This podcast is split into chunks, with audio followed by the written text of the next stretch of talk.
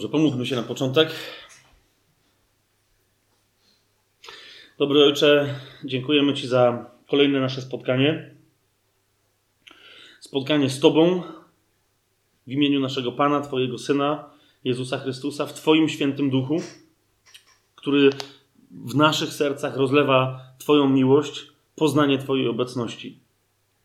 Dziękujemy Ci za spotkanie, Ojcze, w Twoim słowie, nie tylko nad Twoim słowem, nie tylko dla studiowania Twojego słowa, ale w Twoim słowie, które jest życiem, które jest życiodajną prawdą, które jest objawieniem Twojej obecności w tych, którzy przez krew Jezusa mają życie od Ciebie i dla Ciebie. Ojcze, dzisiaj wobec mm, tego nurtu, w którym się znajdujemy, Słowa Bożego, wobec tego miejsca, z którego wyszliśmy ostatnio, do którego dzisiaj zmierzamy i gdzie jeszcze idziemy, chcę Ci podziękować za Twojego Chrystusa,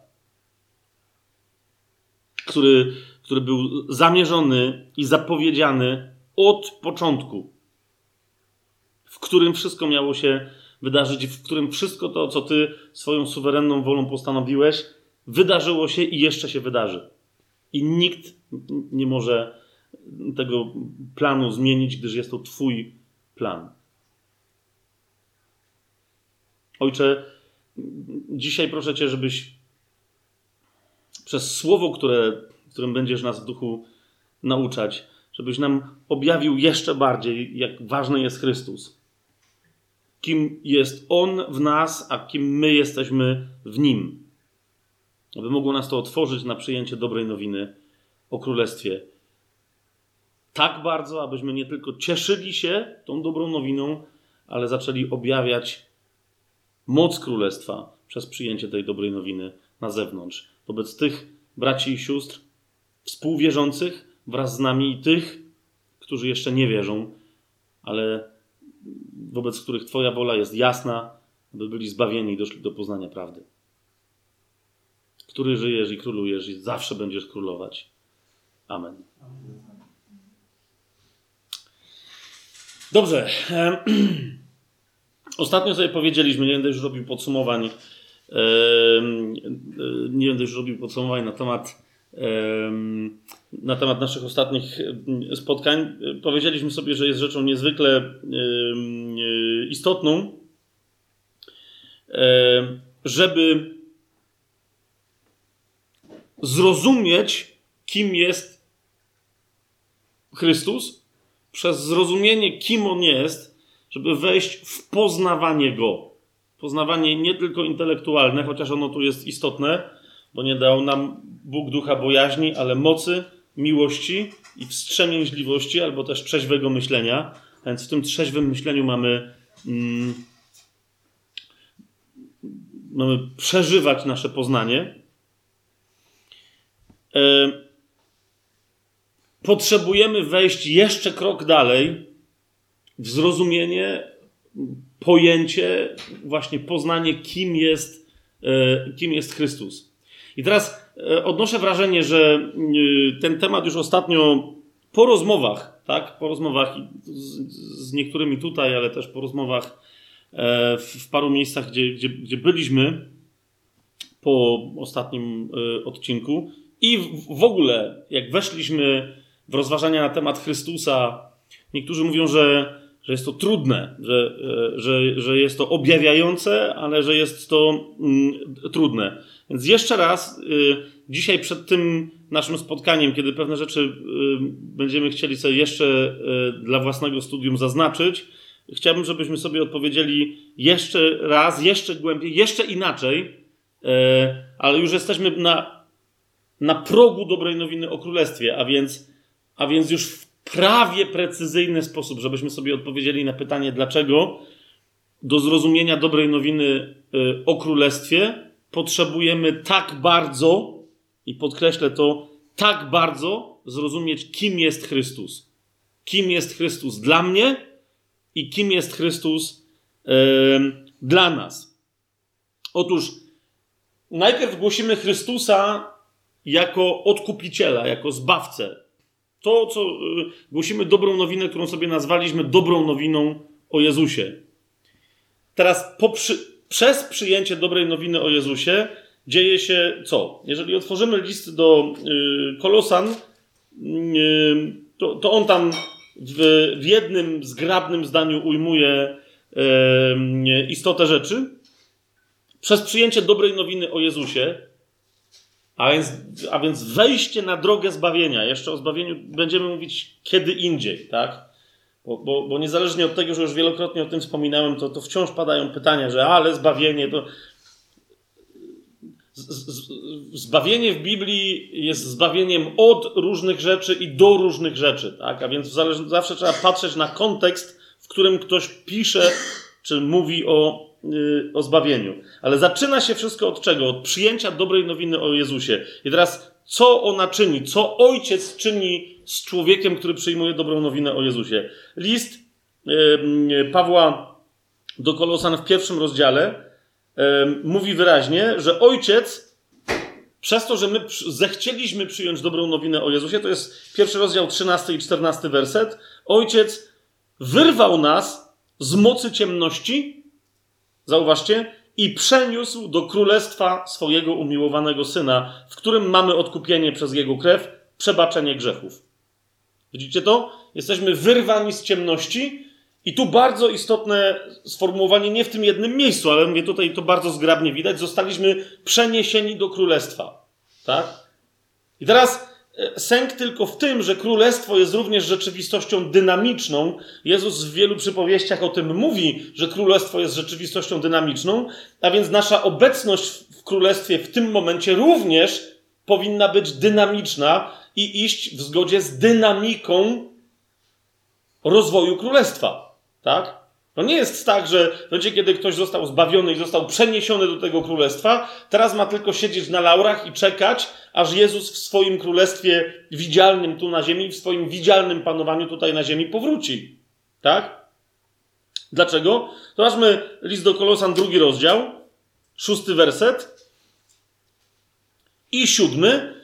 Tam, yy, nawiasem mówiąc, przy okazji dwa nurty królestwa, o których mówiłem parę wykładów temu, nie pamiętam teraz, yy, który to był numer, tak, ale to, yy, to możecie mi za chwilę przypomnieć. Mówiłem o wewnętrznym i zewnętrznym nurcie królestwa, prawda? W momencie, kiedy, kiedy, kiedy, kiedy, kiedy przyjmujemy dobrą nowinę o królestwie, to musimy o tym pamiętać. Tutaj między innymi o tym mamy mowę, o wewnętrznym i zewnętrznym nurcie królestwa, ale mamy mowę o tym, co się dzieje w momencie, kiedy zostali, zostajemy przeniesieni do królestwa. Zobaczcie, szósty i siódmy werset. Jak więc przyjęliście Pana Jezusa Chrystusa? Widzicie to? Przyjęcie Pana Jezusa Chrystusa jest doświadczeniem zbawienia, które powoduje, że z ciemności wyrwani zostajemy przeniesieni do królestwa Chrystusa. Tak? Ale teraz popatrzcie, jak więc przyjęliście Pana Jezusa Chrystusa, a więc w momencie, kiedy przyjęliście dobrą nowinę o Jezusie, co teraz? Tak w nim postępujcie. I teraz, co oznacza postępowanie w Panu Jezusie Chrystusie? Zakorzenieni i zbudowani na nim i utwierdzeni w wierze, jak was nauczono, obfitując w niej z dziękczynieniem. Tak, Jezus powiedział wyraźnie, w Ewangelii Janowej. Wiecie gdzie, więc nie będziemy teraz tam przeskakiwać, żeby szukać specjalnie miejsca. Nie wyście mnie wybrali, ale ja was wybrałem. Tak? Moment wybrania jest momentem doświadczenia zbawienia. Nie tylko decyzji Jezusa, że On chce, żeby ktoś był, tylko to, to jest moment doświadczenia wybrania. Nie wyście mnie wybrali, ale ja was wybrałem. Po co? Abyście szli i abyście owoc przynosili. I jeszcze bardzo istotna rzecz, żeby ten owoc był trwały, aby owoc wasz trwał, tak? Bo możecie przynosić różne dziwne owoce, tak? Pierwszy do Koryntian trzeci rozdział mówi wyraźnie o tym, że niektóre owoce będą, że, że się w inną metaforę przeniosę, będą ze złota, srebra lub z drogich kamieni, a będą też owoce naszego rozumienia tego, czym jest królestwo, religijnego rozumienia zazwyczaj. Będą to owoce z drewna, ze słomy, z siana, ze śmieci, zasadniczo, które nie przejdą przez ogień. To są owoce, które nie będą trwać. Tak? Jak pamiętacie e, przypowieść o e, winorośli, o krzewie winnym, którym Jezus mówi, że jest, to pamiętacie, że dla owocowania te, które nie owocują, gałęzie są wyrzucane e, w ogień i tam płoną. A więc widzicie, jak przyjęliście Pana Jezusa Chrystusa, tak w nim postępujcie. I tu są bardzo, zakorzeniajcie się, powiedzielibyśmy, budujcie się, zakorzeniajcie się w Chrystusa, budujcie na nim, utwierdzajcie się w wierze, która, dodałbym, jest wiarą Jezusa. Tak? Do, do tematu różnicy między wiarą w Jezusa, a wiarą Jezusa Chrystusa, która we mnie pracuje, jeszcze, jeszcze, yy, jeszcze powrócimy. Tak? to takie życie zakorzenione i zakorzeniające nas w Chrystusie, które jest budowaniem na fundamencie, e, którym jest Chrystus, jeszcze raz się odwołuję do tego, co Paweł pisze w pierwszym liście do Koryntian w trzecim rozdziale, to jest życie, które będzie obfitować w, w wierze z dziękczynieniem. Pierwszy do Tesaloniczan sobie e, otwórzmy, żeby, żeby tę myśl jeszcze e, troszkę pokontynuować. Pierwszy do Tesaloniczan. Pierwszy rozdział. Dziewiąty i dziesiąty werset. Zobaczcie, tam Paweł też w krótkim, jednym zdaniu opisuje e, właśnie tę dynamikę, tak? Bycia przed zbawieniem i tego, co się z człowiekiem dzieje po zbawieniu. Zobaczcie od środka, bo tam chodzi o to, że inni dają świadectwo wiary Tesaloniczan, tak? Ponieważ oni sami opowiadają o nas, jakie było nasze przybycie do was i jak, ale teraz o to mi chodzi, bo to o, o to idzie, tak? Jak nawróciliście się od bożków do Boga, to jest to, tak? Przyjęcie Jezusa, odrzucenie wszelkiej religii, odrzucenie wszelkiego bałwochwalstwa, zwrócenie się ku temu, który chce być czczony w duchu i w prawdzie, ku jednemu, jedynemu, prawdziwemu Bogu. Nawróciliście się od bożków do Boga, po co? Żeby teraz czekać e, w jakimś mizerii, w jakiejś drętwocie, w jakimś, w jakimś konstansie dziwnym, aż przyjdzie Pan Jezus i znowu coś się ruszy? Nie! Żeby, zobaczcie, aktywnie służyć żywemu i prawdziwemu Bogu i dodałbym w ten sposób oczekiwać z niebios Jego Syna, którego wskrzesił z martwych, Jezusa, który nas wyrwał od nadchodzącego gniewu. Widzicie to? Oczekiwanie dziesiąty werset, oczekiwanie z niebios syna naszego dobrego Boga, syna Ojca, którego i my teraz mamy dzięki temu synowi za Ojca, oczekiwanie z niebios jego syna ma być wypełnione aktywnym, dziewiąty werset, służeniem żywemu i prawdziwemu Bogu. Widzicie to? E, I to, to jest zasadniczo dobra, dobra nowina o królestwie. Teraz sęk w tym, e, że potrzebujemy Chrystusa, żeby zrozumieć, na czym polega to służenie, a żeby nie popaść, o tym jeszcze na, na samym końcu może dzisiejszego spotkania powiem ciut więcej, jak, jak, jak to będzie miało sens, bo, bo, będziemy mieli odpowiednią ilość czasu, że, żeby nie pojawili się jacyś ludzie, którzy nam zechcą powiedzieć, co to teraz znaczy służyć temu, temu dobremu, żywemu i prawdziwemu Bogu, a de facto narzucą na nas kajdany kolejnej e, religii, nazwanej taką czy inną formą chrześcijaństwa. List do Filipian, list do Filipian sobie e, otwórzmy wobec tego.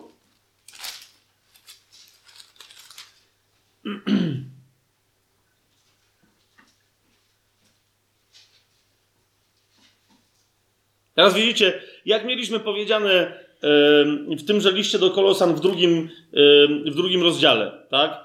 Jak więc przyjęliście Pana Jezusa Chrystusa, tak w nim postępujcie, zakorzenieni, zbudowani i tak dalej, żeby móc postępować w nim jako w Chrystusie i zacząć owocować, potrzebujemy Jego poznania, tak? I to poznanie jest absolutnie priorytetem przewyższającym swoją ważnością jakiekolwiek inne priorytety. Spójrzcie na rozdział trzeci listu do Filipian, e, od ósmego e, wersetu aż do czternastego, powiedziałbym, bo, bo, bo to oddaje dobrze istotę tego, co my tutaj robimy. Zobaczcie, co mówi, co mówi Paweł. Nawiasem mówiąc nawet od siódmego wersetu, tak?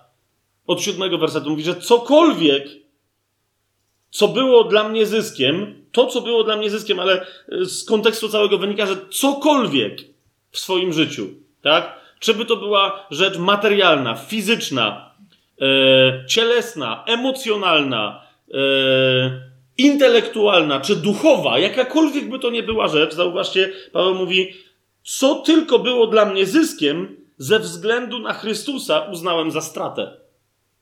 I teraz, patrzcie dalej, mówi, owszem, wszystko uznaję za stratę dla znakomitości poznania Chrystusa, Jezusa, mojego Pana, dla którego wszystko utraciłem i uznaję to za gnój, aby zyskać Chrystusa i znaleźć się w Nim, nie mając własnej sprawiedliwości, tej, która jest sprawa, ale te, która jest przez wiarę Chrystusa. Nawiasem mówiąc, widzicie, tutaj jest y, wiara Chrystusa w tym, i to jest dobrze przetłumaczone tutaj, to jest wiara Chrystusa, a nie wiara w Chrystusa. Tak? A więc, aby znaleźć się w nim, nie mając własnej sprawiedliwości, tej, która jest sprawa, ale te, która jest przez wiarę Chrystusa, to jest sprawiedliwość z Boga przez wiarę.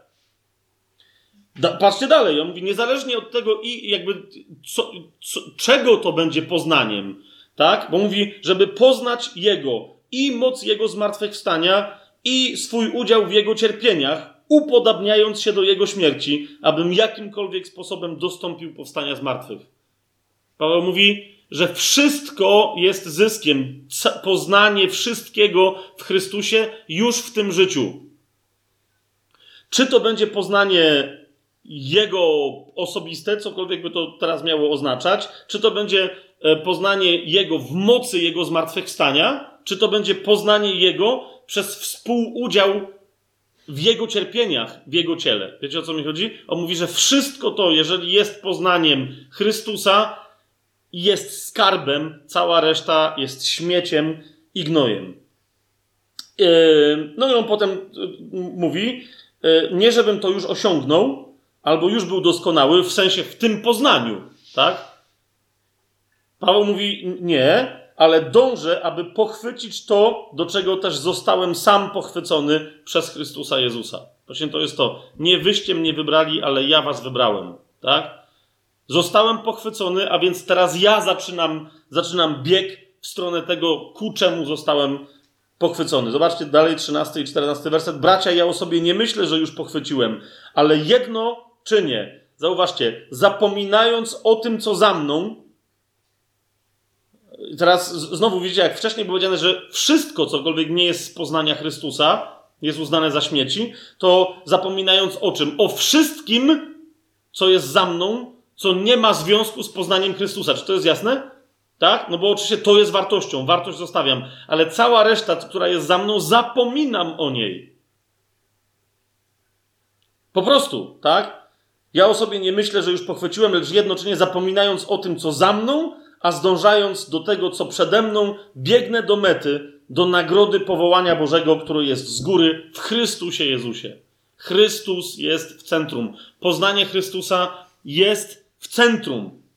I teraz, kochani, czy, yy, czy jest to prosta sprawa, nawet w sensie intelektualnym, że po prostu otworzyć pismo i dobra, okej, okay, ale to wiesz, roztrzaskajmy to bach, bach, bach w siedmiu zdaniach. Zobaczcie list do Kolosan, wróćmy tam. Nawiasem mówiąc, list do Kolosan jest uznawany za list o różnych rzeczach, gdy tymczasem według mnie, y, to jak przyjdziemy kiedyś do listu do Kolosan, a przyjdziemy, to sobie o tym więcej powiemy, ale list do Kolosan, jednym z najważniejszych jego tematów jest tajemnica Chrystusa. Tak? To, że Chrystus jest tajemnicą i że On, będąc tajemnicą, jak się dziwnie wyraża, ma swoją tajemnicę. Tak? I to dosłownie tak jest. Ja się teraz nie poplątałem, tylko to dosłownie tak jest, tak? Ale widzicie, dlatego właśnie, i teraz temu, kto jest zbawiony, Chrystus się nie objawia tak o. Rozumiecie, o czym mówię? Tak? To jest. To, to, to, I on mu się objawia jako nagroda. Tak? On mu się, bo, bo Chrystus sam z siebie staje się nagrodą tego, kto ku niemu biegnie. Tak? O tym Paweł w liście do Filipian de facto mówi, jak się dobrze wczytacie w ten tekst. Ale zobaczcie, list do Kolosan, czwarty rozdział, trzeci werset. Tam e, Paweł prosi o to, mówi, że trwajcie w modlitwie w drugim wersecie tego czwartego rozdziału. Mówi, trwajcie w modlitwie, czuwając na niej z dziękczynieniem. I zauważcie, o co prosi. Modląc się jednocześnie i za nas, aby Bóg otworzył nam drzwi słowa. Tak? Czyli do głoszenia. I teraz zauważcie, do głoszenia czego? Żebyśmy mówili o tajemnicy Chrystusa, z powodu której też jestem więziony. Widzicie to? To jest najważniejsze, tajemnica Chrystusa. To jest zresztą, jak mówię, temat przewodni listu do Kolosan, więc kto by chciał mocniej wejść e, w to, czym jest tajemnica Chrystusa, to wiecie, to nie jest bardzo długi list, yy, ale z drugiej strony yy, to, że nie jest długi, to nie znaczy, że się go, żeby tu poodkrywać głębie wiedzy i objawienia, jaka tu została zawarta, to trzeba go czytać bardzo, bardzo powoli, tak? Kontrolować tłumaczenie z oryginalnym tekstem, potem wrócić Niekoniecznie trzeba być specjalistą od greki, żad, absolutnie, tylko żeby wiedzieć na pewno, co się czyta, zważać na każde słowo i, i nagle zaczyna ci się tajemnica Chrystusa um, y, objawiać. I teraz, kochani, y, jaka to jest tajemnica? Chrystus jest tajemnicą królestwa, tak? Jeżeli my chcemy zacząć wreszcie w tym życiu cieszyć się dobrą nowiną o królestwie, no bo inaczej dlaczego by to miała być dobra nowina, skoro wiecie, skoro by nas nie ucieszyła, tak? To, to, to z, z, potrzebujemy właśnie zrozumieć Chrystusa. Dlaczego? Jaki, jaki jest związek Chrystusa z królestwem? Zobaczcie, zobaczmy na, na, na początek tego listu do yy, Kolosan. Pierwszy rozdział.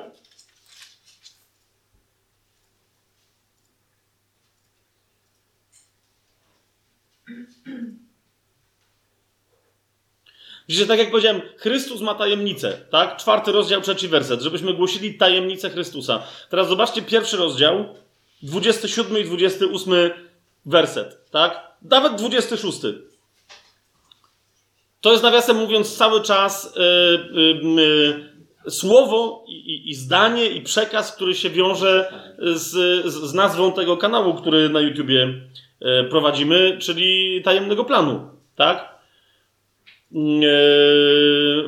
Bo de facto tam nie, nie, to jest tłumaczenie z Biblii Warszawskiej, ale tam de facto się nie pojawia słowa, słowo, e, sformułowanie tajemny plan, tylko pojawia się jedno słowo, misterion, czyli tajemnica. Tak? I teraz to właśnie 26 werset. Tajemnica, która była ukryta od wieków i pokoleń, ale teraz została objawiona Jego świętym, którym Bóg zechciał oznajmić, co, jakie jest wśród pogan bogactwo chwały tej tajemnicy, którą jest Chrystus w Was, nadzieja chwały.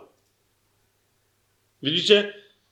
Tajemnicą Chrystusa jest najpierw to, że będzie chciał przebywać nie tylko w narodzie wybranym, ale i w poganach na zasadzie jakiegoś tam właśnie prawa, ale to mówiliśmy przy, przy dobrej nowinie o Jezusie i co bardzo istotne, że Mesjasz wobec tego, kto chce wejść z nim w więź, nie jest dla tego kogoś kimś zewnętrznym, ale że zaczyna w nim mieszkać.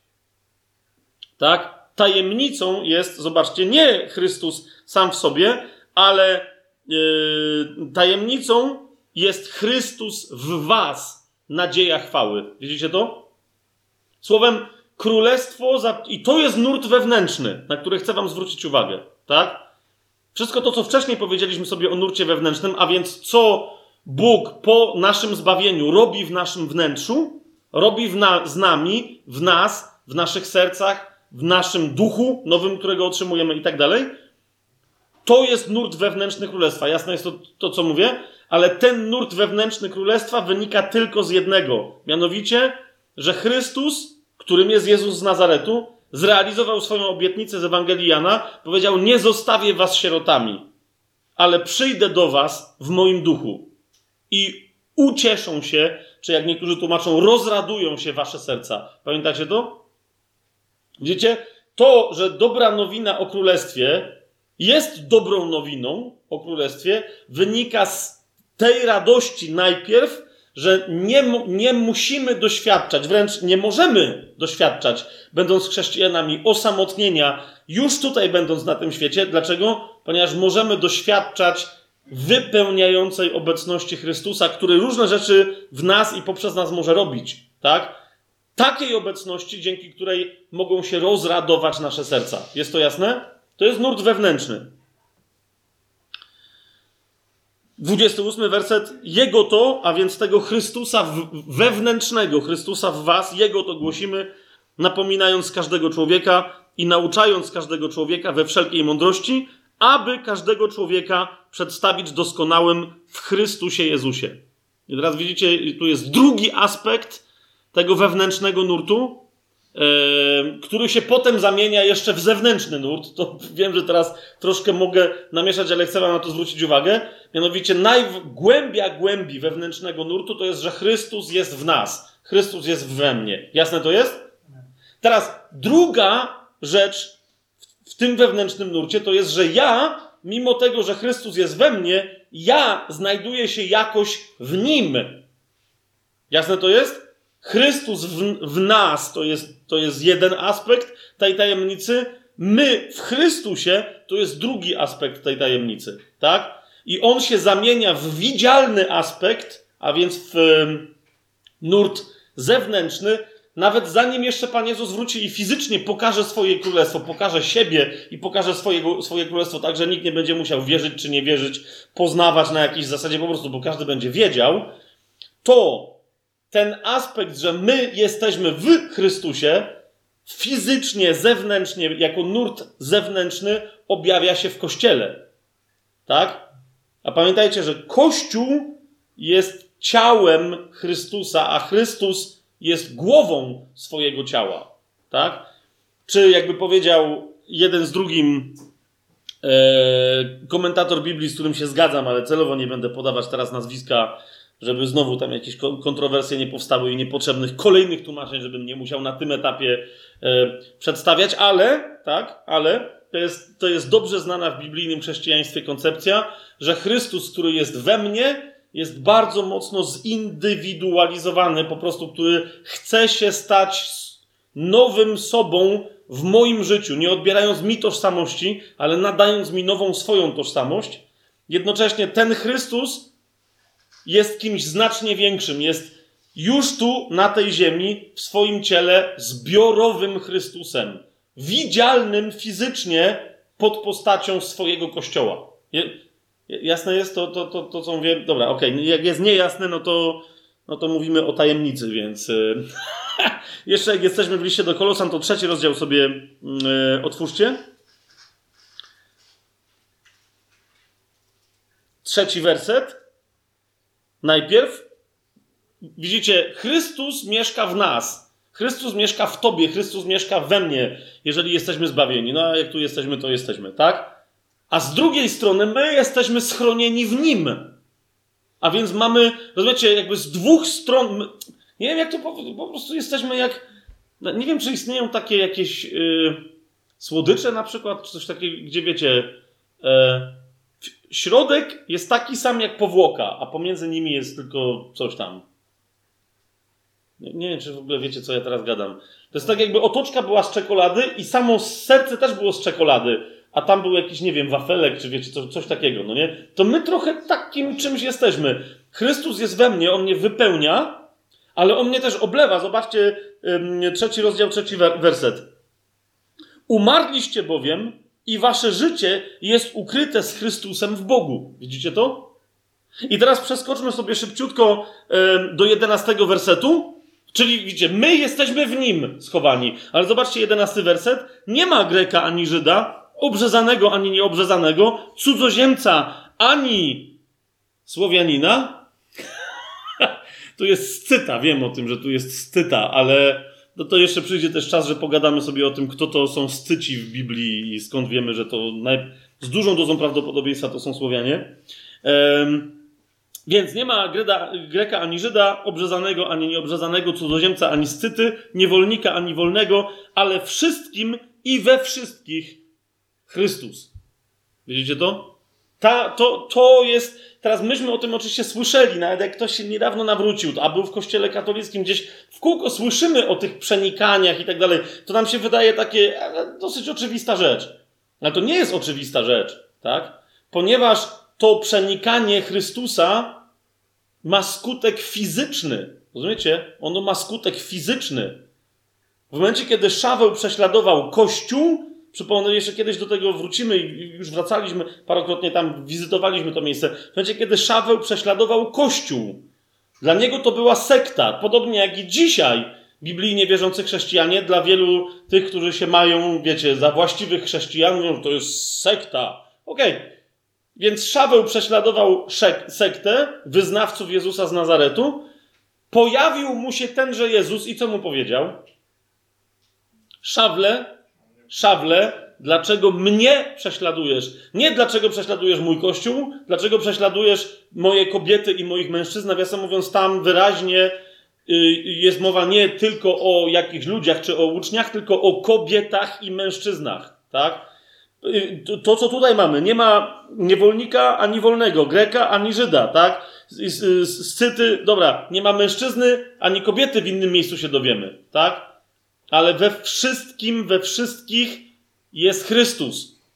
Jezus rzeczywiście za każdym razem, kiedy Szaweł podniósł rękę, kiedy podniósł głos, nawet, tak? Przeciwko komukolwiek, kto był wyznawcą tej drogi, jak mówią dzieje apostolskie, podniósł rękę, wiedząc czy nie wiedząc, bo on powiedział: Panie, ja cię nie znam. A on mówi, jeszcze raz mu mówi: Ja jestem ten Jezus, którego ty prześladujesz. Tak? A on, wiecie, co ma, nic nie miał do Jezusa, tak? Tylko do ludzi, którzy, jak twierdził, zrobili z niego Mesjasza. Jezus mu wyraźnie powiedział: Mnie osobiście, fizycznie prześladujesz w tych wszystkich ludziach. Tak? Więc y, zwróćcie na to uwagę, y, nie, nie puszczajmy tego mimo uszu, tak? Wyobraź sobie, że jest jakiś brat czy siostra. Chcę, żebyście od razu poczuli, wiecie, to jest dobra nowina o królestwie. Wiesz o kimś, że to jest ktoś zbawiony, tak? Z, z różnych powodów. I teraz ten ktoś jako człowiek postępuje cieleśnie, powiedziałoby Słowo Boże, tak? Bo cię obgaduje, bo wręcz jakieś dziwne rzeczy mówi na twój temat, tak? Ale teraz kapujesz, ty wobec tej osoby, co innego, jeżeli to robią ludzie na świecie, tak? Tak czy siak my mamy wrogów swoich błogosławić. Zgadza się? Dobrze im czynić, a, a nie odpowiadać złem za zło. Zgadza się? Ale teraz zauważ, tu jesteś w innej sytuacji. Ktoś postępuje cieleśnie, postępuje jakby był nienawrócony, ale ty wiesz, że on jest nie tylko jakąś tam cząstką, częścią ciała Chrystusa, ale wiesz, że on również jest Chrystusem samym w sobie. Rozumiecie o co mi chodzi? Nawet jeżeli on żyje teraz, przeciwstawiając się Chrystusowi, który w nim mieszka, to ty nie masz prawa widzieć go jak, jako ciało, bo to ciało strzeźnie. Wiecie, co mówi słowo na temat ciała, tak? Jest jak trawa polna. Po prostu. Zeschnie i przeminie. Nie możesz się koncentrować na tym, co ci robi ciało. A wtedy Rozumiesz? To nawet nie ma mowy o tym, że ty masz traktować kogoś w kościele, kogoś w innej części ciała Chrystusa, jako twojego wroga, którego błogosławisz. Nie!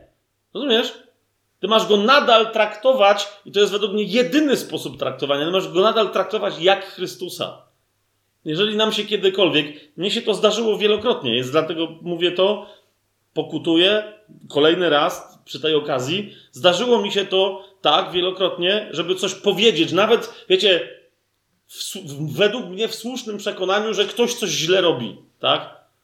Nawet nie, nie, nie chodzi mi o to, że za czyimiś plecami, tylko do kogoś, tak? Ale uznałem, że, że, że to jest ważne, żeby przyjść i go zrąbać, tak? I to nawet nie to, żeby go, wiecie, zmieszać z błotem czy coś, tylko żeby go upominać, bo... Chodzi mi o to, że nieważne jaka tam była racja, rozumiecie o co mi idzie? Nieważne jaka tam była racja. Gdybym miał przed oczami prawdę obiektywną, nie swoją, że mianowicie idę do Chrystusa mu coś powiedzieć, to bym się kompletnie inaczej zachował. Nie wiem, czy rozumiecie, co mi chodzi. Nawet jakbym miał dalej do powiedzenia to, co mam do powiedzenia, rozumiecie, to moja postawa byłaby zupełnie inna.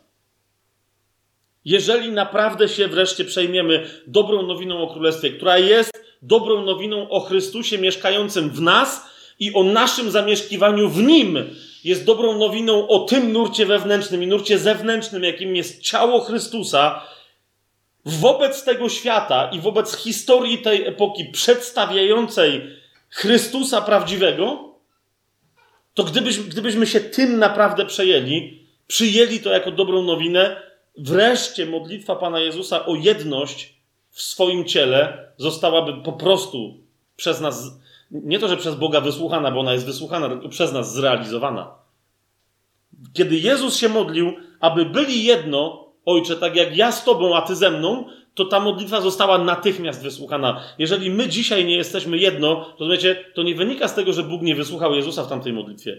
To wynika z tego, że my nie realizujemy woli Bożej. I teraz jak mówię my, to wiecie, zawsze jest, no jasne, tamci i jeszcze ci, no nie? O tamci, co nie wierzą w to i tamci, co negują coś. Nie, my! Tak? My! Ja, ja jestem za to odpowiedzialny.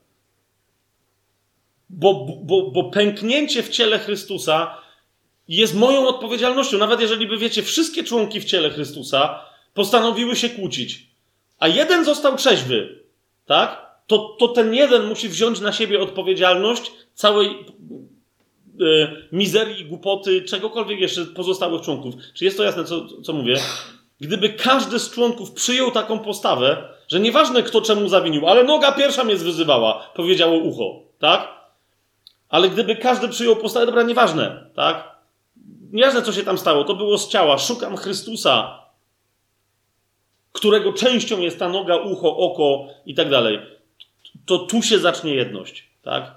Tu, tu zostanie wreszcie wyzwolona moc miłości, która pokona wszelkie podziały i objawi, którzy są prawdziwymi siostrami i braćmi w ciele Chrystusa, a którzy tylko udają.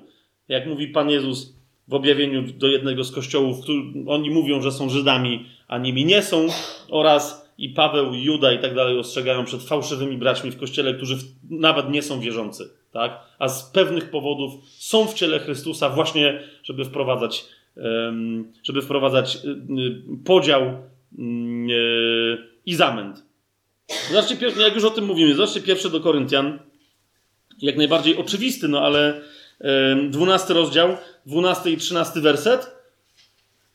To, to jest, to, widzicie, takie jest przejście od tego nurtu kompletnie wewnętrznego życia Chrystusa we mnie i mojego związku z Nim. To jest tylko druga strona medalu, tak? Do tego, że ja jestem z Nim schowany w czymś większym, a więc, że istnieje coś większego i to coś też jest Chrystusem. Zobaczcie, jak, y, to jest 12 rozdział pierwszego do Koryntian 12-13, jeszcze raz powtórzę. Jak bowiem ciało jest jedno, a członków ma wiele, i wszystkie członki jednego ciała, choć jest ich wiele, są jednym ciałem, tak i Chrystus. Jeszcze raz, e, to jest definicja zewnętrznego nurtu królestwa, w którym my dzisiaj żyjemy. Tak? Można powiedzieć, Chrystus równa się ciało, tak? I zasada ciała. Jak ciało jest jedno i tak dalej, i tak dalej, i tak dalej. Bo wszyscy, zauważcie 13 werset, przez jednego ducha zostaliśmy ochrzczeni w co? W jedno ciało, tak? W jedno ciało. Dlatego yy, nie będę teraz tego rozważać, ale jak do pierwszego listu do Koryntian przyjdziemy, to dotkniemy sobie tematu wieczerzy, pamiątki wieczerzy, tak? O to, o to mi chodzi. Yy, to jest nie jedyny, ale jeden z najważniejszych fragmentów, który nam wyraźnie pokazuje, że w wieczerzy, w pamiątce wieczerzy powinni uczestniczyć ochrzczeni. Tak? Ponieważ, ponieważ w ten sposób ostatecznie scho schowali się w śmierci Chrystusa, a więc uczestniczą w pełni Jego ciała. Nie tylko wyznali Jego zmartwychwstanie, ale też wyznali wiarę w życiu, w życie i w ten nurt życia, który, który wynika ze śmierci Jezusa. Jest to jasne, co, co mówię? Eee, I też dlatego e, oni naprawdę rozpoznają ciało i dlatego jak Paweł w tym samym liście, w innym miejscu, tak? Jak Paweł później mówi, że nierozpoznawanie ciała powoduje, że ludzie sobie piją i, i, i, i jedzą e, wyrok na siebie, tak? Jest przede wszystkim może być wynikiem tego, że, mm, że przyłączyli się do uczty nie jako ciało, ale jako, wiecie, jako symbol czegoś i tak dalej, tak dalej, tak dalej. Nie będę teraz tego tematu rozważał, ale to jest bardzo istotny fragment, bo wszyscy przez jednego ducha zostaliśmy ochrzczeni w jedno ciało. Czy to Żydzi, czy Grecy, czy niewolnicy, czy wolni. I wszyscy zostaliśmy napojeni w jednego ducha. Widzicie? Znowu, gdzie się pojawia Chrystus w nas, który jest wszystkim we wszystkich, w jednym, w jednym ciele. 27 werset jeszcze zerknijmy, jakby jeszcze komuś było mało. Wy jesteście ciałem Chrystusa, a z osobna członkami. Ale to, to jest najistotniejsza prawda Chrystusa żyjącego dzisiaj. Gdzie dzisiaj Chrystus się objawia w swoim ciele? Ale to ciało nie znajduje się w jakimś chlebie zamkniętym w jakiejś świątyni, w jakimś pudełku zwanym tabernakulum i tak dalej, bo, to nie jest tajemnica ciała Chrystusa. Tak? Chrystus znajduje się w tych, którzy są Jego ciałem. To jest tajemnica ciała Chrystusa. Którzy, ponieważ są Jego ciałem, to się łamią chlebem na znak tego, że są ciałem. Amen? To, to, to o, o, o to chodzi, tak? Wy jesteście ciałem Chrystusa. To jest klucz do rozumienia wszystkiego, co jest później związane z, ciałem Chrystusa. A Chrystus ma być rozpoznawany nie przez to, że ktoś patrząc na jakiś kawałek, wiecie, czegoś materialnego ma uwierzyć, że tam mieszka cały Jezus. To jest absurd, ponieważ cały Jezus w swoim ciele, tym nowym, które jest wzorem dla, dla naszych zmartwychwstałych ciał na przyszłość, on powróci, jak Słowo Boże mówi, tak jak poszedł do nieba, tak stamtąd powróci. Tak? A tu na tej ziemi nie ma żadnego innego ciała. Chrystus na tej ziemi nie ma żadnego innego ciała, jak tylko Twoje i moje ciało. Rozumiecie o co idzie? I on naprawdę w tym sensie przez nasze ciała jest reprezentowany. I dlatego, jeżeli ktoś mnie opluje, to opluł Chrystusa. To jeżeli ktoś mnie posłuchał, to posłuchał Chrystusa. Jeżeli ktoś cię nie posłuchał, to nie posłuchał Chrystusa i tak dalej. Tak, to jest to, o czym on sam mówi. Takie są konsekwencje tego, że my go fizycznie reprezentujemy tutaj na ziemi, ponieważ w duchu zamieszkuje w nas. Jasność? Tu mamy jasność? Dobrze. List do Efezjan. E, chcę, żeby to naprawdę bardzo mocno wybrzmiało, zanim do tego, zanim zasugeruję to dzisiejsze e, tematy tego dzisiejszego studium. Pierwszy rozdział, 20, powiedzmy drugi e, werset. On do, dokładnie, i 23, on dokładnie o tym samym mówi. Tam jest mowa o Chrystusie, tak, który się pojawia w 20 wersecie. Okazał ją w Chrystusie, ale to mniejsza o to, bo idzie nam tutaj o 22-23 werset. I wszystko poddał pod jego stopy, a jego samego dał jako głowę ponad wszystkim Kościołowi. Wiecie, najważniejsza teraz misja Chrystusa w niebie jest byciem, to jest bycie głową dla Kościoła tak? Który, 23 werset, zobaczcie, jest jego ciałem i pełnią tego, który wszystko we wszystkich napełnia. Czy widzicie to? Sensacja. Teraz widzisz sęk w tym, że dla mnie, jako dla, dla, dla kogoś, kto jest w, częścią jakiegoś, jakiejś, jakiejś części, z których to części składa się jakiś członek dopiero ciała Chrystusa, tak? W momencie, kiedy spotykam się z, z kimś innym, bo niektórzy mają taką tendencję, że jak już to wszystko rozważają, że Chrystus żyje we mnie, to często zapominają o Kościele. Yy, I zaczynają rozważać i, i adorować Chrystusa wyłącznie w sobie, tak? Kim Chrystus jest we mnie, a więc kim ja jestem w Chrystusie, tylko ta relacja. Tymczasem najistotniej, najistotniejsze jest, kim Chrystus jest w tobie, kim chce się stać i jakim go widzisz i jakim go chcesz widzieć w innych w ciele Chrystusa. Tak? Najprawdopodobniej Chrystus bardziej się objawi w, w, w Twoim życiu, wołając Cię, żebyś pomógł innym zrealizować Chrystusowe powołanie w ich życiu, niż rozważając to, jak Ty powinnaś być, czy powinieneś być obdarowany e, przez Chrystusa na, na tu i teraz. Bo Chrystus wyraźnie powiedział, że nie przyszedł, aby mu służono, ale żeby służyć. Tak? A zatem ten jest na właściwej ścieżce rozpoznania Chrystusa w sobie, kto w ramach tego rozpoznawania nie patrzy się w siebie, ale wychodzi chociażby do sióstr i braci, żeby im służyć. Mówię chociażby, bo, bo może też wychodzić nie do sióstr i braci, tak? ale kto wychodzi poza siebie. Tam się Chrystus, yy, tam się Chrystus daje znaleźć. Tak? Czwarty rozdział, jak już jesteśmy bliżsi do, do Efezjan, czwarty rozdział, właśnie jeszcze raz nam to przypomina, nie ma żadnej innej misji, jaką mamy na, na tej ziemi. Dlatego dobra nowina o królestwie jest szczęśliwa, ponieważ my już później, jak się wszystkiego dowiemy, rozumiecie, my teraz mamy niepowtarzalny okres w swoim wiecznym życiu. Tak? Czwarty rozdział, piętnasty werset. Znaczy, dobra, trzynasty werset, tak? Co jest celem?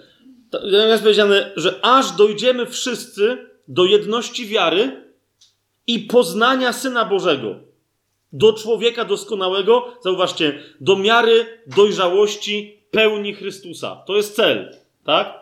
Ale teraz jak to się ma dziać, abyśmy już nie byli dziećmi miotanymi i unoszonymi każdym powiewem nauki przez oszustwo ludzkie i przez podstęp prowadzący na manowce błędu, ale będąc szczerymi w miłości, znowu zauważcie, wzrastajmy we wszystkim w tego, który jest głową, w Chrystusa. Jasność? Będąc szczerymi w miłości, miłość to oczywiście jest kluczem nie nasze jakieś tam rozumienie miłości, ale taka miłość, jaką Chrystus nam objawił, będąc szczerymi w miłości, wzrastajmy we wszystkim w tego, który jest głową w Chrystusa Jezusa. I teraz, wiecie, kochani, dlaczego ja o tym mówię? Bo, bo masa ludzi, jeszcze, jeszcze trochę inny aspekt wam naświetlę. Jakby mówi, że o, ktoś tam mi tam mówi, słuchaj, jak jestem zbawiony, to nad czym ja mam jeszcze co ja mam jeszcze robić? To wystarczy po prostu, że żyję zbożnie na tym świecie, bo przecież już nie ja żyję, ale żyje we mnie Chrystus. Tak? No, no nie. I teraz niektórzy mówią, eee, jak to nie? No przecież co, chcesz powiedzieć, że nie żyje? Nie, chcę powiedzieć, że żyje, ale jeżeli Chrystus przyszedł do ciebie w swoim duchu, a Słowo Boże mówi, ducha nie gaście, tak? Lub też ducha nie zasmucajcie, to znaczy, że można Chrystusa w sobie zagasić i zasmucić. Zgadza się? Nie ma ta. Oczywiście, że Chrystus w tobie jest, ale wyobraź to sobie jako ciążę. Teraz ja wiem, że to może będzie łatwiejsze dla kobiet, a może nie. Faceci mogą mieć z tym pewien problem, ale dokładnie tak to sobie wyobraź. Tak? Że jesteś w ciąży z Chrystusem, ale trzeba tę ciążę donosić. Trzeba tak żyć, tak, żeby ona się mogła rozwinąć. Zobaczcie, ym, gdzie, to, gdzie to będzie najlepiej? W liście do Galacjan tak? Załóżmy, list do Galacjan. To, to jest chyba najmocniejsze stwierdzenie, e, które nam wyraźnie o tym mówi, że kształtowanie, że nasze wrastanie w Chrystusa jest procesem. I również mieszkanie Chrystusa w nas jest procesem rozszerzania się, żeby, żeby Chrystus, rozumiecie, mógł w nas ukształtować się i urosnąć. Tak? Zobaczcie czwarty rozdział, dziewiętnasty werset, o to mi chodzi. Moje dzieci, pisze Paweł do Galacjan, których na początku trzeciego rozdziału z miłością, ale zwyzywał od głupków, tak? O głupi Galeci. Trzeci rozdział, pierwszy werset. I teraz patrzcie, co mówi. Czwarty rozdział, dziewiętnasty werset mówi: Moje dzieci, które znowu w bólach rodzę, i teraz to jest to, o co mi chodziło, aż Chrystus w was się ukształtuje. Widzicie to? To jest jakby kolejny proces. On mówi, doprowadziłem was do zbawienia, ale co wy zrobiliście teraz z tym swoim zbawieniem? No, no ci, którzy znają list do Galacjan, a znacie, a kto nie zna, to sobie może przeczytać choćby tylko pod tym względem. Co zarzuca Galacjanom Paweł, tak? Ale widzicie, on im zarzuca, że zrobili coś, co spowodowało, że Chrystus w nich się na powrót, może już rozwinięty, jakby na powrót skurczył. Wiecie o co mi chodzi, tak? I on mówi, że muszę was jakby znowu urodzić, żeby, żeby znowu mógł się Chrystus w was zacząć kształtować. A to nie ma tak, że Ktoś jest zbawiony i Bach od razu ma całego ukształtowanego Chrystusa w sobie. Jeszcze raz, żeby dojść do momentu, żeby powtórzyć razem z Pawłem, już nie ja żyję, ale żyje we mnie Chrystus, nawiasem mówiąc, sprawdźcie sobie, gdzie się ten fragment znajduje i w jakim kontekście, to, to trzeba mieć nie bezczelność w sobie, ale pokorę świadomej jasności, że naprawdę tak jest. Jeżeli Paweł tak powiedział, to, no, to nie powiedział tego, że to jest prawda oczywista dla wszystkich chrześcijan ale że to jest prawda, która zaczęła być oczywista w pewnym momencie w jego życiu. Tak? I wyraźnie pokazuje, niekoniecznie musi być to prawdą w Twoim życiu. Tak przyjmij dobrą nowinę o Królestwie, która się wiąże z poznaniem Chrystusa, żeby On wreszcie urósł w Tobie tak bardzo, żebyś mógł powiedzieć, albo żebyś mogła powiedzieć, już nie ja żyję, ale żyje we mnie Chrystus. Wreszcie. Jasne jest to, co, to, to, co teraz mówię, czy to się, to się stało jasne? Dobra nowina o Królestwie jest oczywiście dobrą nowiną o Chrystusie, który działa w nas, który chce rosnąć w nas, który nas pobudza do tego, żebyśmy podejmowali działania w relacji z Nim, tak? I żebyśmy podejmowali działania wynikające z relacji w Nim, w relacji do innych, którzy też są Nim, bo jesteśmy zbiorowym Chrystusem, i żebyśmy my wszyscy razem podejmowali jeszcze inne działania, których ojciec oczekuje um, od swojego syna. Jasne, jasne jest to są. I teraz widzicie, dopiero w momencie, kiedy znajdziemy się w tym nurcie, w którym najważniejsze będzie dla nas to, że poznaliśmy już Chrystusa, to, że możemy go dalej poznawać i to, że bardzo pragniemy jak niczego innego, tylko i wyłącznie jego poznawać, wtedy dopiero królestwo, ponieważ będziemy mieć król, rozumiecie, król musi stać na pierwszym miejscu. Jest jasne to, co mówię? Król musi być królem, żeby królestwo mogło funkcjonować. Ten król będzie królem całej ziemi. Ale teraz istotą jest tejże dobrej nowiny o królestwie, o której mówię, żebyś ty pozwoliła, żebyś ty pozwolił, żebym ja pozwolił być mojemu królowi królem w jego królestwie, które jest we mnie. Tak? A nie, nie mogę mu pozwolić, czasem nie mogę mu pozwolić, żeby nim był, jeżeli nie wiem, co on chce robić jako król. Nie wiem, czy to jest jasne, e, co teraz powiedziałem, tak?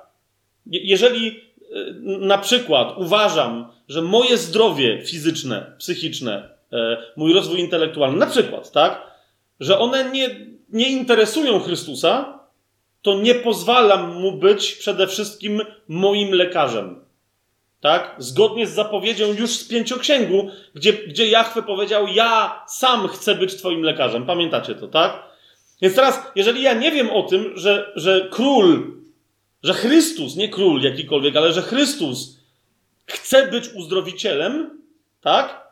I to wcale niekoniecznie wynika z tego, że chociaż między innymi wynika z tego, że z jego ran, tak? Ale po prostu, jeżeli nie zrozumiemy tego, że to wynika z jego władzy, że on chce zdrowia, tak? To nie pozwolę mu się uzdrawiać. Ja już pomijam, że nie pozwolę mu uzdrawiać innych przeze mnie. Jasne jest to, co mówię, tylko nie pozwolę mu siebie uzdrowić. I to nawet nie to, że nie pozwolę, bo wiecie, bo nie chcę, tylko bo nie wiem. Jasne? Tak? Nie wiem, że on to coś takiego może chcieć robić.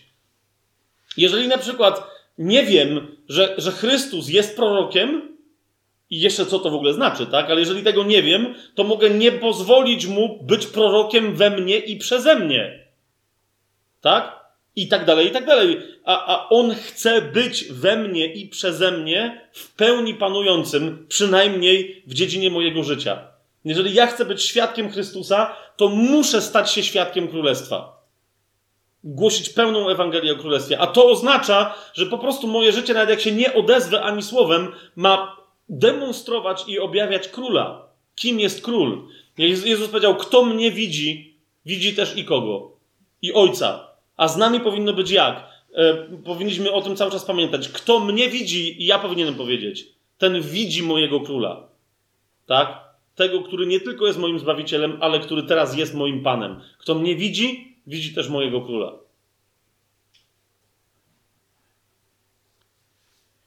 Jakiego. E, teraz, czy w ogóle istnieją wynikające z tej, bo jeszcze, jeszcze idziemy troszkę dalej, żebym wyjaśnił właśnie to, co dzisiaj chcę zaproponować. Jakiego rodzaju przejawów królestwa my się możemy wobec tego spodziewać, jeżeli mając poznanie Chrystusa, wreszcie otworzymy się na Jego panowanie w, w, w nas? Poza tymi oczywistymi, tak? Że będziemy coraz lepiej znali, yy, właśnie znali się z Nim, przez Niego, z Ojcem, że to ukierunkuje naszą modlitwę, że oddając cześć Jezusowi, bo oczywiście Chrystusowi de facto będzie ona nas ciągnęła do tego, żeby oddawać cześć Ojcu. Ja, jakiego rodzaju, czy jeszcze czegoś mamy się spodziewać, poza takimi, wiecie, duchowymi wyłącznie aspektami, czy my się możemy czegokolwiek spodziewać e, po królestwie? Tak? Otóż możemy się spodziewać, po, powinniśmy wiedzieć, że możemy się spodziewać, gdybyśmy rzeczywiście wiedzieli, co znaczy Chrystus i kim ten Chrystus nie tylko był, ale jest, kim jeszcze zamierza być i kim wobec tego jest i chce być we mnie. Tak?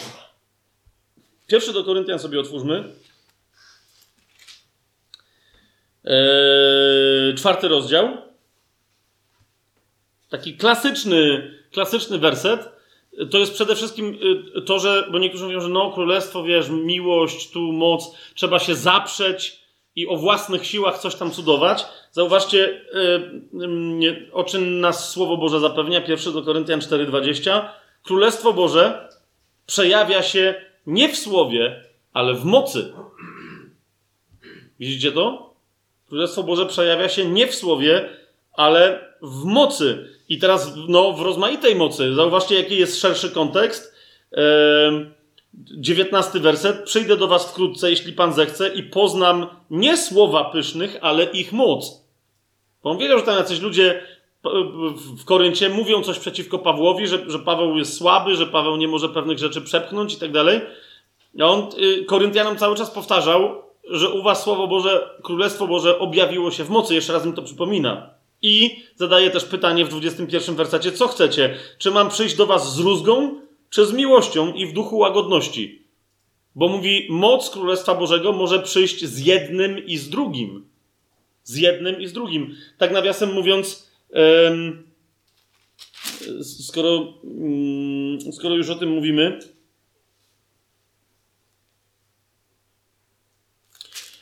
to, yy, to dobrze nie, bo się będziemy.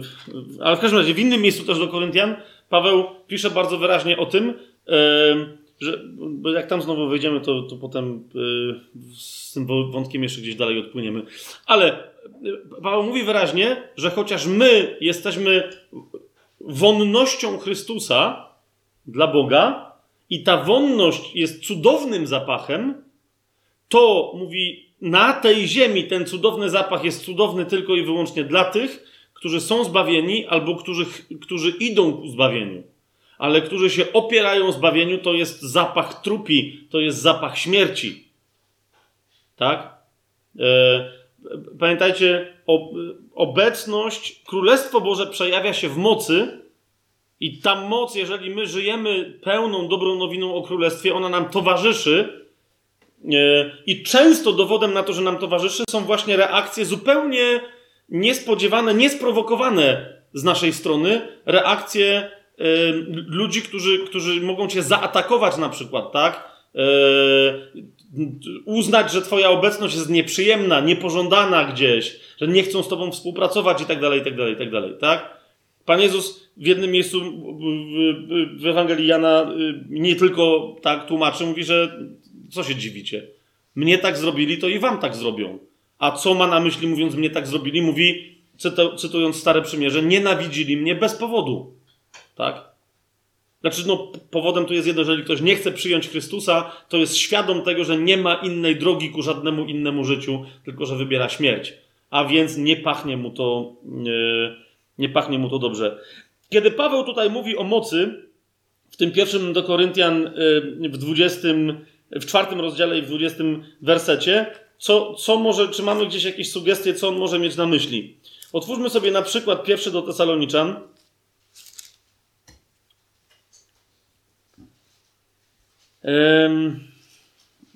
Bo, bo między innymi Tesaloniczanom też przypomina o mocy. Pierwszy do Tesaloniczan, pierwszy rozdział, piąty werset i y, mówi do nich Nasza Ewangelia nie doszła was tylko w słowie. Widzicie to? Ale także w mocy i w Duchu Świętym i w pełnym przekonaniu. Wiecie bowiem, jacy byliśmy dla was, przebywając y, pośród was. Tak?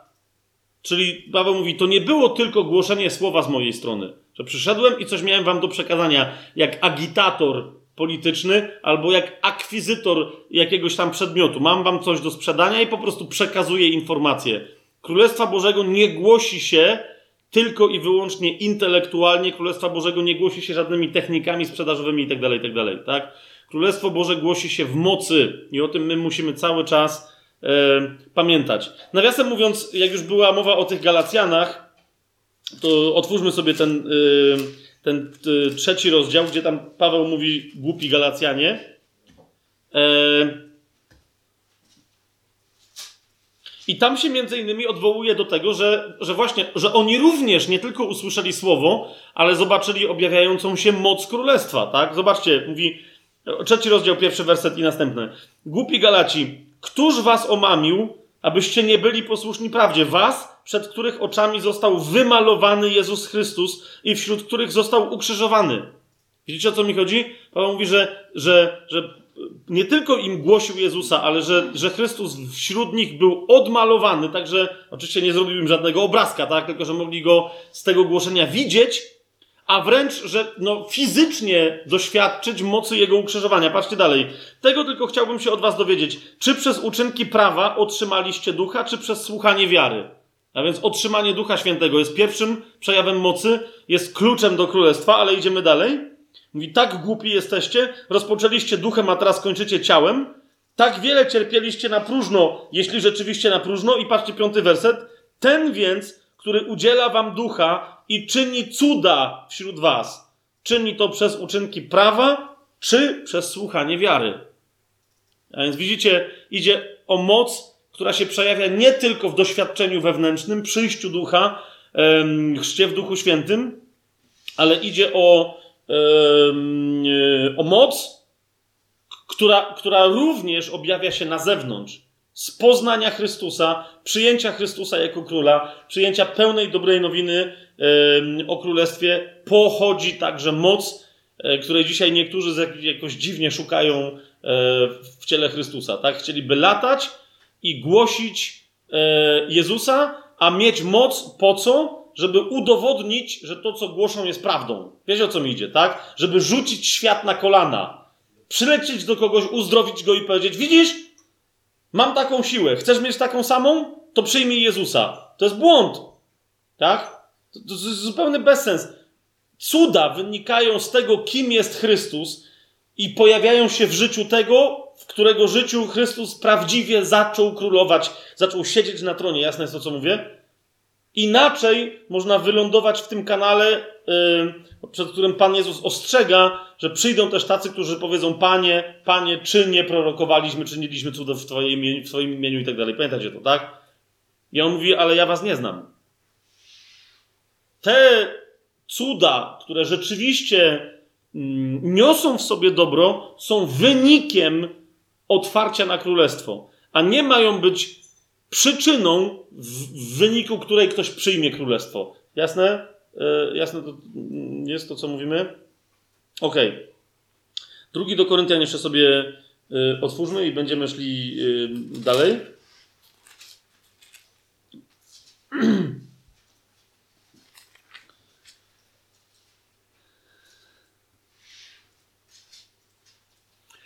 pierwszy rozdział drugiego listu do Koryntian, 20 y, werset i 21 mówi o tym, że właśnie z pełnego przyjęcia wszystkiego, kim jest Chrystus, a więc, wiecie, pamiętacie, co znaczy Chrystus? Namaszczony, tak? Że z tego wynika następnie pełnia naszego namaszczenia. Zobaczcie, drugi list do Koryntian, pierwszy rozdział, 20 i 21 werset. Paweł tam mówi, ile jest bowiem obietnic Boga, w nim, czyli w Chrystusie, tak? W nim wszystkie są tak i w nim wszystkie są amen ku chwale Boga przez nas. Dlaczego Paweł to dodaje? Mówi, tym, który utwierdza nas razem z wami w Chrystusie, to jest ten Bóg, który utwierdza nas razem z wami w Chrystusie i który nas namaścił, jeszcze raz mówi, jest Bóg. Tak? A zatem w Chrystusie, będąc, który to, czyli w pomazańcu, my otrzymujemy swoje pomazanie. Tak? On jest tym jednym, jedynym, ale żebyśmy my rozumieli, jakie są możliwości nasze w tym świecie, w tym ciele Chrystusa, które jest jedynym fizycznym objawieniem Chrystusa, dopóki on w swoim ciele, tym przemienionym, zmartwychwstałym, nie wróci w chwale, potrzebujemy dowiedzieć się, kim jest Chrystus. Jako kogo Chrystusa postawił Bóg na ziemi, żebyśmy my wiedzieli, jakie namaszczenie również my przyjęliśmy od Boga. Jasne? Żeby, żeby każda i każdy z nas, żebyśmy byli pomazańcami yy, bożymi. I teraz, kochani, powiedziałem ostatnio następującą rzecz, mianowicie, że wielu było Chrystusów w historii w ogóle ludzkości, zwłaszcza w historii Izraela. W sensie wielu było pomazańców. Wielu było takich, na, którym, na których została, mówiąc technicznie, wylana oliwa. Tak? Bo technicznie rzecz ujmując, Masija znaczy po prostu wylać na kogoś albo na coś oliwę. Tak? Yy, obsmarować coś oliwą. Spowodować, że, to, że ten ktoś stanie się pomazańcem, tak? Masijachem się stanie, e, ponieważ został pomazany oliwą. Teraz wszyscy ci pomazańcy, i teraz pomazaniec znaczy Mashiach, Hamashiach, tak, po hebrajsku, i zawsze taki pomazaniec po grecku będzie tłumaczony jako Chrystus. Tak? Jako Chrystus. A zatem każdy z tych pomazańców, którzy poprzedzali tego jednego, jedynego Chrystusa, również był w pewnym sensie Chrystusem, który zapowiadał tego jednego, jedynego, który ma przyjść w jakiś określony sposób. Jasne jest to, co, co mówię do tej pory? Do, tego, do, do takiego trybu się odwołuje Jan na przykład w swoim pierwszym liście, kiedy mówi, że tak samo działa antychryst. Tak? Że kiedyś wreszcie przyjdzie w pewnym momencie ta właściwa postać, czy postaci, zwane antychrystem, ale mówi, że wielu już przyszło w duchu antychrysta wcześniej. W taki czy inny sposób, objawiając to, czy reprezentując to, co Chrystus, to, co antychryst ostatecznie zrobi. Tak? I teraz, kochani, żeby móc zrozumieć w pełni, bo my tego dzisiaj podczas tego spotkania nie zrobimy. Całe to moje teraz to wprowadzenie służy tylko jednemu, żeby was bardzo mocno zachęcić do osobistego studium, tak? Bo inaczej musielibyśmy z samego tego jednego tematu zrobić przynajmniej trzy e, duże wykłady. To, jest, to byłoby bez sensu. A więc wszystko to, co dzisiaj robimy, to będzie tylko zaznaczenie e, pewnych tropów, żeby wam pokazać, co studiować samemu. Może tak być? I pytam, no tu was pytam, jak ktoś tego teraz słucha e, na YouTubie czy na naszej stronie właśnie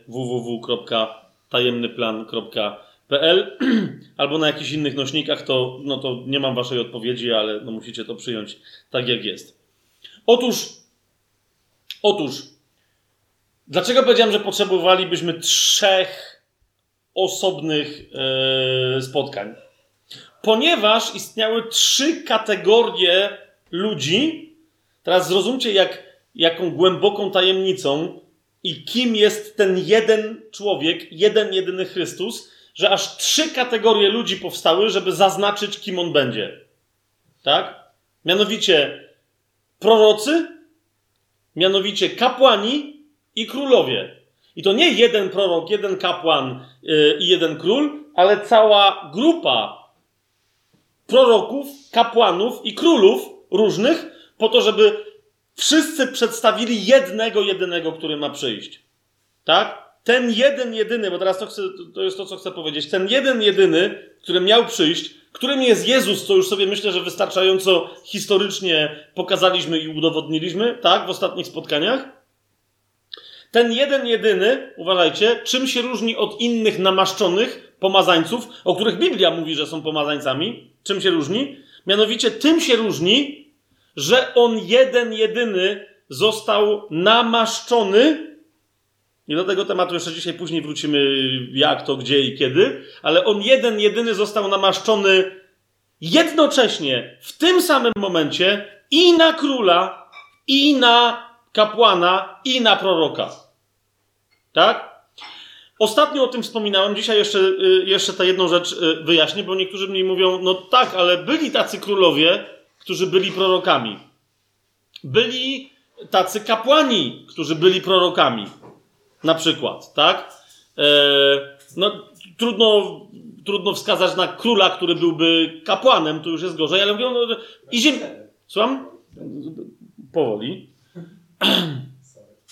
E, powoli, tak, bo był Melchizedek, ale no okej, okay, to wyjechaliśmy poza Izraela trochę. Nie, nie, nie, to tak, tak. Niemniej trudno byłoby wskazać całe, całe takie grupy, tak? Ale o co mi idzie? Że y, ci ludzie, te grupy, o których my mówimy, jeżeli byli namaszczani, byli namaszczani w jednej tylko funkcji. Przykład? Słowo Boże, i jak sobie przypomnicie z któregoś tam z poprzednich sezonów, jak mówiliśmy o Dawidzie, to mówiliśmy wyraźnie, że Dawid był prorokiem, tak? Że Słowo Boże rozpoznaje Dawida jako proroka, tak? Ale pytam się, czy Dawid został kiedykolwiek namaszczony przez kogokolwiek na proroka? Nie, był namaszczony tylko i wyłącznie na króla. Jasne jest to, o czym mówię? Jeżeli ktoś był namaszczony na kapłana, to czy później mógł prorokować? Mógł, ale czy ten ktoś był namaszczony na proroka? Nie, był namaszczony na kapłana. Jasne? Jasne? Okay. A więc o to idzie, tak? Natomiast ten jeden, jedyny Hamashia, którym jest Jezus, o czym Paweł z taką mocą przekonywał, że on jest Chrystusem, on jest Synem Bożym, ten jeden, jedyny jest wszystkim naraz. Jest i prorokiem, i kapłanem, i królem, i jest namaszczony na proroka, na kapłana i na króla. To, czy to jest zrozumiałe, co, co, co mówię?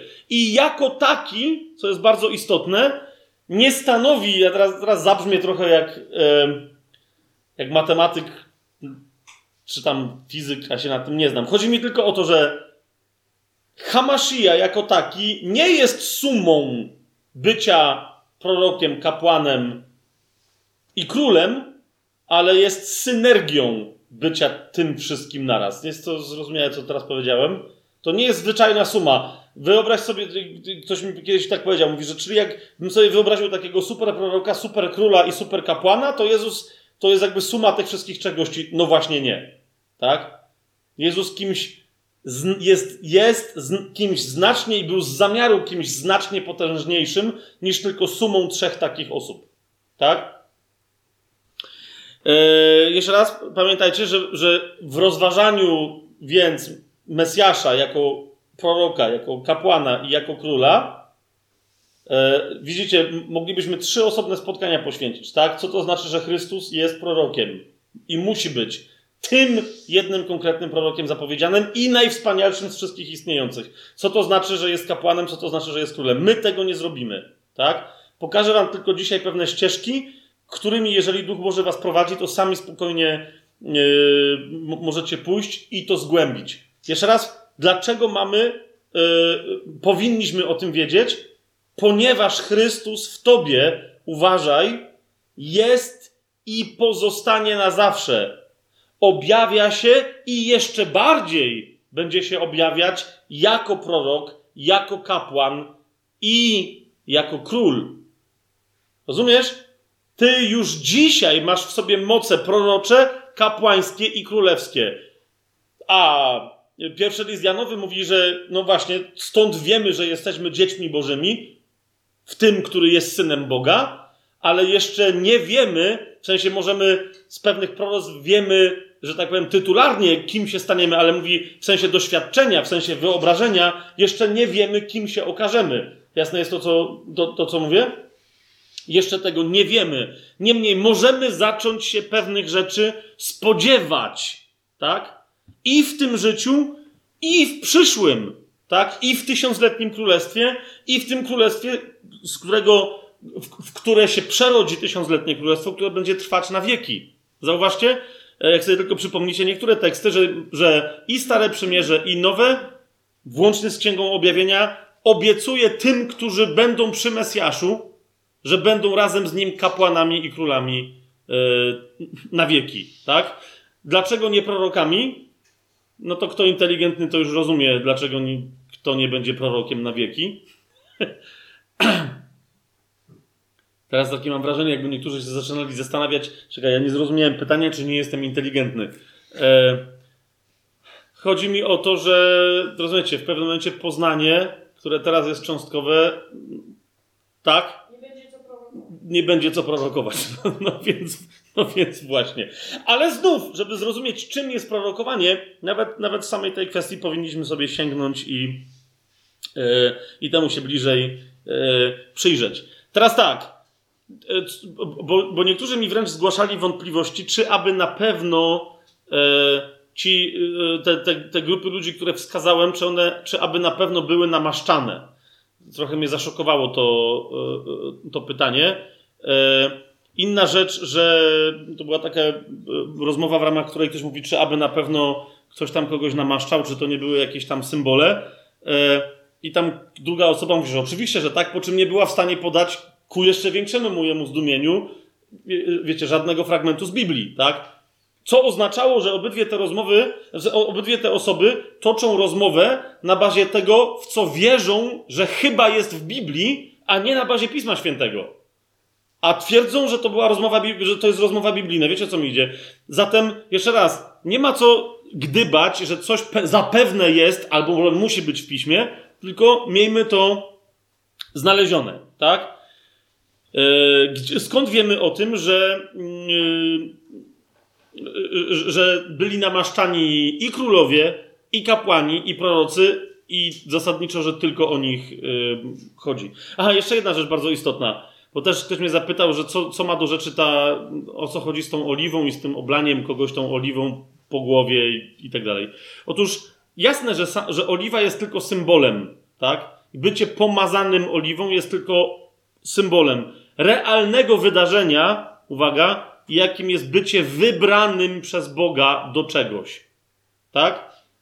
Teraz kapujecie, jak często Paweł, i nie tylko Paweł, ale zwłaszcza Paweł, mówi o nas jako o Chrystusach, nie posługując się sformułowaniem Chrystus, czyli namaszczony, ale posługując się sformułowaniem wybrany, wybrana albo wybrani. Tak? Jeżeli ktoś jest wybrany, to znaczy, że jest namaszczony, tak?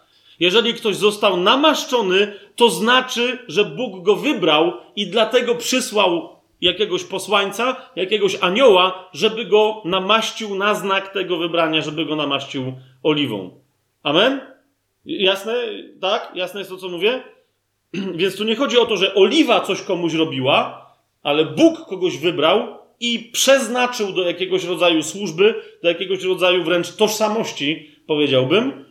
I teraz to będzie mm, ciekawą rzeczą, co jest z tym związane. Otwórzmy sobie pierwszą yy, Samuela.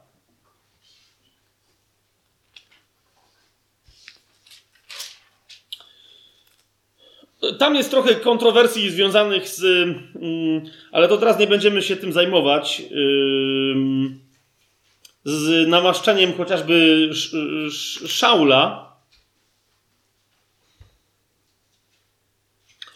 Nawiasem mówiąc, wiecie, że Paweł e, oryginalnie miał na imię tak samo jak pierwszy król Izraela, ten sprzed Dawida, tak? Czyli Szaweł, to jest nasze polskie tłumaczenie hebrajskiego Szaul, tak? Czasem w tych naszych tłumaczeniach mamy Saula, tak? Króla króla Saula. Więc tam jest taka trochę kontrowersja z tym, co się, co się stało z Saulem, kiedy on, mając namaszczenie, otrzymał konkurenta do namaszczenia. Ale to na razie to zostawmy, tylko zobaczcie sobie 16 rozdział pierwszej księgi Samuela. E, to jest moment, kiedy przychodzi prorok, żeby namaścić, e, czyli Samuel, e, żeby namaścić Dawida na króla w Izraelu. Dlaczego wybrałem ten fragment? No jest, jest parę innych, ale chodzi mi o to, też innych namaszczeń królewskich, ale chodzi mi o to, że, że ten fragment oddaje rysy Chrystusowego namaszczenia właśnie. I w Chrystusie, i w nas. Tak? Spójrzcie. W dwunastym wersecie Pan powiedział do Samuela, E, kiedy ten zobaczył Dawida, tak? Był on rudy i miał piękne oczy oraz ładny wygląd. Okej. Okay. I Pan mu powiedział, wstań, namaść go, bo to jest on. Widzicie? Zawsze najpierw jest wybranie Boże. To jest on. Tak? Ktoś, kto przychodzi namaszczać, nie, nie, jest, nie jest tu żadnym, e, żadną przyczyną, kimś, kto spowodował namaszczenie. Tak? Jest kimś, kto jest tylko aniołem Bożym, jest posłańcem Bożym, żeby obwieścić wybranie. Tak? To jest on. No i teraz zobaczcie, trzynasty werset. Jak wyglądało namaszczenie i, i zrobienie z kogoś pomazańca? A no w ten sposób. Samuel wziął więc róg z oliwą i namaścił go pośród jego braci. Tam w innych miejscach zobaczycie, że po prostu wylał mu oliwę na głowę, tak? I ona spłynęła mu z głowy na, na inne tam części ciała, tak? Samuel wziął więc róg z oliwą i namaścił go pośród jego braci. I teraz zauważcie, co się dzieje bo to jest niezwykle istotne dla naszych następnych rozważań. I od tego dnia duch Pana zstępował na Dawida. Samuel zaś wstał i poszedł yy, do Rama. Widzicie to? Wraz z wybraniem otrzymuje, nawet w Starym Przymierzu, zwróćcie uwagę, otrzymuje ten, kto został do czegoś wybrany, otrzymuje specjalne uposażenie do tego, żeby funkcjonować jako ten, kim ma być. Tak? Jako ten, kim ma być. Teraz uważajcie. E, obdarowanie charyzmatyczne, na przykład w pierwszym liście do Koryntian, jest obdarowaniem że się tak wyrażę, bo nie wiem jak to z greckiego inaczej przedstawić, jest, jest obdarowaniem chryzmatycznym. Tak? Czyli wynikającym z bycia namaszczonym. Tak? Jakby ktoś z Was tego szukał, możecie sobie sprawdzić w języku greckim, tak? Z jakiego słowa wychodzi słowo Chrystus. Tak? Ze słowa namaszczać. I teraz jak sobie sprawdzicie, gdzie ono się pojawia, to, to, to, to wtedy zobaczycie parę bardzo interesujących, yy, bardzo interesujących miejsc, tak? Obdarowanie charyzmatyczne jest związane z byciem namaszczonym, jest chrystyczne, że tak powiem, tak? Po prostu jest, jest związane z byciem małym Chrystusem, który pozwala w sobie rosnąć jedynemu prawdziwemu Chrystusowi, tak? Jeżeli ktoś jest wezwany, teraz zwróćcie na to uwagę, jeżeli ktoś jest wezwany, żeby być królem, i teraz kolejna bardzo istotna rzecz. Jeżeli ktoś jest wezwany, żeby być królem, otrzymuje Ducha Świętego, który mu pomaga funkcjonować jako królowi, tak? Domyślamy się, że jako kapłan, w takim razie jako kapłanowi, jako prorok, to jako prorokowi. Teraz wyobraźcie sobie, jeżeli ktoś ma te trzy obdarowania naraz. A ty jesteś osobą, ja jestem osobą, która ma te trzy obdarowania, te trzy powołania, trzy wezwania, trzy namaszczenia naraz. Dlaczego? Bo Chrystus żyje we mnie i ma się we mnie rozwijać. Jasne? Teraz to jest tak mocne i wyjątkowe obdarowanie, że jeżeli ktokolwiek inny miałby takie obdarowanie, to musi mu to obdarowanie być wzięte. Teraz mówię konkretnie o tym, że jeżeli szatan na tym świecie jakkolwiek mógł korzystać z jakiejkolwiek mocy, to musi Jedyne, z czego może korzystać, to z podróbki, bo niektórzy mówią, że są też sataniści, magicy, czarnoksiężnicy, ktoś tam, którzy mają również dary duchowe. Nie, nie, nie mają żadnych. Oni mogą robić tylko i wyłącznie podróbki, nie mają żadnego autentycznego obdarowania. Im mogą demony, jak oni sami zresztą mówią, im mogą demony aportować do czasu, kiedy oni zaczną aportować jak psy demonom. Tak? Ale nie mają prawdziwego obdarowania. Nawet wtedy w Starym Przymierzu, kiedy Dawid i on jeszcze, zauważcie, otrzymał namaszczenie na króla, otrzymał wraz z namaszczeniem na króla obdarowanie charyzmatyczne, otrzymał Ducha Świętego z darami potrzebnymi mu, potrzebnymi mu jako królowi. A zauważcie, że jeszcze długo nie objął urzędu. Widzicie to? Ale zauważcie, co się stało. Wróćmy jeszcze do tego tekstu. Spójrzcie, trzynasty werset. Od tego dnia duch Pana stępował na Dawida. I czternasty werset. Ale duch Pana opuścił Saula, a zaczął go trapić zły duch od Pana. Tak? Teraz nie będziemy sobie tłumaczyć, co to jest zły duch i czemu on jest od Pana i tak dalej, i tak dalej. Chcę tylko wam pokazać, że namaszczenie dla tego, kto je otrzymuje, jest namaszczeniem pełnym, namaszczeniem wyjątkowym. Jasne to jest?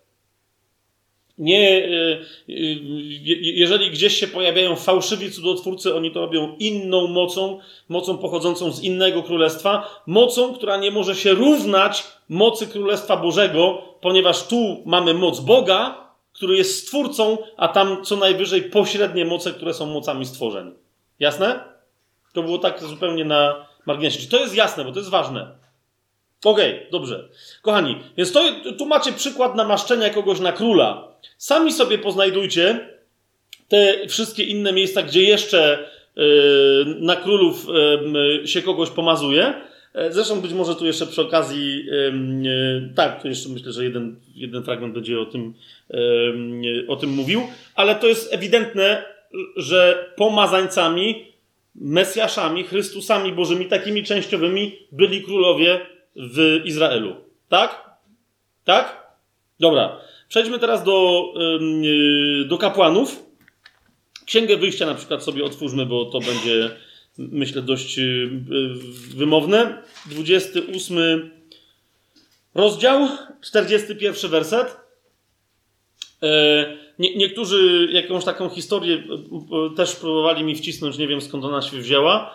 Naprawdę to było dziwaczne, że przed Chrystusem figurą, w sensie Panem Jezusem jako Chrystusem, figurą jego był Mojżesz, bo on też był królem, kapłanem i prorokiem. No nie jest to prawda. Wyraźnie Pan nakazał Mojżeszowi namaścić na pierwszego kapłana Aarona, jego brata i potem jego synów. I do nich tylko należało, rozumiecie, monopol, tak? Lewici musieli być poddani e, Aaronowi i jego synom, tak? Więc Mojżesz nie był nigdzie namaszczany na, na kapłana. No właśnie, ale mamy a propos tego namaszczenie Aarona. Zobaczcie Księgę Wyjścia, 28 rozdział, 41 werset. Mm, no tam jest mowa o tym, że tam trzeba ubrać mm, Aarona i jego synów, ale mamy ten kluczowy fragment i ubierzesz w nie twojego brata Aarona i wraz z nim jego synów, namaścisz ich, to jest właśnie, wiecie, e, o, o, oliwą, tak? Pomarzesz ich oliwą, poświęcisz i uświęcisz, aby mi sprawowali urząd kapłański. Widzicie to? Yy, i, teraz, no właśnie, na przykład pierwszą kronik, jak sobie otworzymy, bo później tam do interesującej rzeczy yy, dochodzi. W 29 rozdziale i w 22 wersecie. Tam mianowicie jest powiedziane, że właśnie czasem widać, że obrzędy, że tak powiem, nie obrzędy, tylko e, ceremonia, no to obrzęd, namaszczenia królewskiego idzie wraz, y, jakby towarzyszy jej namaszczenie kapłańskie, ale to nie jest ta sama osoba, tak? Zobaczcie pierwszą, pierwszą kronik, 29 rozdział, 22 werset. Jedli i pili przed Panem tego dnia z wielką radością i po raz drugi ustanowili królem Salomona. Mniejsza o to, czemu tak się stało. To jak ktoś będzie sobie to chciał sprawdzić, to niech sobie tam sprawdza. I po raz drugi ustanowili królem Salomona, syna Dawida, i namaszczali go dla Pana na władcę, a Sadoka na kapłana. Widzicie to?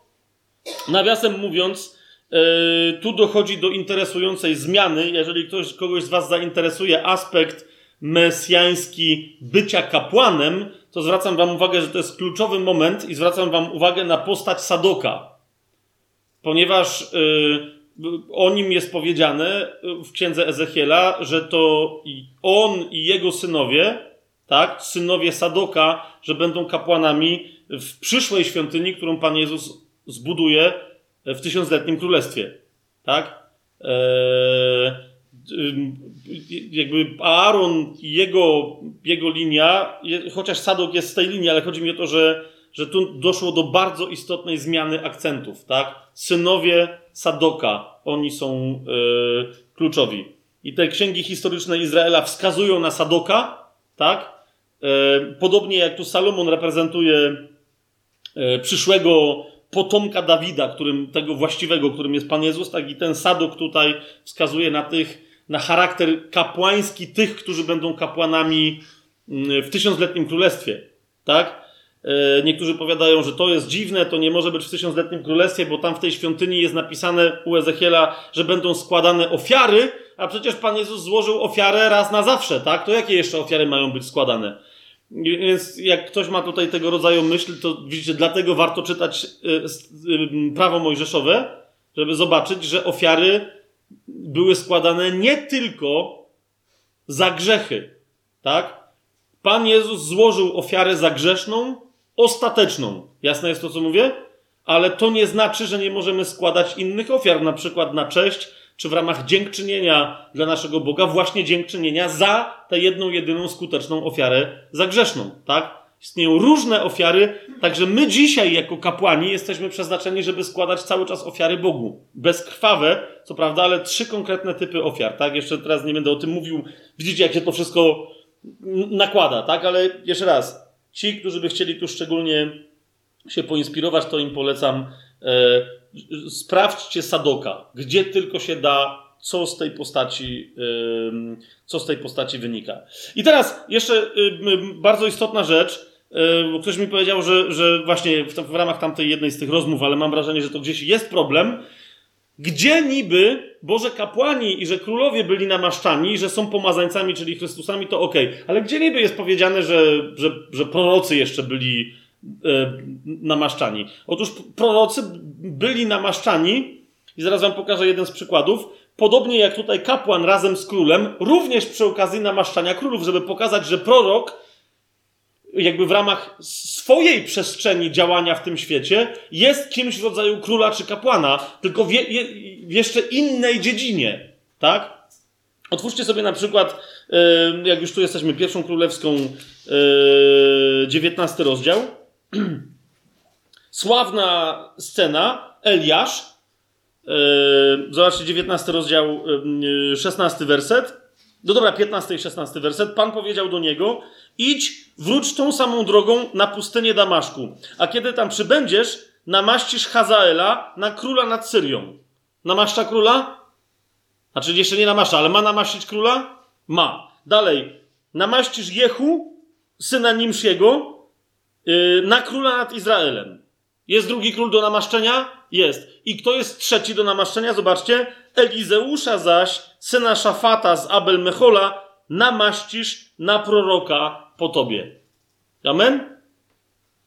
Prorocy również byli namaszczani. Pan w ten sposób chciał pokazać, że istnieją trzy dziwne obszary, tak? Jeden królewski, drugi kapłański, trzeci proroczy i one wszystkie dopiero trzy razem reprezentują e, tego, który ma nadejść, tego jednego Hamaszyja, który będzie, który jest e, wzorem wszelkiego namaszczenia, a więc wybrania Bożego, który będzie kluczem wybrania Bożego, który będzie gwarancją i gwarantem żyjącym namaszczenia i wybrania Bożego, który, który będzie wiecznością cudowności życia w wybraniu, w wybraniu Bożym.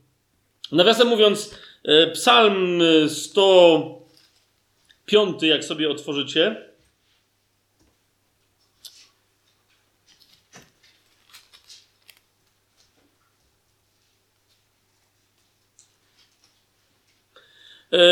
nie wiem, czy ktoś z Was ma inne e, tłumaczenie. Mówiłem, że nie będziemy potrzebować, ale to by się przydało. Bo w UBG widzę, że jest. W tak, bo ja to. Widziałem. To jest Psalm 105, 15 werset.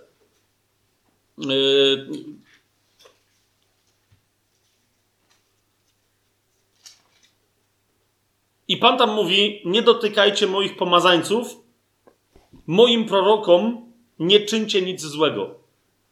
E, to jest zdanie dotyczące się jednych i tych samych ludzi. Tak? E, z, tym, że w UBG mamy tłumaczenie nie dotykajcie moich pomazańców, a moim prorokom nie czyńcie nic złego. Słucham? Tu jest też, tu jest i. No właśnie. No dobra, nie będziemy się tutaj specjalnie na ten temat spierać. Eliasz namaścił Elizeusza, tam są jeszcze inne, ale, ale tu yy, no wyraźnie, yy, jak zostałem co do tego przekonany w tym fragmencie yy, przez kogoś, kto się, kto się świetnie zna na, na hebrajskim, idzie o tę samą grupę ludzi, tak? O tę grupę ludzi, y, o której wcześniej jest powiedziane w 12 wersecie, kiedy ich było niewielu, nieliczni i obcy w niej i wędrowali od narodu do narodu, z jednego królestwa do innego ludu. Nikomu nie pozwolił ich krzywdzić. Tak? Jedną grupę ludzi. Jasne to jest? Jedną grupę ludzi. Nikomu nie pozwolił ich krzywdzić. Kogo? Nie powiedział, nie dotykajcie moich pomazańców, moim prorokom, nie czyńcie nic złego. Nawiasem mówiąc, tutaj też widać, że oryginalnie Pan cały naród wybrany tak, traktował jako naród królewski i naród proroczy. Tak? Ale jeszcze raz, nie będziemy w to się za specjalnie yy, zagłębiać, ponieważ mamy jeszcze drugą część dzisiaj do zrobienia yy, tego tematu, mianowicie wskazanie, co to oznacza być namaszczonym na proroka, być namaszczonym na kapłana, być namaszczonym na króla, co to oznacza w życiu Jezusa i jakie to może mieć implikacje, czego my powinniśmy się spodziewać po takim Chrystusie, objawiającym się w nas oraz po takim Chrystusie objawiającym się w swoim ciele, którym jest Kościół. Tak? Więc idziemy. Eee, absolutnie bez e, zastanowienia. Pierwsza rzecz, zacznijmy to, z drugiej strony zaczniemy, czyli zacznijmy od tego, kim jest prorok. Ok? Eee, jakbym powiedział prorok, tak, tak z pierwszego rzutu, to, to kim według Was jest prorok? W Biblii, nie, nie tak w ogóle, tylko, tylko w Biblii. To jest ktoś, kto zapowiada przyszłość, tak? który ma wiedzę na temat przyszłości. Ale kochani, prorok, nawiasem mówiąc, yy, zwróćcie uwagę, yy, yy, że takim wzorcowym przykładem proroka przed wszystkimi innymi prorokami dla narodu izraelskiego był Mojżesz. Tak? On nie był, oni go nigdy nie uznawali za króla, no bo nie był namaszczony na króla, nigdy go nie uznawali e, za kapłana. Jeszcze raz był Aaron był kapłanem, ale Mojżesz był, jest do dzisiaj uznany w narodzie Izraela, w wierzącym narodzie Izraela za wzorcowego proroka, tak? Za chwilę sobie jeszcze więcej o tym powiemy. I teraz, kochani, prorok to był człowiek, który miał znać przyszłość, zaraz sobie to więcej powiemy, ale to był zasadniczo w ogóle człowiek, któremu Bóg objawiał z pewnych względów rzeczy, które są normalnie ludziom nieznane. A więc nie tylko przyszłość, ale także to, co się dzieje w sercach ludzkich, na przykład przeszłość, tak? która jest nikomu nieznana. Ktoś ma jakiś sekret, o którym tylko Bóg wie. Tak? Prorok, jeżeli Bóg mu objawi, też powinien o tym wiedzieć. A więc pamiętajcie, prorok to jest człowiek, który zna rzeczy ukryte z przyszłości, ale i z przeszłości, które są schowane w sercu człowieka. Jasne? Po drugie, i bardzo istotne, prorok jest cudotwórcą. I po trzecie, co jest najmniej, mam wrażenie, oczywiste dla niektórych, prorok jest i musi być nauczycielem. Prorok nie jest tylko od tego, żeby, żeby demonstrować jakieś nadzwyczajne rzeczy, przez to, że objawia wiedzę, której normalnie ludzie nie mają, albo robi, robi rzeczy, których normalnie ludzie nie mogą zrobić, ale także uczy ich, wyjaśnia im, jakie jest znaczenie tego, co się dzieje. Tak? A więc funkcją proroka jest być nauczycielem. Otwórzmy sobie Księgę Powtórzonego Prawa, yy, czyli piątą Mojżeszową.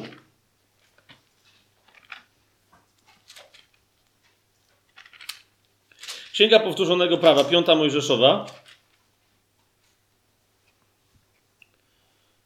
Czwarty rozdział. Zauważ, ten wzorcowy prorok, o którym powiedziałem, którym jest Mojżesz, yy, jak tu sam siebie yy, wstawia, w jakiej funkcji.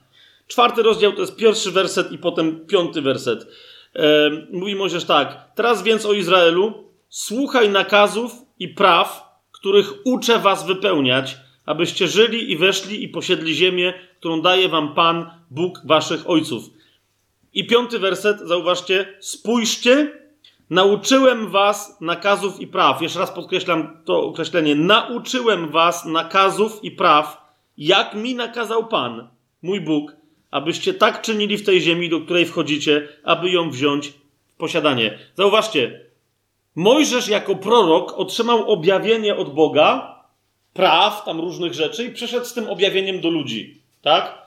ale nie skończył swojej roli na tym, że im przekazał objawienie, ale upewnił się, że się nauczyli tego, co wynika z tego, z tego objawienia. Jasne jest to? Podobnie jak zresztą nie tylko tego, co, co Pan mu przekazał. Zobaczcie sobie 31 y, rozdział. 22 mm, werset. Spójrzcie, tu już jest klasyczne działanie nauczyciela. Mojżesz napisał pieśń tego dnia, tę pieśń tam konkretną, tak? I Mojżesz napisał tę pieśń tego dnia i nauczył jej synów Izraela. To jest to, to dosłownie, tak? Nauczył ich na pamięć czegoś. Funkcja nauczycielska w każdej takiej formie, o jakiej y, y, byśmy pomyśleli. Prorok jest kimś, kto jest odpowiedzialny za nauczanie. Tak? Prorok jest kimś, kto jest odpowiedzialny za nauczanie. Yy, chcąc przestudiować, co to znaczy, że Mesjasz jest nauczycielem, to później jeszcze mam parę tam elementów wskażę, ale otwórzmy sobie Psalm 78.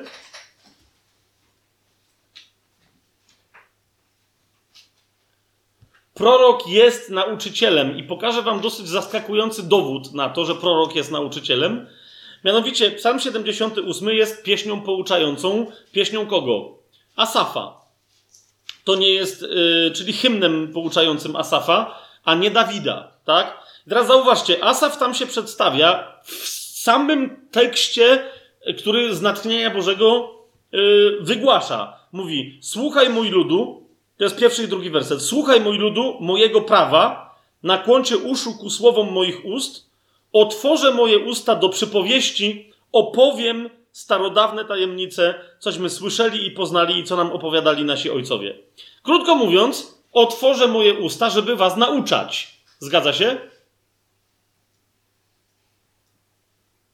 Zgadza się.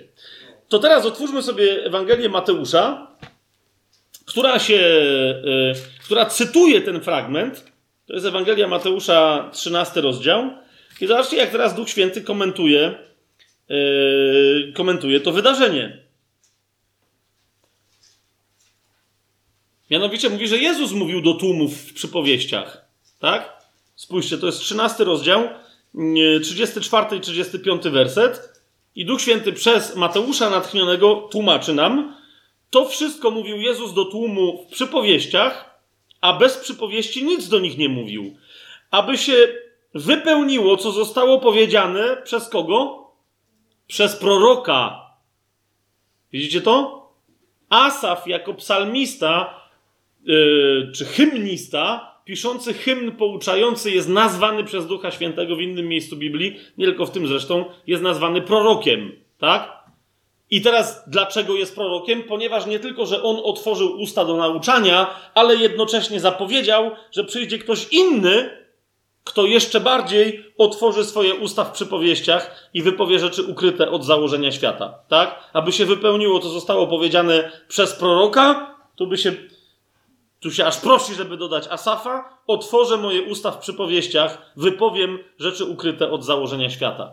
On, nauczając, prorokował, że przyjdzie prorok, który będzie nauczycielem, nauczycielem Izraela, który będzie nauczał w przypowieściach. Jasne jest to, to, to co teraz mówimy? Okej. Okay.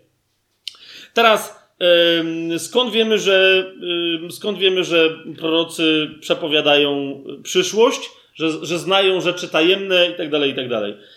Oczywiście, że wiemy, ale jeszcze raz, żebyśmy nie wylądowali w takim, wiecie, dziwnym przekonaniu, że no wiemy, no bo przecież chyba to musi być prawda, a potem nie wiemy, gdzie to w piśmie w ogóle chociaż jeden fragment jest napisany, to sięgnijmy do tego klasycznego mm, e, wersetu, to jest Księga Amosa, trzeci rozdział, e, siódmy werset, gdzie Amos, sam będąc prorokiem, zapewnia, doprawdy Pan Bóg nic nie czyni, jeśli nie objawi swojej tajemnicy najpierw swoim sługom, prorokom. Widzicie to? Pan Bóg nic nie czyni. I teraz chodzi o to, że nic nie uczyni w przyszłości, ale uważajcie, również nic nie uczyni z człowiekiem, który ma w sercu schowaną tajemnicę, jeżeli tego też nie objawi prorokowi, tak? Aby to było znakiem od Pana. Dla, dlaczego to jest istotne? E, bo widzicie, my często mówimy o tym, że prorocy zapowiadali upadek Babilonu, upadek jakiś tam upa- pójście Izraela na niewolę babilońską. Wiecie o co mi idzie, tak? Te, te wszystkie historie. A zauważcie, jak mało osób dostrzega, że było absolutnie proroczym aktem skonfrontowanie Dawida z jego ohydną tajemnicą. Tak? Przyszedł do niego prorok, który, żeby go skonfrontować z tym, nie tylko co zrobił z Batrzebą, ale co zrobił z jej mężem. Prorok Natan, tak? I widzicie, to był proroczy akt. On mu nie mówi na temat przyszłości. Przyszłość jest otwarta, jest w rękach Dawida. Może pokutować albo nie. Ale objawia mu przeszłość, którą on ukrył w swoim sercu, a która jest ważna dla Pana. Tak? Więc Pan ujawnił to prorokowi. Nawiasem mówiąc, zwróćcie uwagę w pierwszym do Koryntian w 14 rozdziale, e, jak jasno Słowo Boże wskazuje, że my w Nowym Testamencie również powinniśmy się e, no, mocno na tym skupić, tak? Że prorokowanie objawia Boga kiedy? Wtedy, kiedy ujawnia tajemnice ludzkich serc. Tak? Nie kiedy ludzie naraz 500 osób coś tam bredzą na językach, i, i, a ktoś, kto, kto nie wie, co to jest w ogóle mówienie na językach, przychodzi i mówi, no fajnie. To nie jest mój komentarz teraz do charyzmatyków, tak? Tylko to jest komentarz Słowa Bożego do każdego charyzmatycznego zgromadzenia. Tak? Jeden niech prorokuje mówi na językach, drugi, trzeci, ale potem to tłumaczcie, żeby Pan mógł ujawnić tajemnice ludzkich serc, a oni wtedy powiedzą, naprawdę Bóg jest tutaj, Bóg jest z wami. Tak? Jak nie pamiętacie ten fragment, jak nie, to sobie sprawdźcie. E, cały czas Bóg chce robić to samo. Oczywiście nie po to, żeby ujawnić kogoś, wiecie, że jakieś tam grzechy ma i żeby mu zrobić wstyd. Z, z bólem to mówię, ale niestety... Spotkałem się z taką posługą proroczą. Prorok był tak bardzo zafascynowany swoim darem widzenia cudzego serca, że się kompletnie nie przejął, co się stanie, kiedy ujawni to, co widzi w tym sercu. Zrozumiecie, o co mi idzie? To, że ktoś ma ten dar, to potem jeszcze musi z rozwagą go użyć. Nie dał nam Bóg ducha bojaźni, ale mocy, super, miłości i trzeźwego przy tym wszystkim y, myślenia, tak? Tudzież y, wstrzemięźliwości. Drugą królewską y, sobie otwórzmy, no bo to jest oczywiste, że przychodzi, przychodzi Dawid do, Natan do Dawida i tam mu tłumaczy, co się dzieje, ale chcę wam zwrócić uwagę na takie, wiecie, dowody, które są też, one są wszędzie w Biblii. Czasem się zapętlimy w jakiejś jednej, skoncentrujemy na głównym wątku jakiejś historii, a nie widzimy różnych z boku nam opowiadanych rzeczy. To jest druga królewska, czwarty rozdział, 27 werset. Yy, przychodzi owa szunamitka. Jak nie wiecie, która, to jeszcze raz, tam jest yy, yy, cała historia. Przychodzi owa szunamitka do Elizeusza.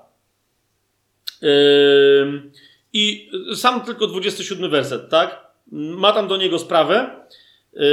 Zobaczcie, 27 werset. A gdy przyszła do męża Bożego na górę, objęła go za nogi, a Gehazi zbliżył się, żeby ją odepchnąć. Lecz wówczas mąż Boży powiedział: Zostaw ją, bo jej dusza jest pogrążona w smutku, a Pan zataił to przede mną i nie oznajmił mi tego.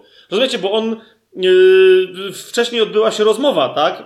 On kazał temu Gehaziemu wybiec w 26 wersecie, wybiegnij proszę na jej spotkanie i zapytaj ją, czy masz się dobrze, czy dobrze ma się twój mąż, czy dobrze ma się twój syn. E, no a nie miał się akurat ten jej syn dobrze, tak, bo umarł. E, a, a on będąc prorokiem o tym nie wiedział, tak. Niemniej zwróćcie uwagę, zwróćcie uwagę, że nie tylko prorok, jeszcze raz, to jest moment, w którym jakby spodziewa się, że będzie wiedzieć coś na przyszłość, ale spodziewa się, że Pan będzie mu objawiać tajemnice ludzkich serc. Widzicie to? Że on, się, on został zaskoczony, że Pan z jakiegoś powodu nie objawił mu jej stanu yy, wewnętrznego. Tak? I dopiero w tym momencie, kiedy ją zobaczył, ona go objęła po prostu czysto naturalnie, mówi: Hej, zostaw ją. Ona jest smutna. Ja nie wiedziałem, że ona jest smutna. Coś ją bardzo mocno za, yy, yy, przejęło troską, tak? Yy, Otwórzmy sobie y, jeszcze Księgę Powtórzonego Prawa. Tak a propos przepowiadania przyszłości przez proroków, bo niektórzy też mówią, że o, prorocy niekoniecznie musieli przepowiadać. Oczywiście, że musieli, e, do, bo, bo między innymi do, to jest 18 rozdział Księgi Powtórzonego Prawa, 21 werset i 22. Tam Pan ostrzega, że są tacy prorocy, którzy będą udawać proroków, I przewidział też Pan, że niektórzy będą się pytać, ciekawe, jak mam to poznać, i to jest prosta odpowiedź Boga, tak? Zobaczcie, 18 rozdział powtórzonego prawa, czyli 5 Mojżeszowej, 21 i 22 werset.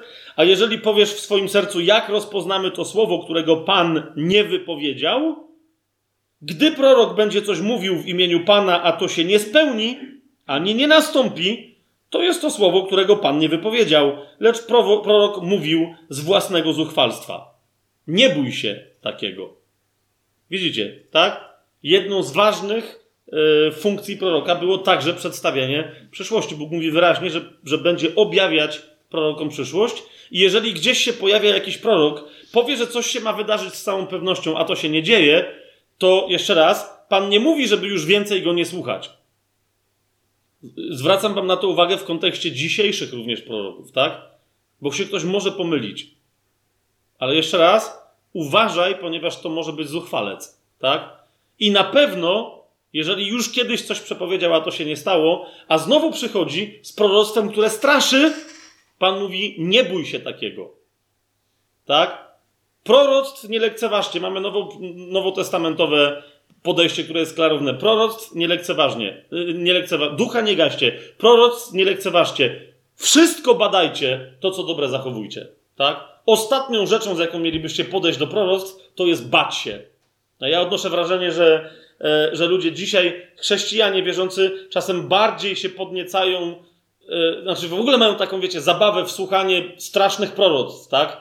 Kiedy przyjdzie jakaś klęska na ziemię, kiedy coś tam się wydarzy, komu co tam się stanie, gdzie przyjdzie, wiecie, nawałnica, a gdzie tornado i kiedy przyjdzie klęska na całą ziemię i kiedy nam zaczną ucinać głowy i tak dalej, i tak dalej. Tak?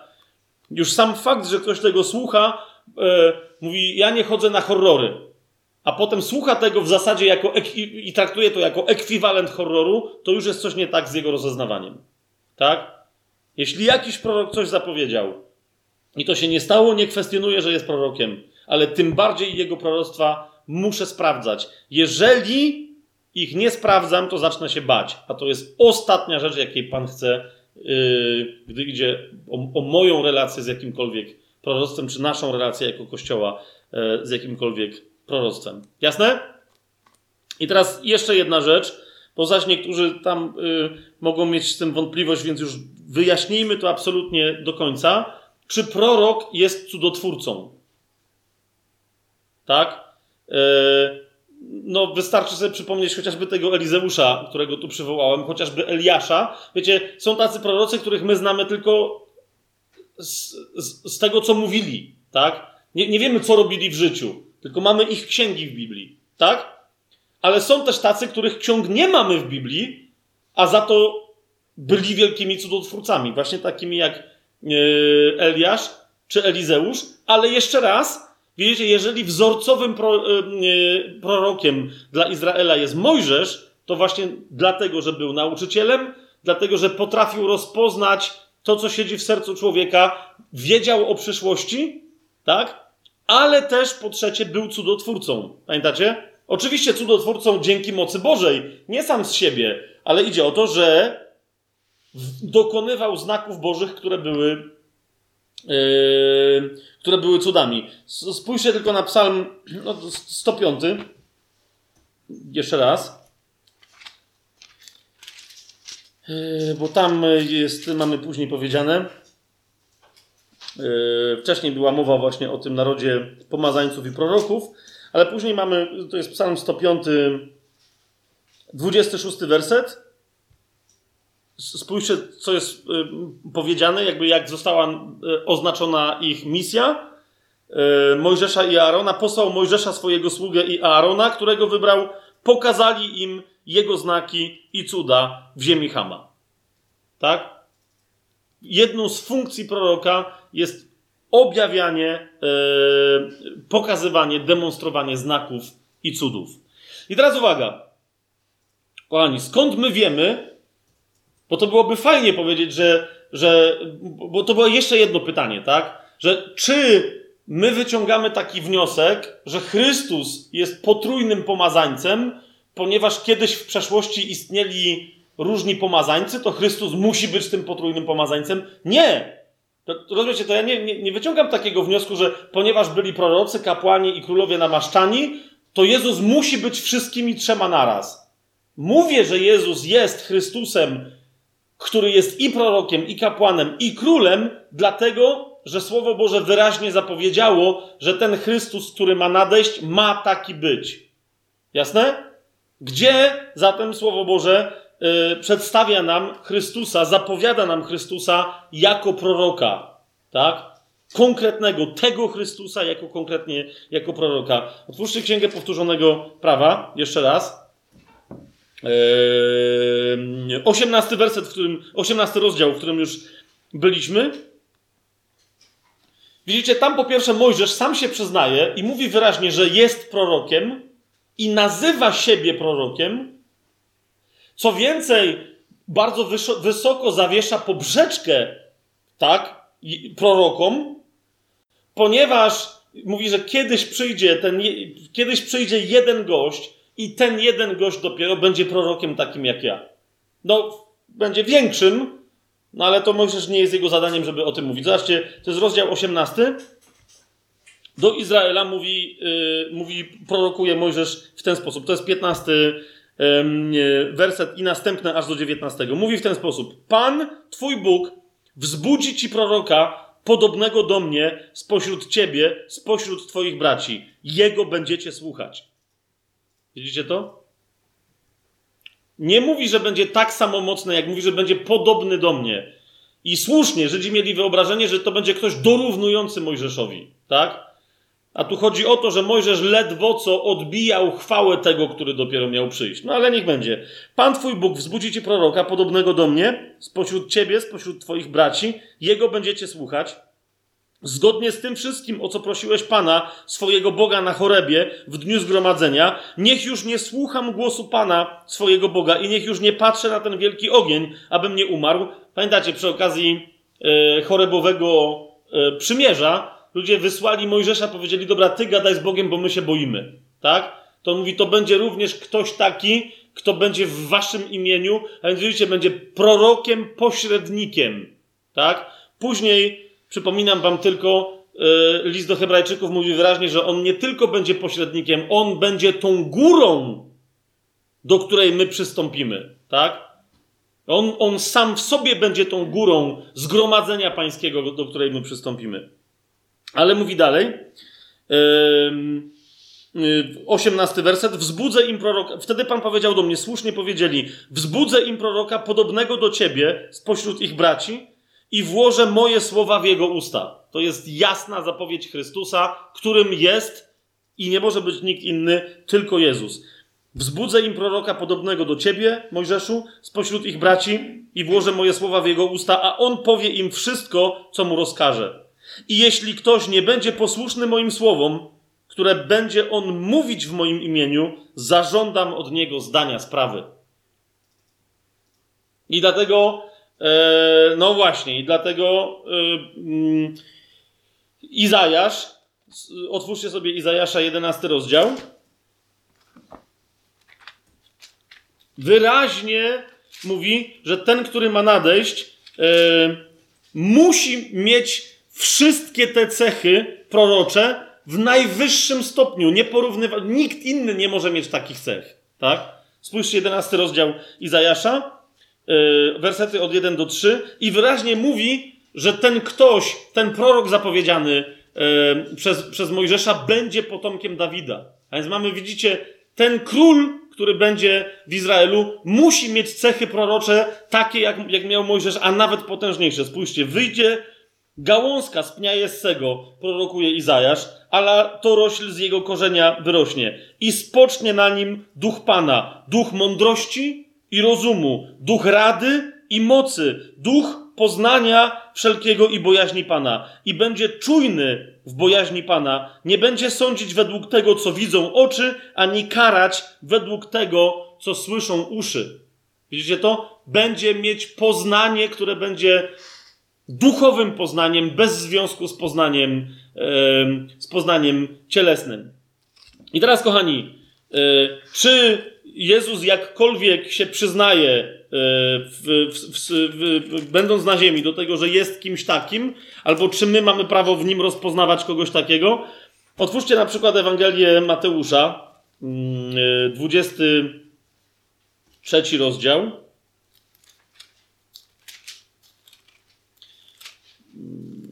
Dwudziesty trzeci rozdział.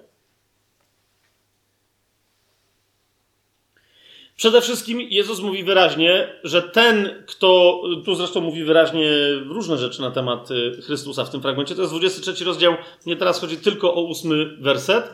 Jezus mówi bardzo wyraźnie, Wy nie nazywajcie się rabbi. Rabbi znaczy co po hebrajsku? Nauczyciel. Tu mamy w UBG trochę dziwne tłumaczenie. Wy nie nazywajcie się rabbi, jeden bowiem jest wasz, tu powinno być nauczyciel, e, a nie mistrz, e, no ale niech będzie. Jeden bowiem jest wasz nauczyciel, kto? Chrystus, a wy wszyscy jesteście braćmi. Widzicie to? Funkcja prorocza, którą, którą jest bycie nauczycielem, jest wypełniona ostatecznie w jednym, jedynym nauczycielu, którym jest Chrystus. Do tego stopnia, że ktokolwiek inny czegokolwiek naucza, może nauczać tylko z Niego, z Chrystusa, tylko z Nim, z Chrystusem i tylko w Nim, w Chrystusie. Tak? Nie, nie inaczej. Ale jednocześnie widzicie, kto ma w sobie Chrystusa, dlatego potem Jan na przykład w pierwszym liście mówi: Nikt z was nie potrzebuje od nikogo pouczenia. Bo wszyscy macie namaszczenie, pamiętacie to? Namaszczenie, pomazanie od świętego. Pamiętacie ten, ten, ten, ten fragment? To jest to. jeżeli nauczyciel jest w tobie, to jakikolwiek nauczyciel, nawet taki jak ja teraz gadający, tak? Dokładnie taki jak ja teraz gadający, z zewnątrz, ma być tylko kimś, kto potwierdza to, czego, co Duch Święty, czego Duch Święty uczy cię w tobie, tak? Czego Chrystus cię uczy w swoim świętym duchu w tobie. Więc jeszcze raz, ale jak cię ma uczyć, je, jeżeli yy, więcej w tobie będzie, nie wiem, na przykład mojego słuchania, niż tekstu Słowa Bożego, obiektywnego, tak? Jak, jak masz się do czegokolwiek odnosić? Dlatego jeszcze raz, bardzo mi się podobają ci wszyscy, którzy mi mówią, słuchaj, Fabian, ktoś mi ostatnio powiedział, jak byliśmy w Oksfordzie. Ktoś, yy, nie, nie, to było nawet yy, jeszcze wcześniej, w Sączu. Mówi, słuchaj, yy, ja dopiero jestem, bo niedawno zacząłem słuchać i dopiero jestem w drugim sezonie, tam w którymś odcinku, ale to dlatego, że każdy fragment, który ty tam podajesz, nie tylko go sprawdzam, ale sprawdzam, czy rzeczywiście konteksty ma takie, w jakich ty go widzisz, tak? I dopiero wtedy idę, dalej. I o to mi chodzi, tak? O to mi chodzi. Ja tu nie, nie mam możliwości przekazania wszystkich tych ciągów, które istnieją w Biblii, ale ty je miej, tak? I na tej podstawie wiedz, że coś, czego, yy, czego w tym momencie możesz się nauczyć, że jest prawdziwe. Nie ode mnie, tylko ze Słowa Bożego.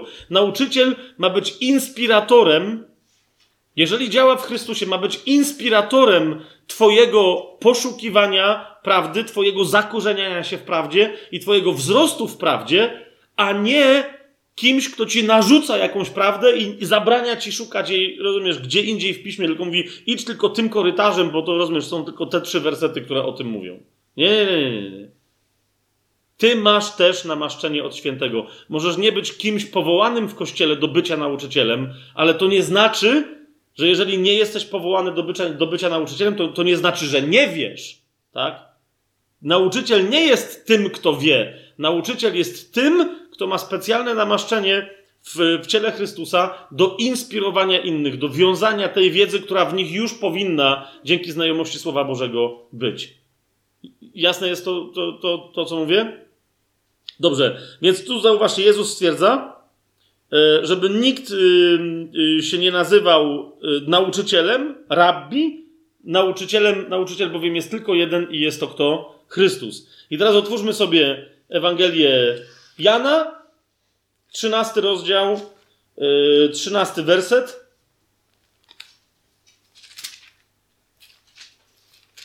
Gdzie bardzo wyraźnie yy, Jezus stwierdza: Wy mnie nazywacie nauczycielem i panem, no ale to teraz yy, jakby koncentrujemy się na nauczycielu. Mówi: Wy nazywacie mnie nauczycielem i panem, i dobrze mówicie, bo nim jestem.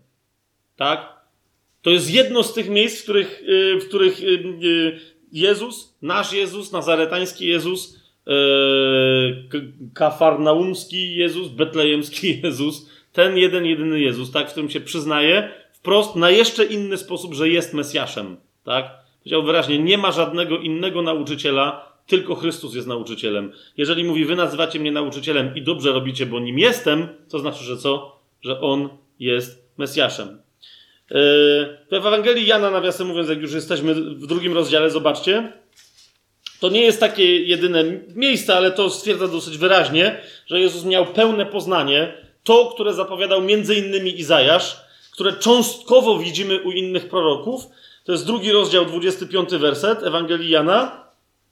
E, w ogóle 24 i 25, tak? Jest powiedziane, Jezus nie powierzał im samego siebie, innym ludziom, z którymi rozmawiał, bo on znał wszystkich, i tu uważajcie, i nie potrzebował, żeby mu ktoś dawał świadectwo o jakim człowieku, on bowiem wiedział, co było w człowieku. Tak? I w wielu różnych sytuacjach widać, że Jezus rozpoznaje, jakie są myśli, na przykład faryzeuszy, saduceuszy. Pamiętacie tę sytuację, jak był u Szymona faryzeusza, tak? I ten sobie myśli, gdyby on był prorokiem, to by wiedział, co to za kobieta, tak? A potem mamy komentarz Łukasza, który mówi, że Jezus rozpoznał w duchu, co on myśli, i w związku z tym odpowiedział mu następującymi y, słowami. Tak? Więc widzimy, że Jezus y, tego typu moc posiada. Nie będę już w ogóle mówić o mocy przepowiadania przyszłości. Tak? O tym, że Jezus zapowiedział wielkie historyczne wydarzenia, które już się zrealizowały, na przykład zburzenie Jerozolimy i zniszczenie świątyni jerozolimskiej, tak, że nie został kamień na kamieniu. Dokładnie tak, jak on powiedział. Przez dokładnie tych, których wskazał, że to zrobią w czasie, który wskazał, że będzie tym czasem, jeżeli się pewne rzeczy nie wydarzą w Izraelu, tak? Wiele Pan Jezus zapowiedział na temat końca czasów, końca tego wieku. Jeszcze się to nie zdarzyło, ale też i ci, którzy y, jakby bezpośrednio z nim funkcjonowali jako z prorokiem, widzieli chociażby Natanael w Ewangelii Jana, tak? Mm, chociażby Natanael, który, który, któremu Jezus powiedział, że go widział pod drzewem figowym. I to było bardzo konkretne prorocze wskazanie. Zwróćcie uwagę na Piotra, któremu Jezus powiedział, kogut trzy razy zapieje, tak? A ty się mnie zaprzesz. Pamiętacie to, to połączenie? I to, więc w, w drobnych zapowiedziach przyszłości osobistych, słucham? Dwa razy. Mm, więc, yy, czy to, gdy chodzi o najbliższe wydarzenia, drobne, tak?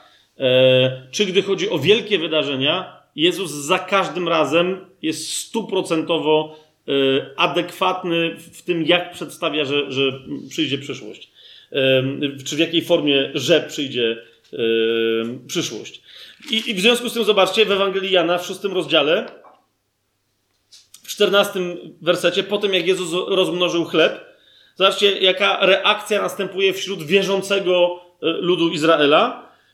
To jest szósty rozdział, czternasty werset. A ci ludzie, ujrzawszy cud, który uczynił Jezus, mówili: To jest prawdziwie ten prorok, który miał przyjść na świat. Widzicie to? Hamashia, ten Mesjasz, musiał być tym prorokiem. Co więcej, oni wiedzieli, że ten prorok musi być również tym królem, który odnowi królestwo Izraela. Dlaczego? Zobaczcie, 15 werset. No trochę są, oni tu się zachowali, wybaczcie mi określenie, ale trochę jak łosie, tak? Bo skoro wiedzieli, że on jest tym prorokiem, to powinni przewidzieć, że on będzie wiedział, co oni chcą zrobić, tak? Ale oni już nie wpadli na to, że skoro on jest tym prorokiem, to że to przewidzi i tego nie przewidzieli, a tymczasem zobaczcie 15 werset. Wtedy Jezus poznawszy, że mieli przyjść i porwać go, po co? Patrzcie, aby go obwołać królem, odszedł znowu sam jeden na górę. Widzicie? Ale, ale zrozumienie, że ten prorok musi być jednocześnie tym królem, jest, jak sami widzicie, oczywiste w prostym nawet yy, ludzie Izraela.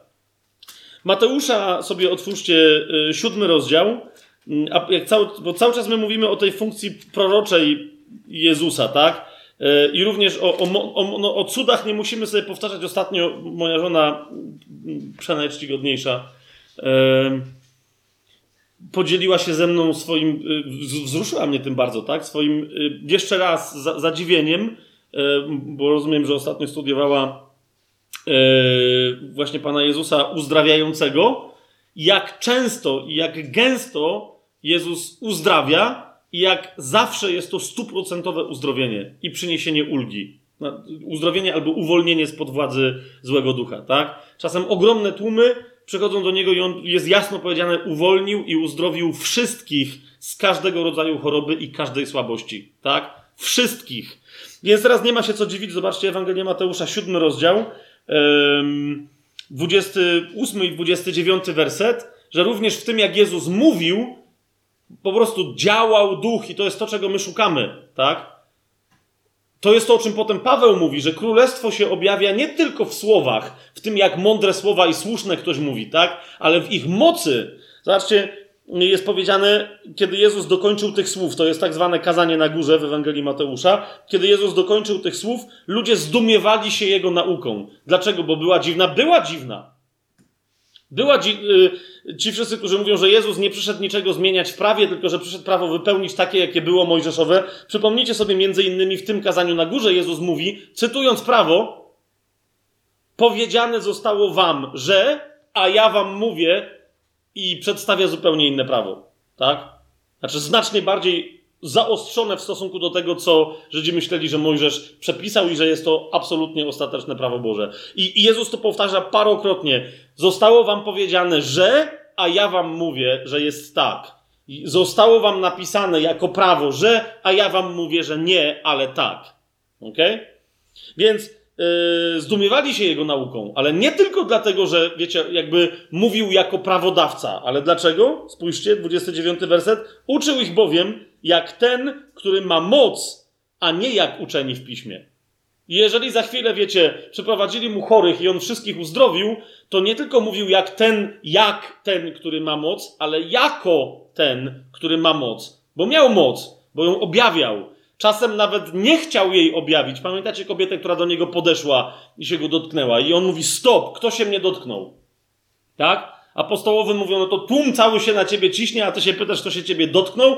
A on mówi, nie chodzi mi o to, kto się otarł o mnie, tylko kto się mnie dotknął z wiarą, bo moc ze mnie wyszła.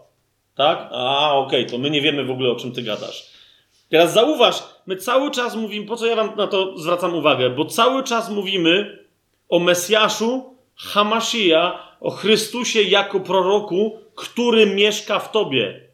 Teraz, jako ten, który dodatkowo powiedział, koniec Ewangelii Mateusza, dana mi jest cała władza, wszelka możliwa władza, jaką sobie możesz wyobrazić. Dana mi jest wszelka władza na niebie i na ziemi. On mieszka w tobie. Pytanie brzmi: jeżeli on, mieszkając w tobie jako taki prorok, ma taką moc, to po co on taki w tobie mieszka? Żeby ją chować? Ewangelię Łukasza sobie otwórzmy.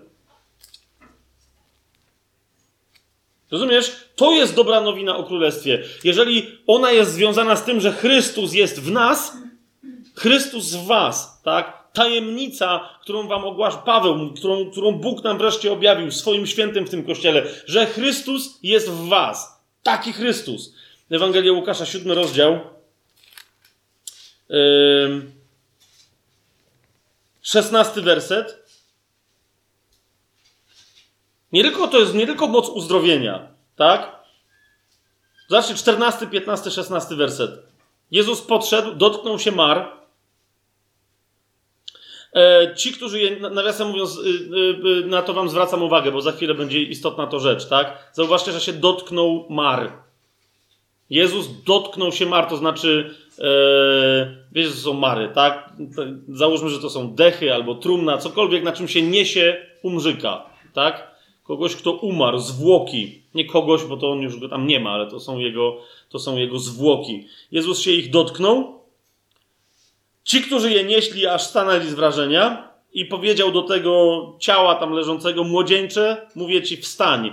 A ten, który był martwy, usiadł i zaczął mówić. I oddał go Jezus, w sensie tego młodzieńca, jego matce.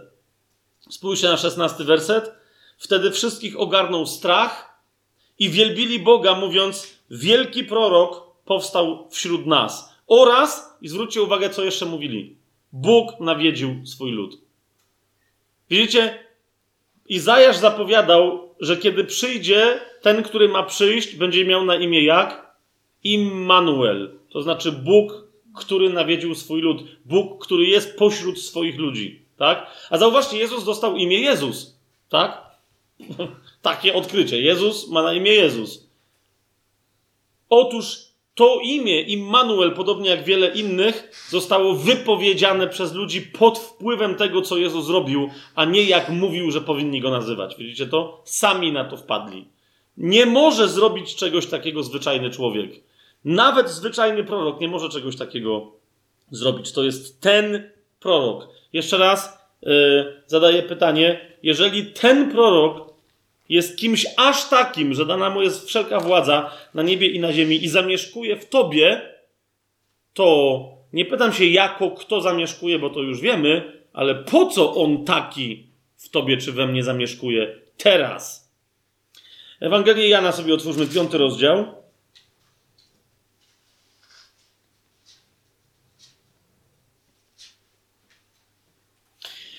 Yy, jeszcze a propos tej zapowiedzi, że proroka takiego jak ja, podobnego mnie, wzbudzi wam Bóg, y, jak zapowiedział Mojżesz. Zobaczcie, piąty rozdział, 45 y, do 47 wersetu. Właśnie ze względu na tamtą przepowiednię, którą Mojżesz jako prorok wypowiedział, Jezus, y, no właśnie, do tamtej przepowiedni się bezpośrednio odwołuje i mówi do Żydów: Nie sądźcie, że ja was będę oskarżał przed Ojcem. Jest ktoś, kto już was oskarża. Mojżesz, w którym wy pokładacie nadzieję. Bo gdybyście wierzyli Mojżeszowi, wierzylibyście i mnie, gdyż on pisał o mnie. Jeśli jednak nie wierzycie Jego pismom, to jakże uwierzycie moim słowom? To, to, to jest oczywiście, tu chodzi nie tylko o tą zapowiedź, że ten Mesjasz będzie prorokiem podobnym e, Mojżeszowi, ale o coś znacznie więcej. O tym za chwilę. Jeszcze jak już tu jesteśmy, to Jana sobie otwórzmy siódmy rozdział. E, zobaczcie, że, że Żydzi wiedzieli o co, o co biega, tak? Spójrzcie, prześledźmy od 40 wersetu reakcję Żydów, różnych Żydów, na Jezusa, tak? I ludu zwyczajnego, i uczonych w piśmie.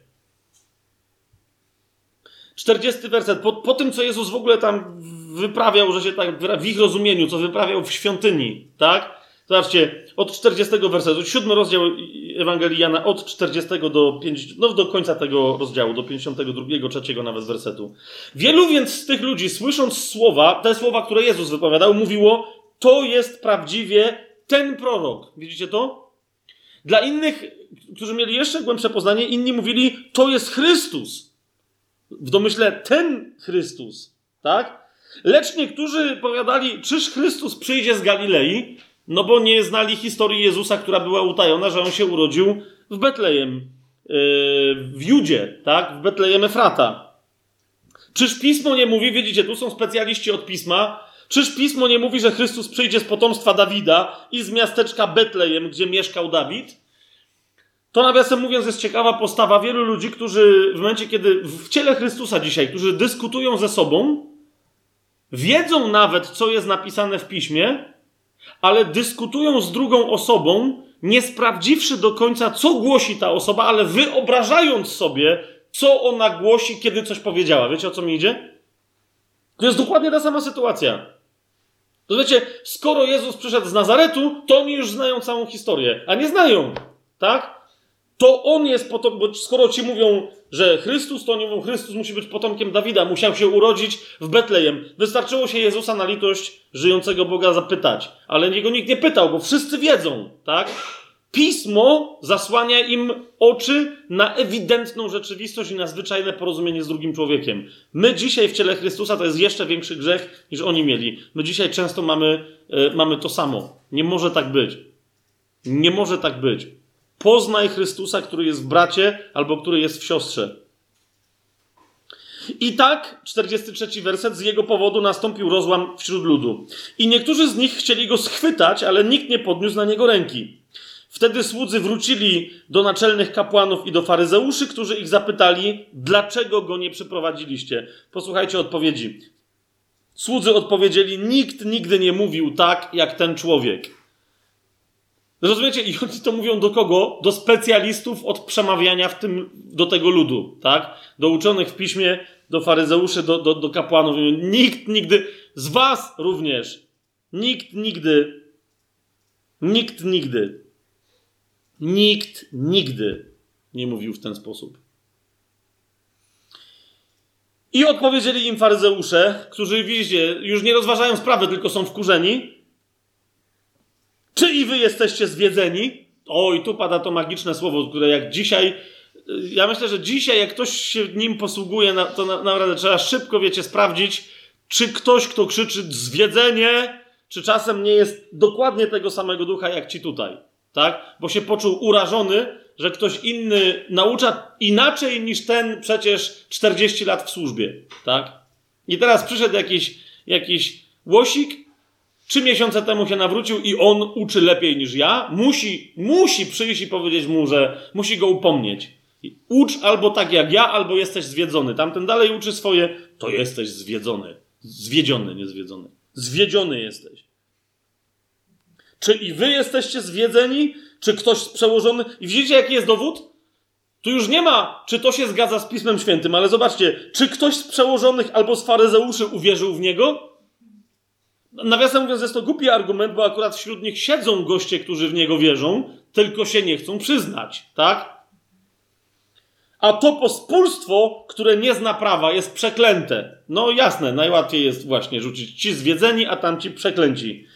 Jeden z nich, Nikodem, pamiętacie, z tej samej Ewangelii, tak, pojawił się parę rozdziałów wcześniej, jeden z nich, Nikodem, ten, który przyszedł w nocy do niego, powiedział im, Zamiast po prostu się przyznać, halo, halo, ja w niego wierzę, no to właśnie. Mm, powiedział im, czy nasze prawo potępia człowieka, zanim go najpierw nie wysłucha i nie zbada, co czyni? Bardzo mądre zwrócenie uwagi, również dzisiaj wielu chrześcijanom, tak? Ja o tobie wiem na pewno, że coś, bo powiedziałeś i tutaj padają trzy słowa, tak? Jak tak powiedziałeś, to na pewno z tego wynika, że i to są cztery tomy oskarżenia. Tak?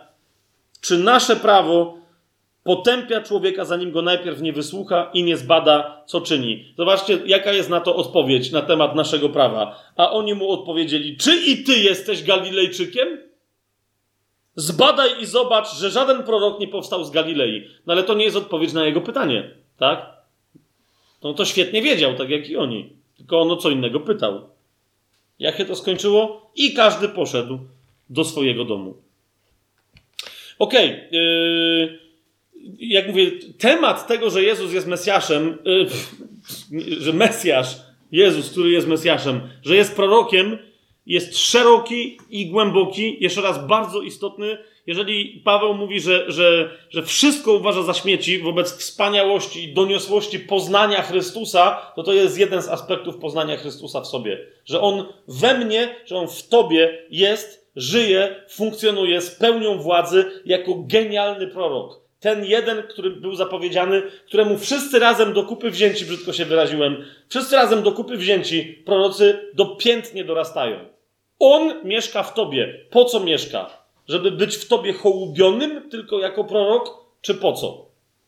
Rozumiesz, dlaczego duchy proroków niech należą do proroków, mówi Pismo Święte, mówi Nowe Przymierze, ale jednocześnie prorok, kiedy wypowie proroctwo, nie może się upierać, że to było prawdziwe proroctwo, dopóki cały Kościół nie odpowie mu amen na to proroctwo. Dlaczego tak jest? Ponieważ w Nowym Przymierzu nie ma wybranych proroków. Są wybrani na urząd proroczy, w ramach pięciorakiej służby na przykład. Ale wszyscy mamy w sobie Chrystusa, a więc wszyscy mamy w sobie ducha proroczego. I dlatego możemy jako ciało Chrystusa dobrze rozpoznać, czy jeden wychodzący z proroctwem naprawdę prorokuje. Jasne jest to, co mówię? A jest to ty... Nie, nie jest jasne? A, okej. Okay. Ok, więc widzicie, to jest tylko jeden z przykładów, dlaczego to jest istotne, e, żeby się do tego e, odnieść. Teraz drugi aspekt, kapłan. Mm, potem jest jeszcze trzeci król, ale to będzie naprawdę, gdy chodzi o króla, bardzo krótko, tak? Więc tu mamy naprawdę, dlatego, że myśmy już króla rozważali wcześniej wielokrotnie, tak? Kapłan. Kapłan zasadniczo bo znów widzicie, jak, my mamy różne dziwne jakieś historie. W Polsce, jak się mówi kapłan, siłą rzeczy ci się pojawia facet w sutannie, wiesz, jako ksiądz, tak? I, i jak się spytasz, kto to jest kapłan, to, to mamy jakieś polskie wyobrażenia. Inni mają inne, tak? Myślę, że w Indiach się pojawia tam jakiś bramin, czy nie wiem, kto tam u nich jest kapłanem, tak? Na jakiejś Syberii jakiś szaman, no, nie wiem kto. Otóż idzie nam o to, kim jest kapłan w Słowie Bożym.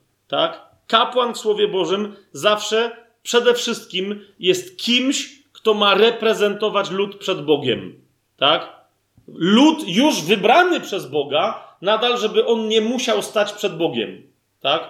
Bo ten lud się boi. Tak? Spójrzcie, y, znów y, otwórzmy sobie Torę, pięcioksiąg, ale tym razem drugą księgę mojżeszową, e, księgę wyjścia, 28 rozdział.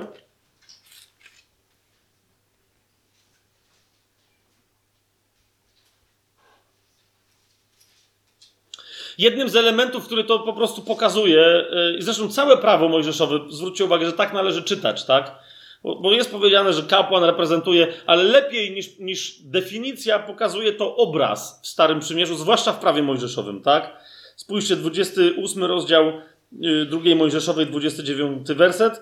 Aaron będzie nosił imiona synów Izraela na pektorale wyrokowania, na swoich piersiach gdy będzie wchodził do miejsca świętego na wieczną pamiątkę przed Panem. Widzicie to? Miał mieć Aaron na sobie jako kapłan, żeby było jasne, że przychodzi w imieniu całego Izraela. Miał mieć wypisane imiona wszystkich pokoleń, wszystkich dwunastu pokoleń Izraela na specjalnym pektorale. To jest z, jedna z rzeczy, którą robi kapłan. To właśnie nie musi jakby coś dodatkowo przy tym robić, ale to, w co się ubiera, już oznacza jego funkcję. On wchodzi do miejsca świętego, reprezentując yy, cały naród. Po drugie, kapłan jest kimś w Starym Przymierzu, kto musi, każdy namaszczony kapłan, kto jest odpowiedzialny za wybłaganie u Boga przebaczenia grzechów.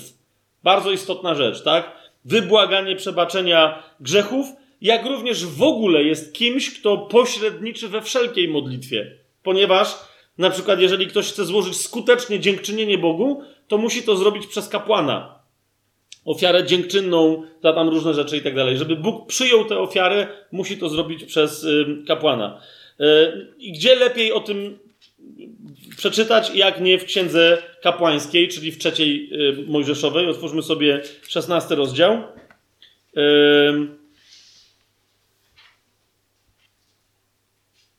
Cały w ogóle szesnasty rozdział jest, jest, jest bardzo interesujący o składaniu ofiar, jak, jak, jak Aaron to ma zrobić, ale chodzi mi tylko o 16-17 werset, bo nie mamy tyle czasu. Co ma zrobić Yy, kapłan. Nawiasem mówiąc, tylko arcykapłan to jest ten fragment, który pokazuje, że tylko arcykapłan mógł wejść, a więc widzicie, to jest zawsze pojedynczy człowiek. Nie cała klasa kapłańska, tak? Ale ktoś, kto w danym roku sprawował urząd arcykapłana, mógł wejść za, yy, do świętego świętych. I to też nie zawsze, tak? Tylko raz w roku. I jak tam coś w ogóle źle zrobił, to ginął, tak? Yy, ale to znacie tę historię o tym, że że dlatego arcykapłani mieli nogę przywiązaną tam, żeby ich, jakby coś źle zrobili w środku i by umarli, to żeby ich wyciągnąć. Eee, no bo nikt inny nie miał prawa wejść, musieli, musiałby ten tam gnić, wiecie, do następnego roku i, i tak dalej, i tak dalej. Więc tam były specjalne na ten temat przepisy, ale nie będziemy się zajmować przypadkami, że tak powiem, faili e, potencjalnych, tylko jak to miało wyglądać czyli właśnie sytuacje raczej Win of the Year, Księga Kapłańska 16, 16 i 17. Tak, w domyśle arcykapłan dokona przebłagania nad miejscem świętym za nieczystości synów Izraela, za ich przestępstwa i za wszystkie ich grzechy. Widzicie to? Yy, tak też uczyni z namiotem zgromadzenia, który jest wśród nich, pośrodku ich nieczystości. I teraz patrzcie, 17 werset. A żaden człowiek nie może przebywać w namiocie zgromadzenia, gdy on będzie wchodzić do miejsca świętego, by dokonać przebłagania, aż wyjdzie i dokona przebłagania, uważajcie, sam za siebie, za swój dom i za całe zgromadzenie yy, Izraela. To jest, to jest kapłan, tak?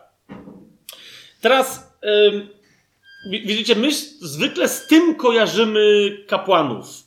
Ale kochani, mam wrażenie, że Jezus jako kapłan no, jest tak przez nas mocno czytany, E, przez pryzmat listu do Hebrajczyków, że nikomu się już dzisiaj, nie, nie nikomu przesadziłem teraz, ale bardzo małej liczbie chrześcijan chce się czytać o kapłanach Mojż- Aaronowych z prawa mojżeszowego i w związku z tym mamy tak cienkie wyobrażenie tego, co znaczy, że Chrystus jest także kapłanem i, i, i, i mamy e, wiele z tego, do czego w Nowym Przymierzu słowo tylko się odwołuje, mamy zupełnie zgubione w pamięci. Dlatego bardzo serdecznie, naprawdę bardzo Wam polecam czytanie. Yy, niektórzy mówią, że księga kapłańska, skoro to kapłaństwo nie istnieje, to w ogóle po co ją czytać? I to jeszcze są takie nudy, ale to takie nudy, no przecież kogo to interesuje? Kochani, jeszcze raz, kapłaństwo jako takie Aaronowe zostało stworzone żeby mówić o przyszłym kapłanie, który będzie kapłanem na wieki i żeby mówić o naszym kapłaństwie i o różnych aspektach tego, tego kapłaństwa. Otwórzcie sobie na przykład Księgę Kapłańską, 21 rozdział, właśnie tą trzecią Mojżeszową.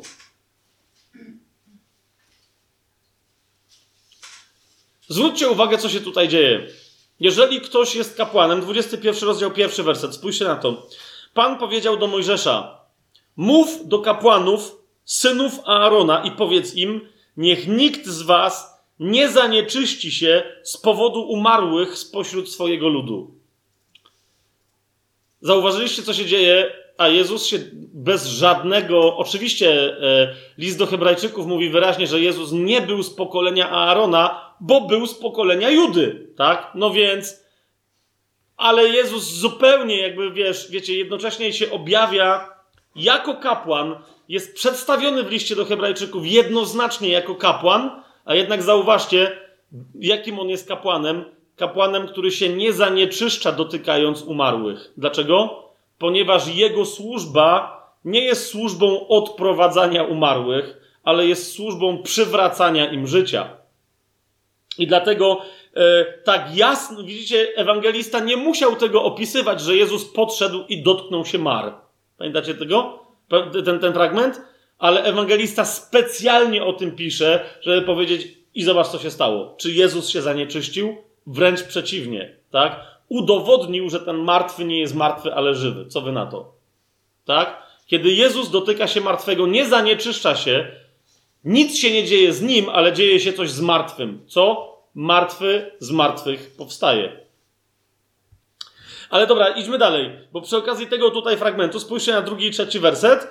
Mianowicie, yy, z wyjątkiem najbliższych krewnych jest powiedziane, że, że, że może się dotknąć kapłan, tak? Niech nikt z was nie zanieczyści się z powodu umarłych spośród swojego ludu, z wyjątkiem najbliższych krewnych, czyli swej matki, swojego ojca, swojego syna, swojej córki, swojego brata, a także swojej siostry dziewicy, bliskiej mu, która nie miała męża, z jej powodu, bowiem może się y, zanieczyścić.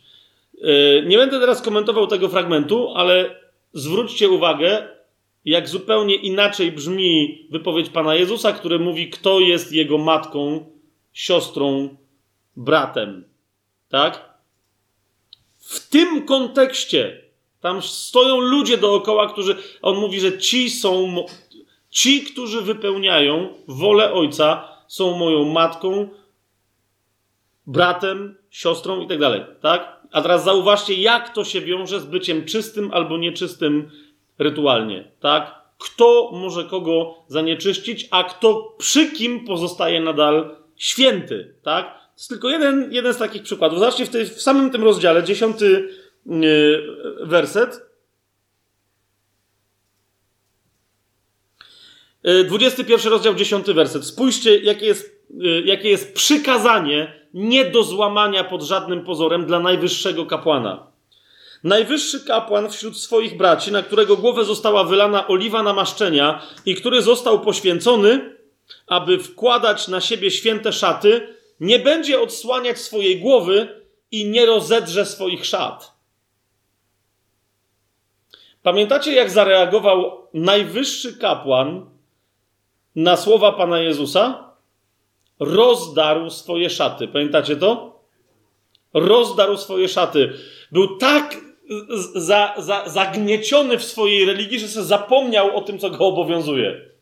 A z drugiej strony zwróćcie uwagę na geniusz tamtej sytuacji. Arcykapłan przed prawdziwym arcykapłanem rozdziera szaty i pokazuje, że nie szanuje nawet prawa mojżeszowego. A zauważcie, co się dzieje z Chrystusem. Jego szata, która została jemu włożona, nie została ani przez niego przetargana, ani nawet przez pogan, którzy rzucają, rzucają. Oraz druga rzecz, zauważcie, nie będzie odsłaniał swojej głowy i nie rozedrze swoich szat. Jezus do końca, aż do momentu swojej śmierci, nie odsłonił swojej głowy, ale miał ją przykrytą koroną cierniową. Widzicie to? W momencie, kiedy pamiętamy ten fragment z Księgi Kapłańskiej, jak nagle tamten jeden werset, kiedy arcykapłan rozdziera swoje szaty, jak zupełnie zmienia. Jak, widzicie, jakiej nabiera głębi? A to jest nie jedyny fragment, który oświetla tamte, który oświetla tamte wydarzenia. Spójrzcie dalej w tym 21 e, rozdziale, w 13 wersecie. Dlaczego, e, dlaczego Paweł w tak wielu miejscach mówi, że chce stawić cały Kościół jako nienaruszony święty i bez żadnej skazy dla swojego oblubieńca. Ponieważ oblubieniec, Mesjasz, jest jedynym prawdziwym kapłanem, a kapłan, trzynasty werset, weźmie sobie za żonę dziewicę. Rozumiecie, o co mi, o, o, o co mi idzie? Kościół musi stanąć jako dziewiczy na godach baranka. Kościół jest oblubienicą Chrystusa. Kościół musi być dziewicą. Nie może mieć w sobie żadnego naruszenia. Tak? I teraz jeszcze raz, jak widzicie, prawo na temat kapłan, y, kapłanów y, Aaronowych jest de facto proroctwem nie tylko na temat Chrystusa, ale nawet naszej przyszłości jako Kościoła. Tak? Tego typu, tego typu rzeczy i tego typu historii jest, jest mnóstwo. Ja wam tylko pokazuję, zauważcie, jak, jak bardzo mało dzisiaj w Kościele jest nauczania na temat tej funkcji Chrystusa, którą On nie tylko sprawował na krzyżu, składając samego siebie w ofierze jako arcykapłan, ale którą nadal będzie sprawować. Po co Jezus? To jest pytanie, które wam dzisiaj stawiam. Sam sobie nadal też, tak? Ale tobie stawiam jako wyzwanie. Po co Jezus ma być arcykapłanem, najwyższym i jedynym kapłanem, w którego kapłaństwie my tylko partycypujemy? Po co on ma być kapłanem na wieki? Jeżeli byłby kapłanem tylko po to, żeby złożyć ofiarę raz na zawsze za mnie i za ciebie, to wiesz, to po co miałby być kapłanem, rozumiecie o co mi idzie, tak? To powinien skończyć nim być. A z jakiegoś powodu on będzie kapłanem i nam też jest obiecane, że będziemy kapłanami. Eee... Gdzie mamy zapowiedź tego, że Mesjasz, który nadejdzie, ten, który będzie synem Dawida, który będzie prorokiem i królem, że musi być kapłanem i jakiego rodzaju musi być kapłanem? Musimy sięgnąć do starego, yy, do ksiąg Starego Przymierza, do psalmu 110, yy, który bardzo jasno został rozczytany yy, przez rabinów po prostu jako zapowiedź na temat Mesjasza, ale nie jest następnie za bardzo zgłębiany, bo zbyt daleko idące wnioski można byłoby wysunąć. Spójrzcie, w psalmie 110 to jest ten sławny psalm, do którego Pan Jezus się odwołuje, Pamiętacie, myśmy o tym już parokrotnie mówili, kiedy mówi, któż to jest Mesjasz, że niby ma być synem Dawida, a Dawid mówi o nim jako o swoim panu, do którego prawdziwy pan też mówi jak do pana, tak? To jest ten psalm 110. Powiedział Pan do mojego Pana, usiądź po mojej prawicy, aż położę Twoich wrogów jako podnóżek pod Twoje stopy. Otóż widzicie, ten sam Pan, temu samemu Panu, który ma nadejść, Chrystusowi, o czym Jezus mówi wyraźnie, przysiągł, co następuje. Spójrzcie, 110 werset. Pan przysiągł i nie będzie żałował. Ty jesteś kapłanem na wieki według porządku Melchizedeka.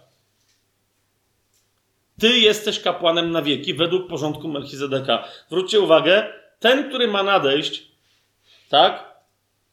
Eee, który który będzie królować z Syjonu. Drugi werset, laskę Twojej mocy pośle Pan z Syjonu, mówiąc panuj pośród Twoich wrogów. On również będzie kapłanem, ale zwróćcie uwagę, jak sensacyjną i szokującą musiał tu dla tamtych religijnych ludzi wypowiedzieć Dawid rzecz. Że ten, który przyjdzie, będzie nie z rodu Aarona i nie będzie kapłanem według tego, co Mojżesz przykazał że ma być charakterystyką kapłańską, a więc co przykazał Aaronowi i jego synom, ale że będzie kapłanem według porządku innego, absolutnie tajemniczego w Biblii, według porządku Melchizedeka, bo o, o Melchizedeku dowiadujemy się tylko z Księgi Rodzaju, zobaczcie sami. A, a Dawid z jakiegoś powodu uznał, że to jest właśnie moment, do którego on się musi odwołać. To jest czternasty rozdział.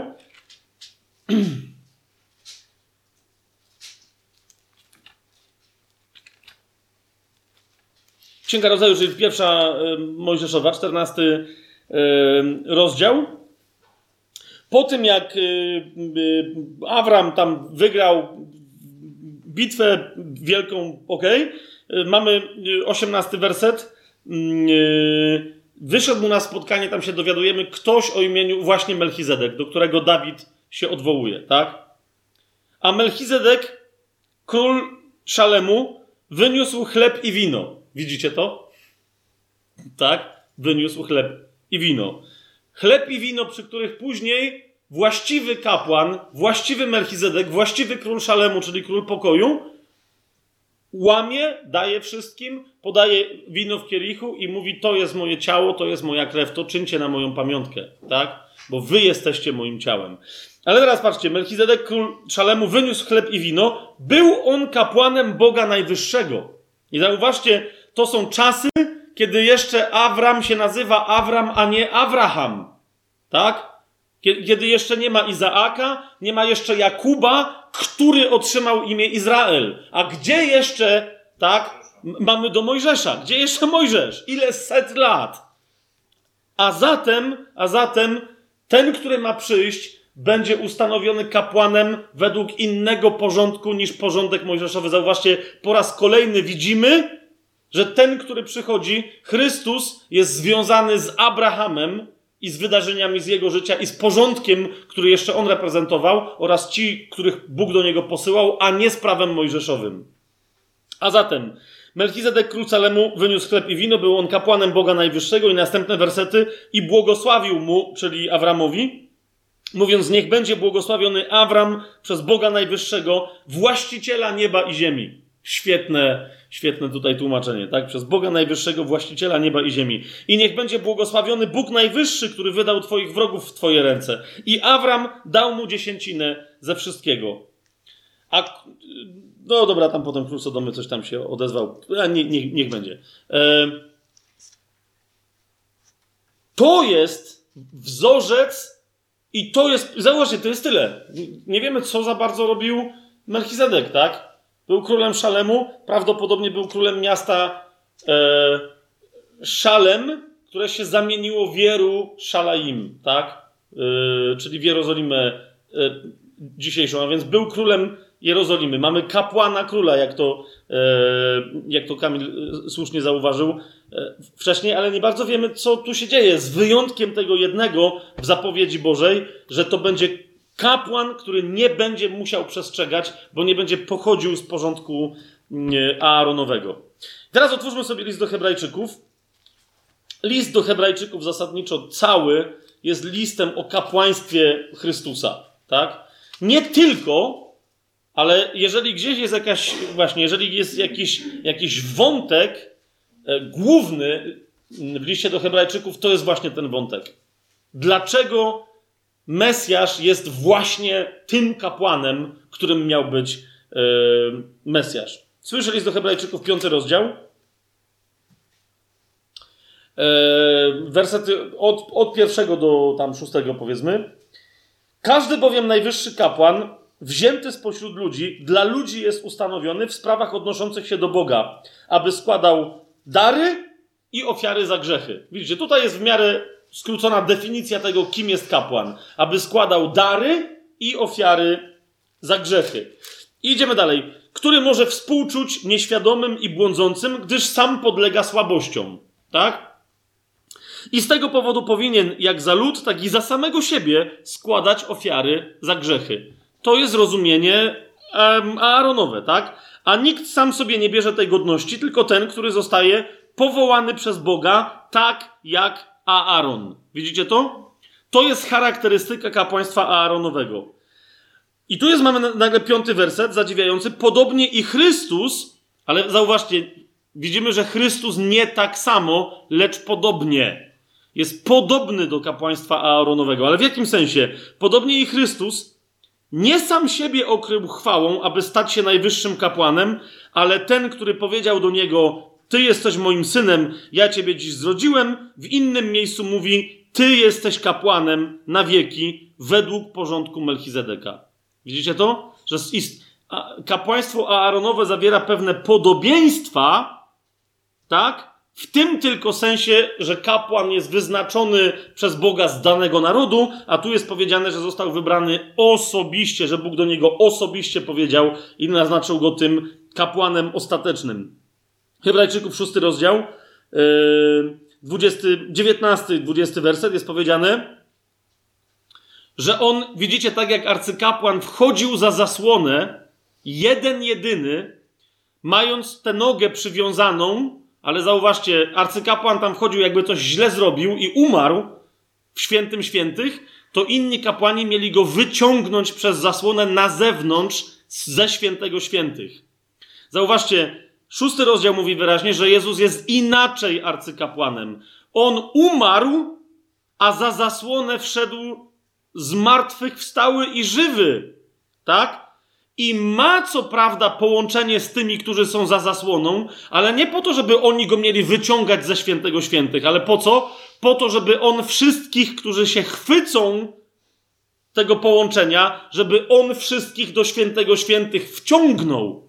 Zobaczcie, od 17 wersetu, 6 rozdział od 17 wersetu nawet czytajmy. Dlatego też Bóg, chcąc dobitniej okazać dziedzicom obietnicy niezmienność swojego postanowienia, poręczył je przysięgą. Abyśmy przez dwie niezmienne rzeczy, w których jest niemożliwe, aby Bóg kłamał, mieli silną pociechę, my, którzy uciekliśmy, by pochwycić się zaoferowanej nam nadziei. I teraz zauważcie, którą mamy jako kotwicę duszy, bezpieczną i niewzruszoną, sięgającą poza zasłonę. Gdzie co się dzieje? Gdzie jako poprzednik wszedł dla nas Jezus, stawszy się najwyższym kapłanem na wieki według porządku Melchizedeka. Widzicie to? Jego obecność tam jest gwarantem, że my tam będziemy wciągnięci. W odróżnieniu od tego, to było zupełne jakby lustrzane odbicie tego porządku, tak? Kapłan wchodził, do świętego świętych i musiał się obawiać, że cokolwiek zrobi źle, zostanie zabity. Tak? Ten tutaj wszedł, żeby ci, którzy są poza świętym świętych, jasne jest to, o czym mówię, żeby ci, którzy są poza świętym świętych, nie obawiali się, że umrą na wieki, ale mając wiarę w nim, żeby mieli pewność, że będą żyć, yy, że będą żyć na wieki. Zobaczcie, siódmy rozdział, pierwszy werset. Ten bowiem, tu jest cały zresztą siódmy rozdział, wyjaśnia w jakim sensie, kim był Melchizedek, mówi więcej. Pierwszy werset, ten bowiem Melchizedek, król Salemu, kapłan Boga Najwyższego, wyszedł na spotkanie Abrahama, wracającego po rozgromieniu królów i pobłogosławił go. Trzeci werset, zobaczcie, to już jest ciekawa wypowiedź na temat Melchizedeka. Bez ojca, bez matki, bez rodowodu, nie mający ani początku dni, ani końca życia, ale upodobniony do Syna Bożego, pozostaje kapłanem na zawsze. I teraz jedenasty werset do czternastego. Yy, dlaczego to musi być porządek Melchizedeka, a nie Aaronowy? Zwróćcie uwagę. Gdyby doskonałość była osiągalna przez kapłaństwo lewickie, czyli Aaronowe, gdyż lud otrzymał prawo oparte na nim, to jaka byłaby jeszcze potrzeba, żeby pojawił się inny kapłan według porządku Melchizedeka, a nie był mianowany według porządku Aarona? No, no właśnie, najwyraźniej porządek Aarona niczego nie zapewniał i dlatego mamy dalej wyjaśnienia. Skoro zmienia się kapłaństwo, musi też nastąpić zmiana prawa. A propos tych wszystkich, którzy mówią, że, że Jezus nie zmienił prawa. Oczywiście, że Jezus nie zmienił prawa. Prawa, które funkcjonowało zanim Mojżesz zaczął pewne rzeczy opowiadać. Tak?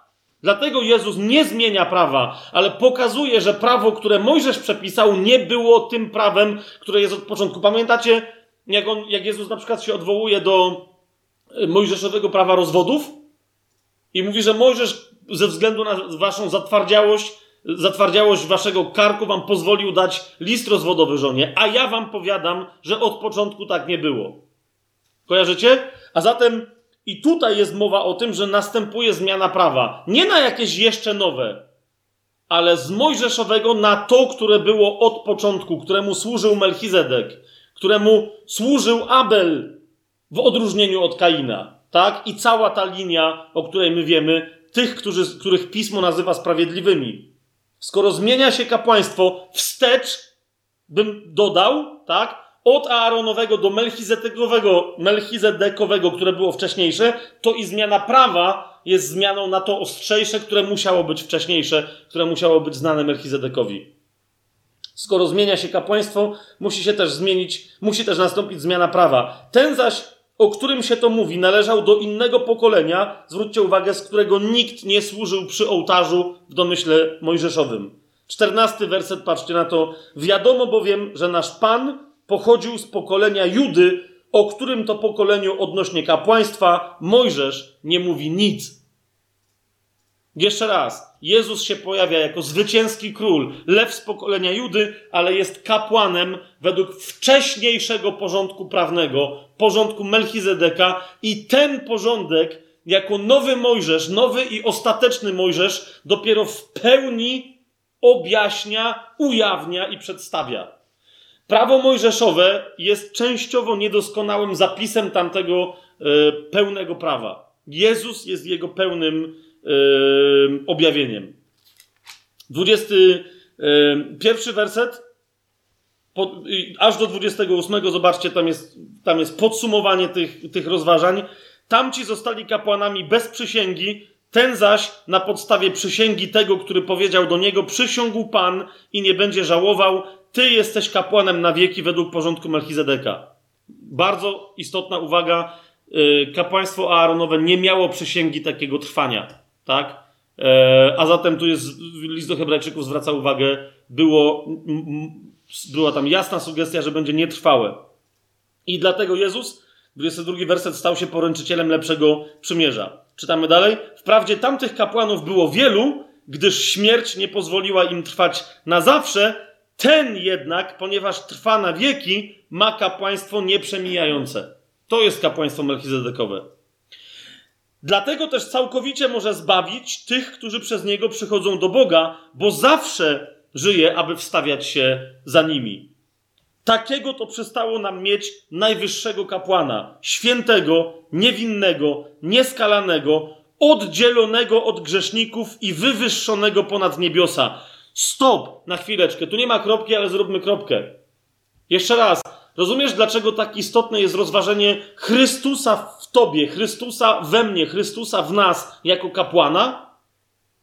Ponieważ On żyje we mnie, On żyje w tobie, On żyje w nas jako święty, uważaj dalej, niewinny, uważaj dalej, nieskalany, uważaj dalej, oddzielony od grzeszników. Dlatego Paweł krzyczy na przykład w pierwszym do, e, w, w drugim do Koryntian mówi, dlaczego, dlaczego, jakie, jaka, jakie, jaka jest wspólnota między wierzącym a niewierzącym?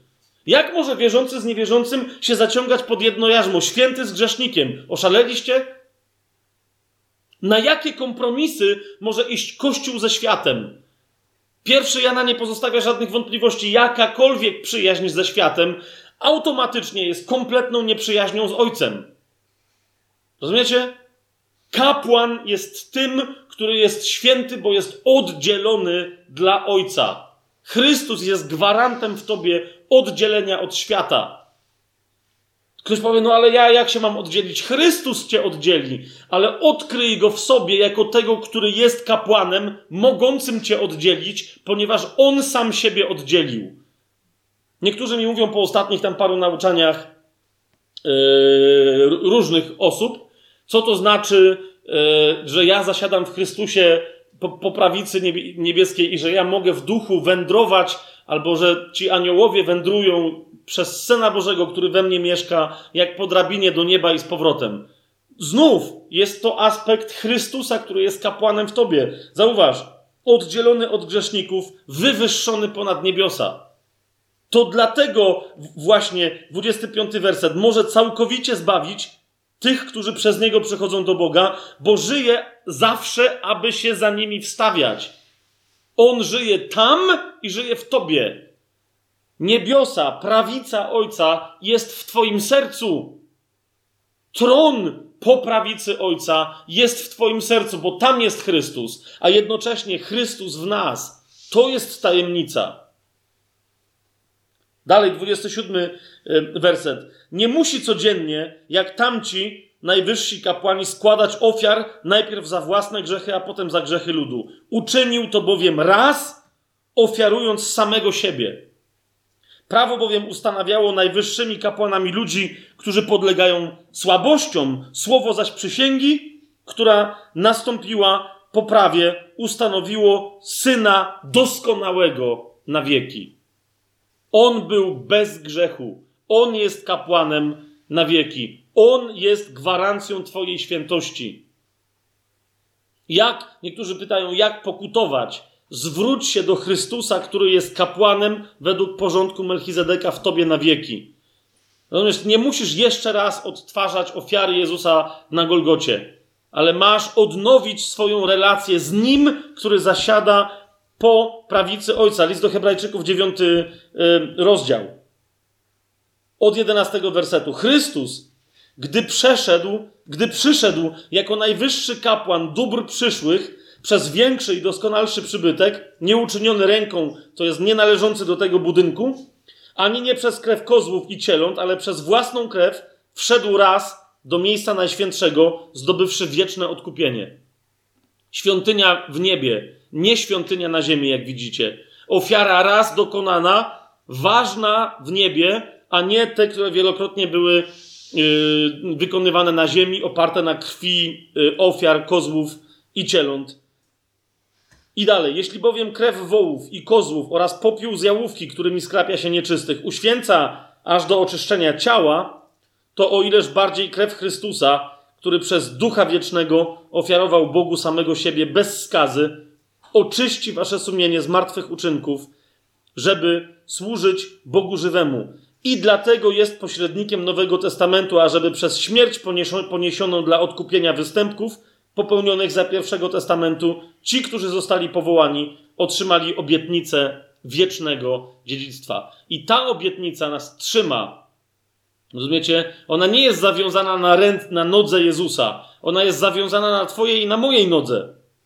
I Jezus nas wciąga tam za zasłonę na mocy y, tej obietnicy. Jeszcze list do Hebrajczyków sobie otwórzmy dziesiąty. Yy, Rozdział już tyle, bo to należałoby cały list do Hebrajczyków teraz przestudiować, a to kiedyś przyjdzie na to pora. Ale dziesiąty rozdział, dziewiętnasty werset.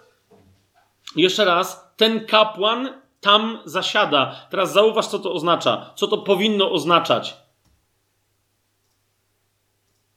Dziesiąty rozdział listu do Hebrajczyków, dziewiętnasty werset i następny. Mając więc, bracia, śmiałość, aby przez krew Jezusa wejść do najświętszego miejsca drogą nową i żywą, którą zapoczątkował dla nas przez zasłonę, to jest przez swoje ciało.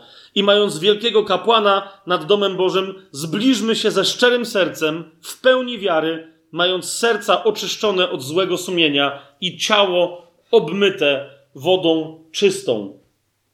Proste pytanie. Czy dzisiaj, wczoraj, w momencie, kiedy ci się noga powinie i rozumiesz, i niekoniecznie musiał to być wielki grzech, może mały, a może to w ogóle nie był grzech, ale po prostu jakoś słabo twoje życie duchowe wygląda. Czy nadal masz śmiałość, żeby wejść do miejsca najświętszego świętych, żeby stanąć przed Ojcem? Czy masz śmiałość? Niektórzy w ogóle nigdy nie mają aż takiej śmiałości, tylko po prostu Duch Święty, Jezus, Ojciec, dajże spokój, ale jeszcze, żeby po prostu bezpośrednio wejść, wskoczyć mu na kolana i powiedzieć: Tata, to jest śmiałość. I niektórzy mówią, no ale ja sobie nie zasłużyłem, wiesz, ostatnie dwa tygodnie słabo się modliłem, dużo pracy było, dzieci mnie rozpraszały. Rozumiesz? Ale Słowo Boże mówi, że ty masz śmiałość przez krew Jezusa, a nie przez to, co ty sobie osiągniesz. Kolejna rzecz. Jeżeli żyjesz Chrystusem w sobie, który jest kapłanem i masz to rozpoznane i to twoje poznanie jest głębokie, to ono pozwala ci przechodzić mocą Jego krwi raz wylanej śmiało do Ojca. Widzisz, to jest kolejny aspekt rozpoznania yy, i, i tak istotny, dlaczego należy rozpoznać Jezusa jako kapłana. Ok, zostawmy list do Hebrajczyków, Ewangelię Jana sobie otwórzmy. Yy, dziesiąty rozdział. Tam jest cały też długi fragment, gdzie Jezus de facto mówi o sobie jako o, e, no, o kapłanie. I jest to genialny, genialny fragment, ale wyraźnie mówi, że on jest takim kapłanem, jakiego do tej pory nie było. To jest dziesiąty rozdział, siódmy werset. Mówi następująco.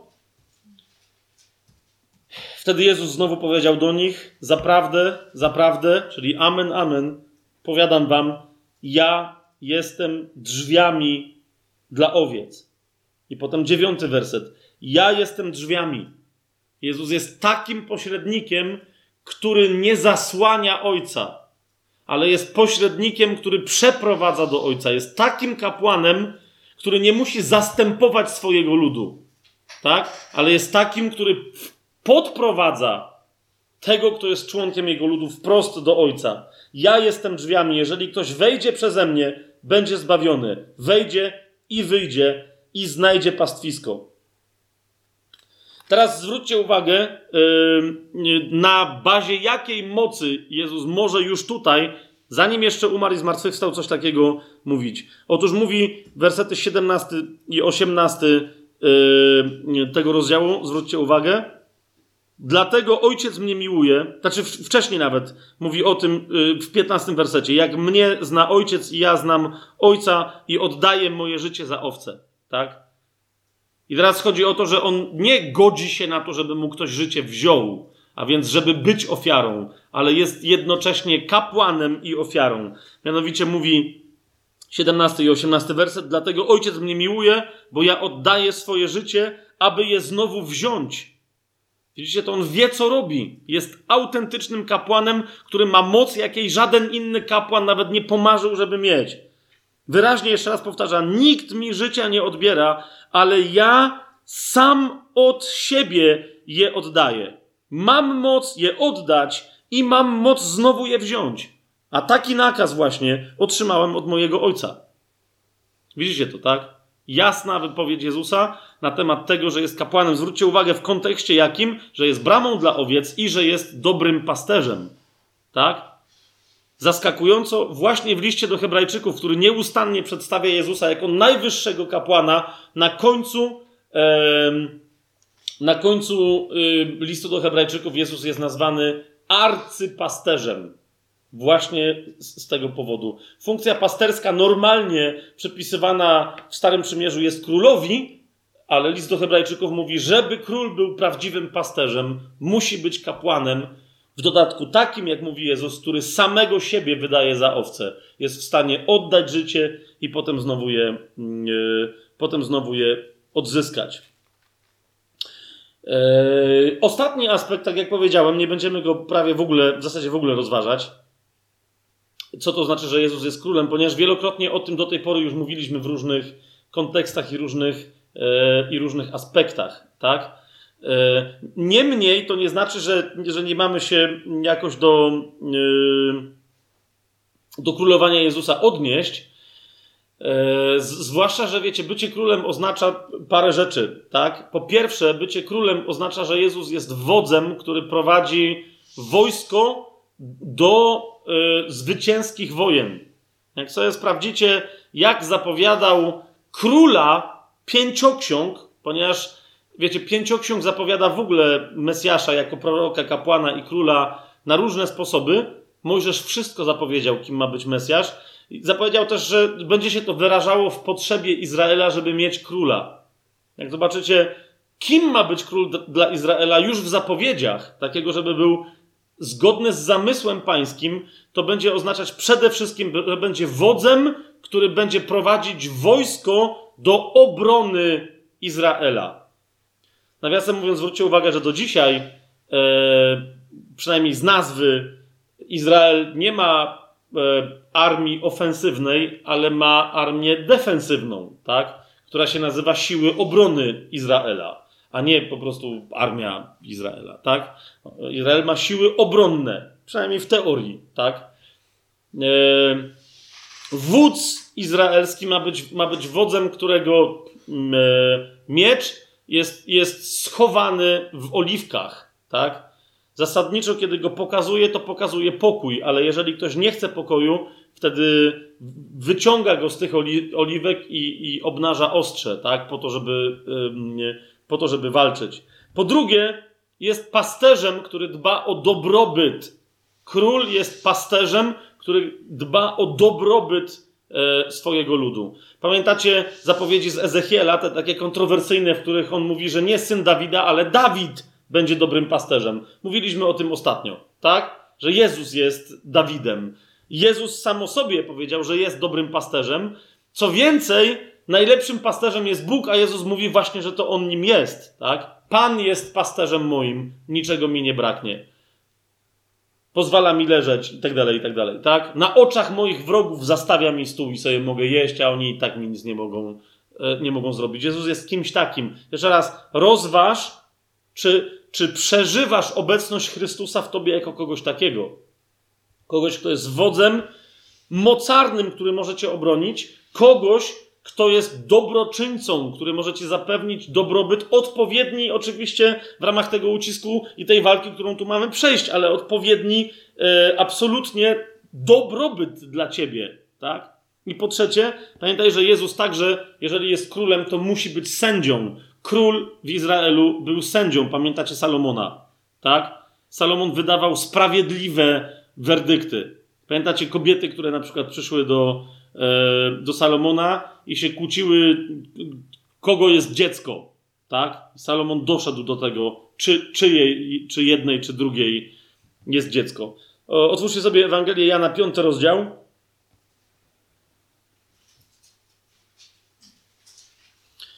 Tam w bardzo krótkim y, fragmencie, tylko ten, na ten aspekt zwracam Wam uwagę, tak? A bo, nie, bo, bo niektórzy tam mówią, że Jezus nie będzie sądził.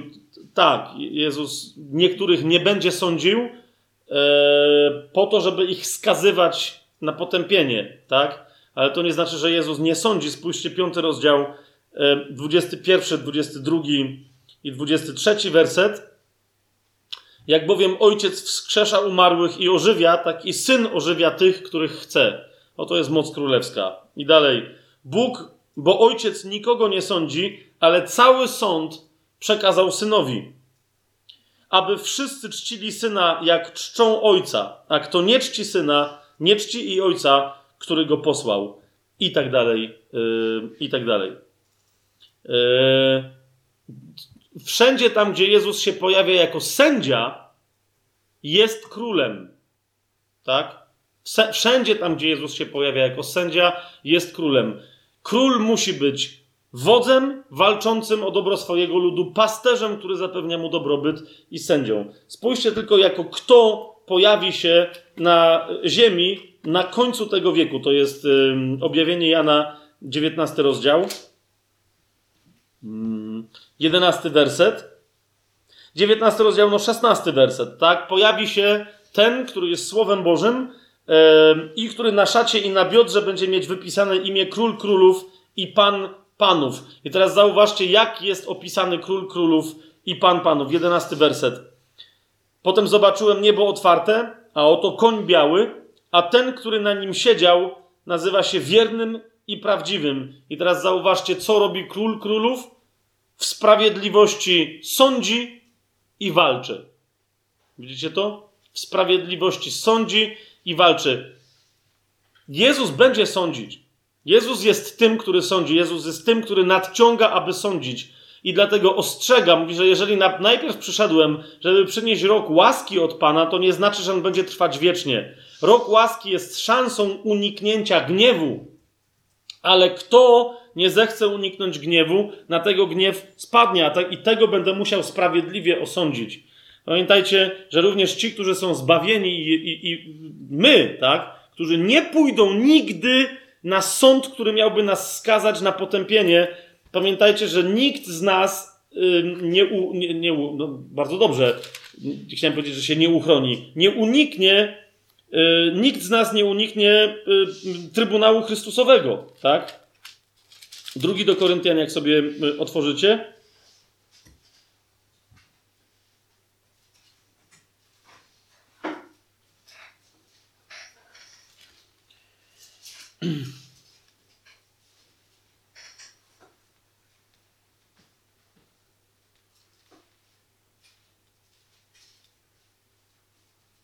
Zobaczcie drugi do Koryntian 5 rozdział 10 werset.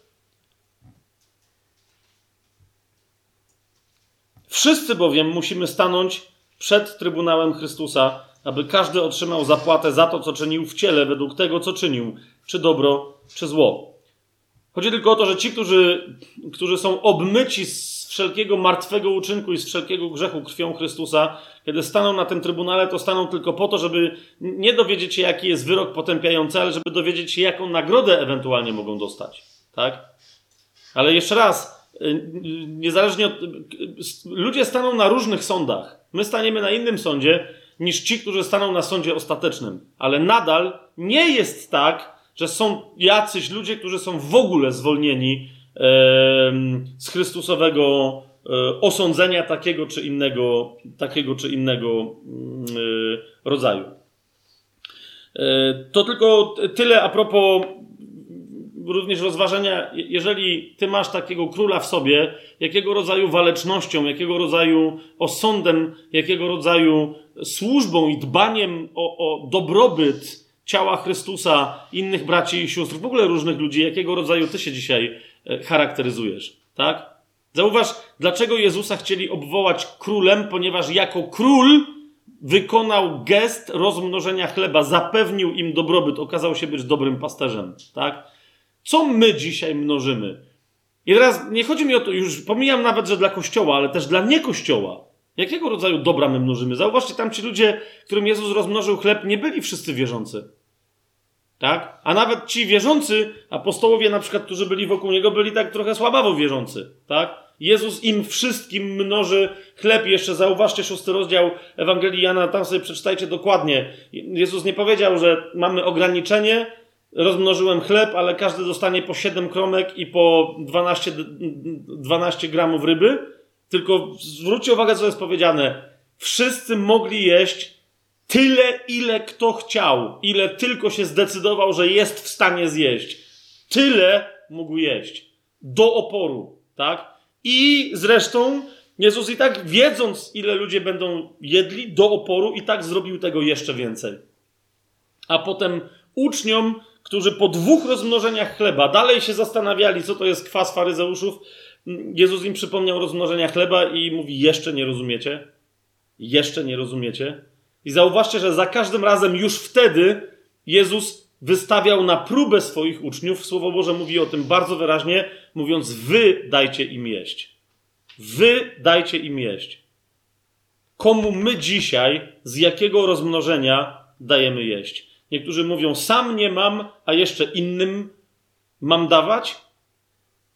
Gdzie jest Chrystus jako król mieszkający w tobie, który może się objawić? To jest kolejna, kolejny aspekt dobrej nowiny o królestwie. Gdzie on jest, żeby rozmnażać chleb? Gdzie on jest w tobie, co nagle stracił swoją moc? Powiedział: Ja mam, dana mi jest wszelka władza na niebie i na ziemi, i w innym miejscu ja jestem taki z tą władzą z wami przez wszystkie dni, aż do skończenia tej epoki, tego wieku. I, to, I co? I on jest z nami po to, żeby ukrywać tę swoją moc? Kochani, na, na, na sam koniec, tylko bardzo istotny element, powiem, że potem będę, już dostawałem wcześniej takie yy, pytania. Mianowicie, jeżeli Jezus jest Hamashia, a no jest, nikt w to nie wątpi, ale kogoś kiedyś jakiś tam ateista zapytał, że jeżeli Jezus jest Mesjaszem, jest namaszczony, to kiedy niby kto Jezusa namaścił? I to dobre pytanie. tak? Zwłaszcza, że no, dobrze jest na nie sobie odpowiedzieć, bo niektórzy próbują coś cudować i wymyślają, bo są, nie wiem czy pamiętacie, dwa takie fragmenty y, w życiu Jezusa, kiedy Jezus został fizycznie namaszczony olejem. Raz przez prostytutkę, która przychodzi i namaszcza mu, obmywa y, mu nogi łzami, osusza te nogi włosami, a potem, y, a potem namaszcza Jezusa olejem, namaszcza mu nogi. No i drugie to jest wydarzenie w Betanii, kiedy, wiecie, Judasz tam się rzuca o to, że olejek e, perfumowy, tak, pachnący, że został wylany na Jezusa. I, tylko, że ani w jednym, ani w drugim przypadku Jezus nie mówi, że to było jakieś namaszczenie. W tym drugim przypadku mówi, ona mnie, wręcz mówi, że to jest, nama, no, mówi, że to jest namaszczenie, ale na inną historię. Mówi, że ona mnie namaściła na mój pogrzeb. Mówi o tej drugiej kobiecie. Ona mnie namaściła na mój pogrzeb i dalej nikt nie rozumie, jak, jakie wydarzenia właśnie nadciągają, tak? Otóż, czy Jezus w ogóle, właśnie, czy Jezus w ogóle był namaszczony? List do Hebrajczyków sobie otwórzmy jeszcze raz, ale to będzie króciutki tylko fragmencik. I mówi, mówi list do Hebrajczyków o tym bardzo wyraźnie. Pierwszy yy, rozdział.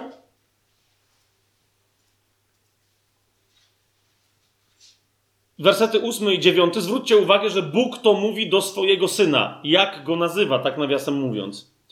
Lecz do syna mówi, Twój tron, o Boże, na wieki wieków, berłem sprawiedliwości jest berło Twojego królestwa. A więc widzicie, Ty będziesz, Ty jesteś Hamashia.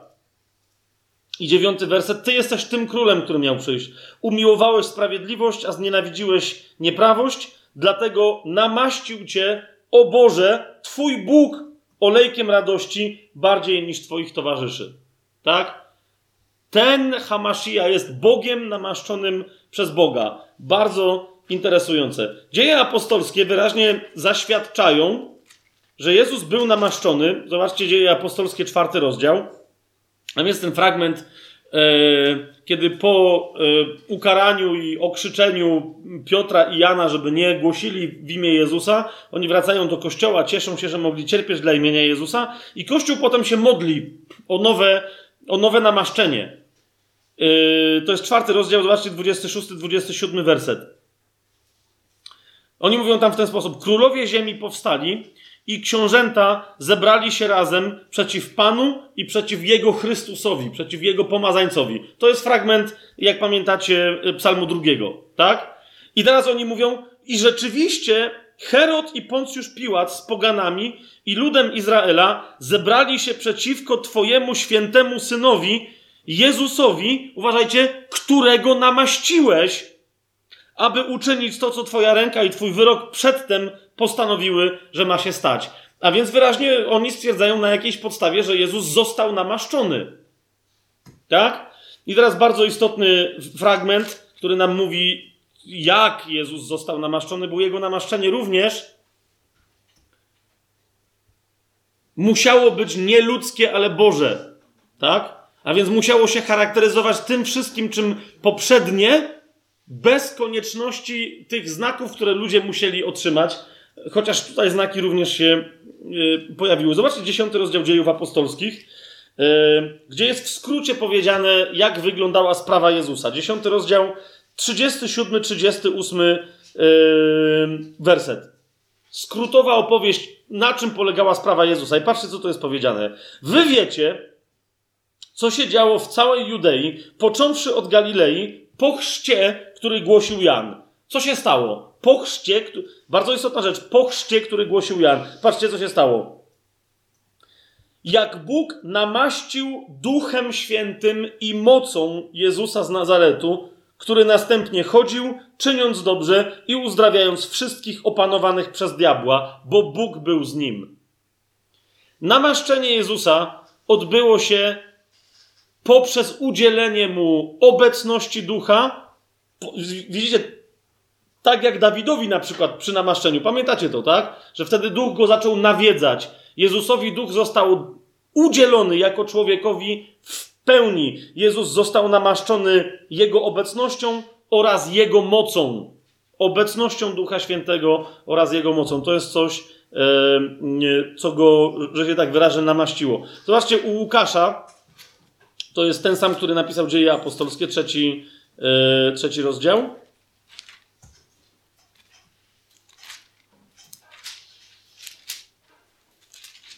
Oczywiście opisy tego namaszczenia znajdziecie i u Mateusza, i u Marka, ale tutaj y, sami poszukajcie. To jest trzeci rozdział, 21, 22 werset i nawet 23, bo tam też ważna jest informacja. I stało się tak, że kiedy wszyscy ludzie byli ochrzczeni, również Jezus został ochrzczony.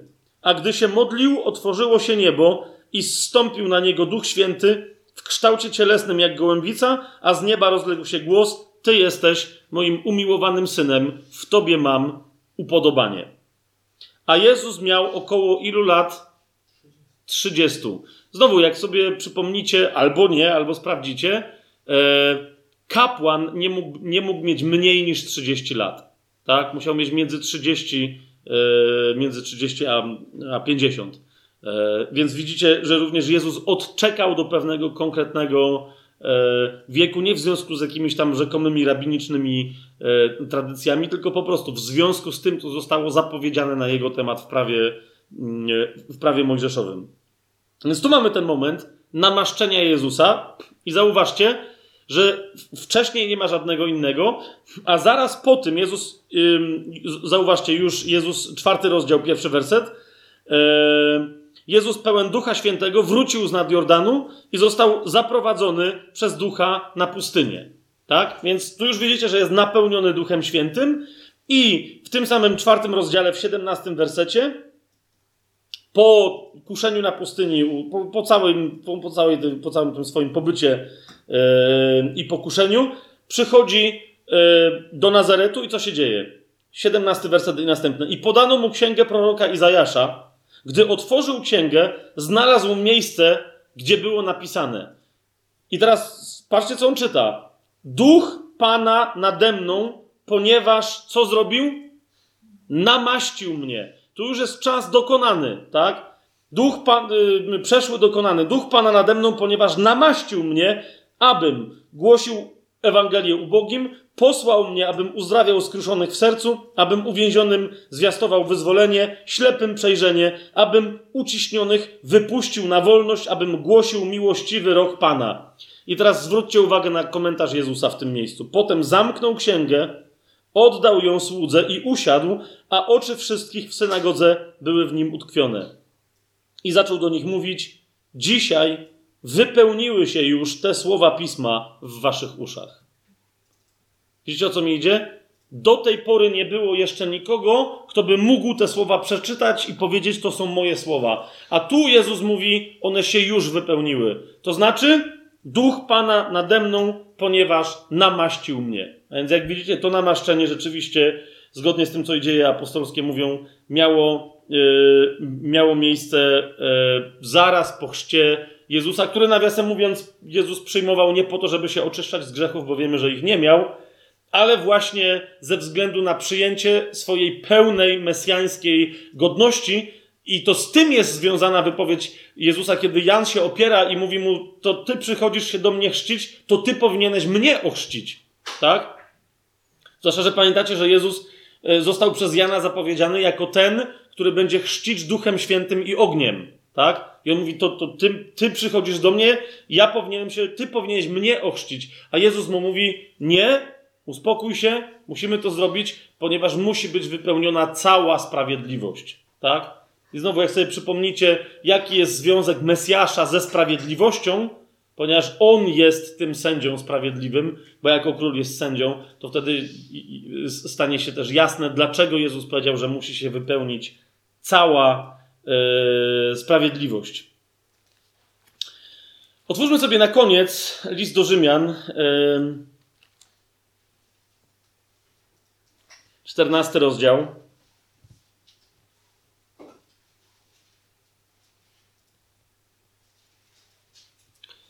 Widzicie, my w, takim zamieszkiwaniu w nas Chrystusa uczestniczymy, partycypujemy.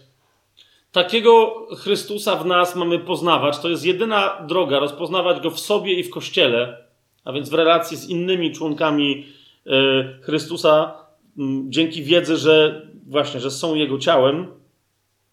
14 rozdział listu do Rzymian sobie e, otwórzcie. Wówczas możemy zacząć doświadczać, kiedy pozwalamy Chrystusowi żyć w nas, możemy zacząć doświadczać Królestwa Bożego. Wtedy doświadczamy bardzo jasno, że Królestwo Boże nie jest sprawą religijną, nie jest, spraw, nie, nie jest sprawą jakichś przepisów takiego yy, czy innego rodzaju. Cały rozdział 14 właśnie mówi o, o przepisach, o zachowaniu się, kiedy ktoś uważa, że jakieś jedzenie jest, jest trzeba, trzeba jeść, inny mówi, że nie wolno, to jest koszerne, tam to niekoszerne, to jest święte, tam to nie szabatnie, a to coś. Jeszcze raz. Yy, nawiasem mówiąc, w 14 rozdziale, yy, w 10 wersecie, yy, zauważcie, również mamy powiedziane, wszyscy staniemy przed Trybunałem Chrystusa i, wobec, i z traktowania innych ludzi w kościele będziemy też sądzeni. Nie po to, żeby nam dowalić kary, ale po to, że może nasza nagroda może być mniejsza. Okej, okay, nie będę teraz w to wchodził, bo Trybunał Chrystusa to jest osobny w ogóle temat. Ale zobaczcie w 17-18 wersecie, co się dzieje. Paweł całe to rozważanie na temat właśnie tych dziwnych jakichś układów religii de facto robionej na nowo z chrześcijaństwa mówi Królestwo Boże. To nie jest pokarm, ani to nie jest napój te wszystkie rzeczy, z którymi religia jest związana, ale to jest sprawiedliwość, pokój i radość w Duchu Świętym. Odkrycie tego, który przyszedł w swoim duchu, może rozradować Twoje serce. I dlatego osiemnasty werset. Kto bowiem w tym, w sprawiedliwości, pokoju i radości. Tak? Kto bowiem w tym służy Chrystusowi, podoba się Bogu, i cieszy się uznaniem ludzi. Nawiasem mówiąc, zwróćcie uwagę, że sprawiedliwość, pokój i radość, i wam zostawiam odkrycie, który aspekt do kogo należy. Sprawiedliwość, pokój i radość są aspektami Mesjasza jako króla, jako kapłana i jako proroka. Który jest który, tak? Ale on mówi, jeżeli masz Mesjasza w sobie, masz, musisz mieć w sobie, bo to jest, w tym się przejawia Królestwo Boże, w sprawiedliwości, pokoju i radości w Duchu Świętym. Kto bowiem w tym służy Chrystusowi, podoba się Bogu i cieszy się, cieszy się uznaniem ludzi. Już zupełnie os ostatni, jak żeśmy zaczęli głównie w liście do Kolosan, to proponuję, żebyśmy tam wylądowali. Bo niektórzy mi mówią, że tu nie, nie, tu wiesz, tu chodzi o to, że Królestwo Boże nie jest e, czymś materialnym, ale że jest czymś niematerialnym. Jeszcze raz, zobaczcie cały kontekst 14 rozdziału listu do Rzymian i nie tylko, te, ale cały tam kontekst. Pawłowi nie chodzi o to, że Królestwo Boże nie ma wymiaru materialnego ale że nie ma żadnego związku z ustalaniem jakichś ludzkich, religijnych zasad. I o tym też mówi w liście do Kolosan w drugim rozdziale, który jest, jak powiedziałem, cały poświęcony Chrystusowi. Zauważcie? I innymi słowy, ale ten sam wniosek wyciąga, to jest drugi rozdział od 20 wersetu do 23 najpierw. Jeśli więc umarliście z Chrystusem dla żywiołów tego świata, to dlaczego, jakbyście jeszcze żyli dla świata, poddajecie się nakazom? Nie dotykaj, nie kosztuj, nie ruszaj. To wszystko niszczeje przez używanie według przykazań i nauk ludzkich. Widzicie to? Jeżeli umarliście w Chrystusie, dlaczego miałyby was przepisy tyczące się jedzenia i picia, także w liście do Kolosan mówi wcześniej, że dni, że jedni rozróżniają dni, inni pokarmy. Mówi, czemu by was to miało? Spójrzcie, 23 werset. Mają one pozór, te wszystkie przepisy, mają one pozór mądrości w religijności według własnego upodobania, w poniżaniu się i nieoszczędzaniu ciała, jednak nie mają żadnej wartości, służą tylko do nasycenia ciała. Rozumiecie? Religijność udaje, ma, ma na ustach słowa pobożności, ma na, bardzo często religijność ma na ustach słowa Jezus, słowa Chrystus, słowa Jezus jest Panem, Chrystus jest moim królem, ale wszystko, co z tego wynika następnie, jeżeli jest religijne, służy tylko i wyłącznie zaspokojeniu ciała. I kiedy to wszystko stanie jako owoc przed, przed, przed Chrystusem, znaczy to nie stanie, bo żeby stanąć przed Chrystusem, przejdzie przez ogień. Jeszcze raz mówię, pierwszy do Koryntian, trzeci rozdział, i człowiek będzie zbawiony, ale wyjdzie goły, bo nie będzie mieć żadnego owocu. Rada Pawła liście do Kolosan jest jasna. Zauważcie dalej, trzeci rozdział, yy, pierwszy werset, drugi i trzeci. Jeżeli więc razem z Chrystusem powstaliście z martwych, szukajcie tego, co w górze, gdzie Chrystus zasiada po prawicy Boga. I jednocześnie bym dodał w, w, sercu, ponieważ tam Chrystus również zamieszkuje. Myślcie o tym, co w górze, nie o tym, co na ziemi. Umarliście bo, bowiem i wasze życie jest ukryte z Chrystusem w Bogu. Przeskoczcie do dziesiątego wersetu. On mówi, to się musi zakończyć i tu się zaczyna dobra nowina o Królestwie. To się musi zakończyć i jednocześnie otworzyć życiem w nowym człowieku, a zamartwieniem starego. Dziesiąty werset i następny. Przyodzialiście się w nowego człowieka, który się odnawia w poznaniu na obraz tego, który go stworzył. Gdzie nie ma Greka ani Żyda, obrzezanego ani nieobrzezanego, cudzoziemca ani scyty, niewolnika ani wolnego, ale wszystkim i we wszystkich Chrystus.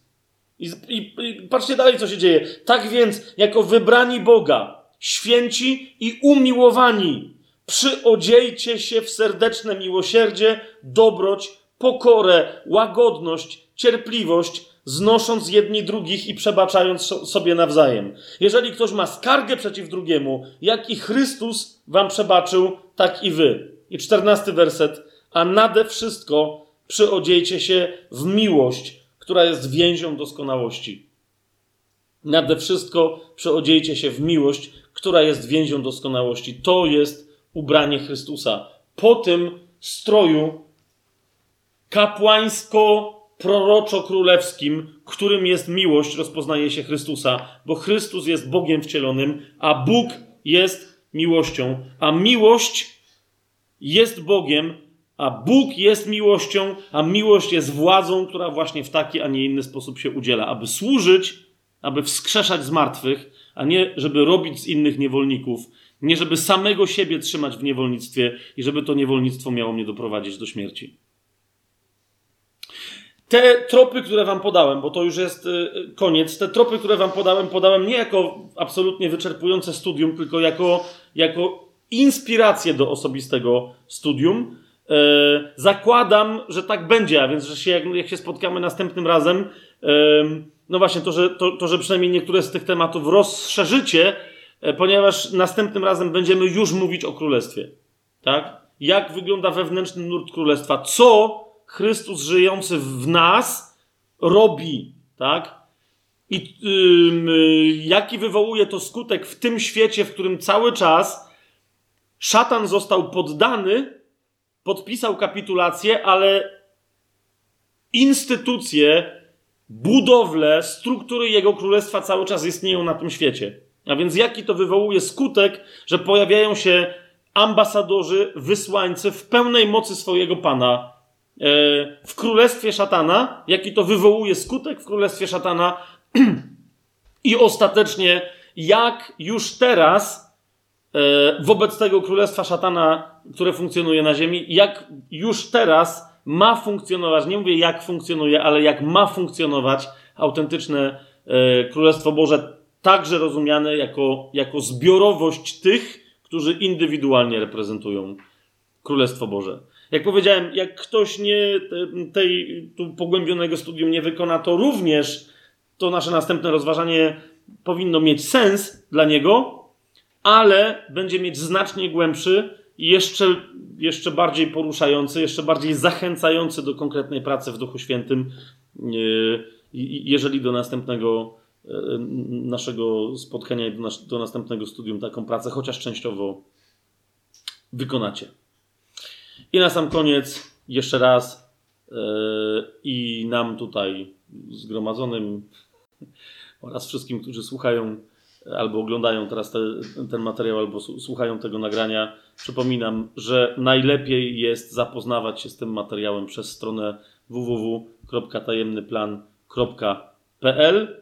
Nie dlatego, że tam jakieś specjalnie historie ekstra się pojawiają, tylko dlatego, że nie ma przede wszystkim, tak, tak ja to widzę dzisiaj, przede wszystkim dlatego, że nie ma tam sztucznych rozproszeń, dziwacznych odciągnięć, E, czasem, jak niektórzy powiadają, oburzających, nie wiadomo w jaki sposób związanych z tym materiałem, jakichś innych materiałów, jak to na YouTubie się często zdarza, ale przy okazji też na, na, na tej stronie można dodatkowe materiały po, pomocne e, w studium znaleźć, na przykład, bo zdaje się, że są, tak? Przy każdym materiale filmowym są cytaty, wszystkie z, z których w trakcie wykładu korzystamy. Jeszcze nie, jeszcze nie na każdym odcinku. Okej, okay, jeszcze nie, nie przy każdym odcinku, ale one, jeżeli jeszcze ich nie ma, to już wkrótce będą, a przy, przy wielu odcinkach już, yy, już się znajdują. Przy okazji, gdyby ktoś chciał nam pomóc yy, w tego rodzaju redakcji yy, i edytowaniu tajemnego planu oraz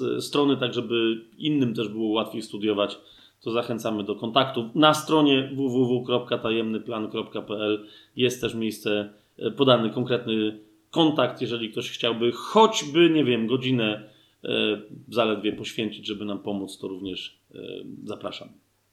A na dzisiaj dzięki.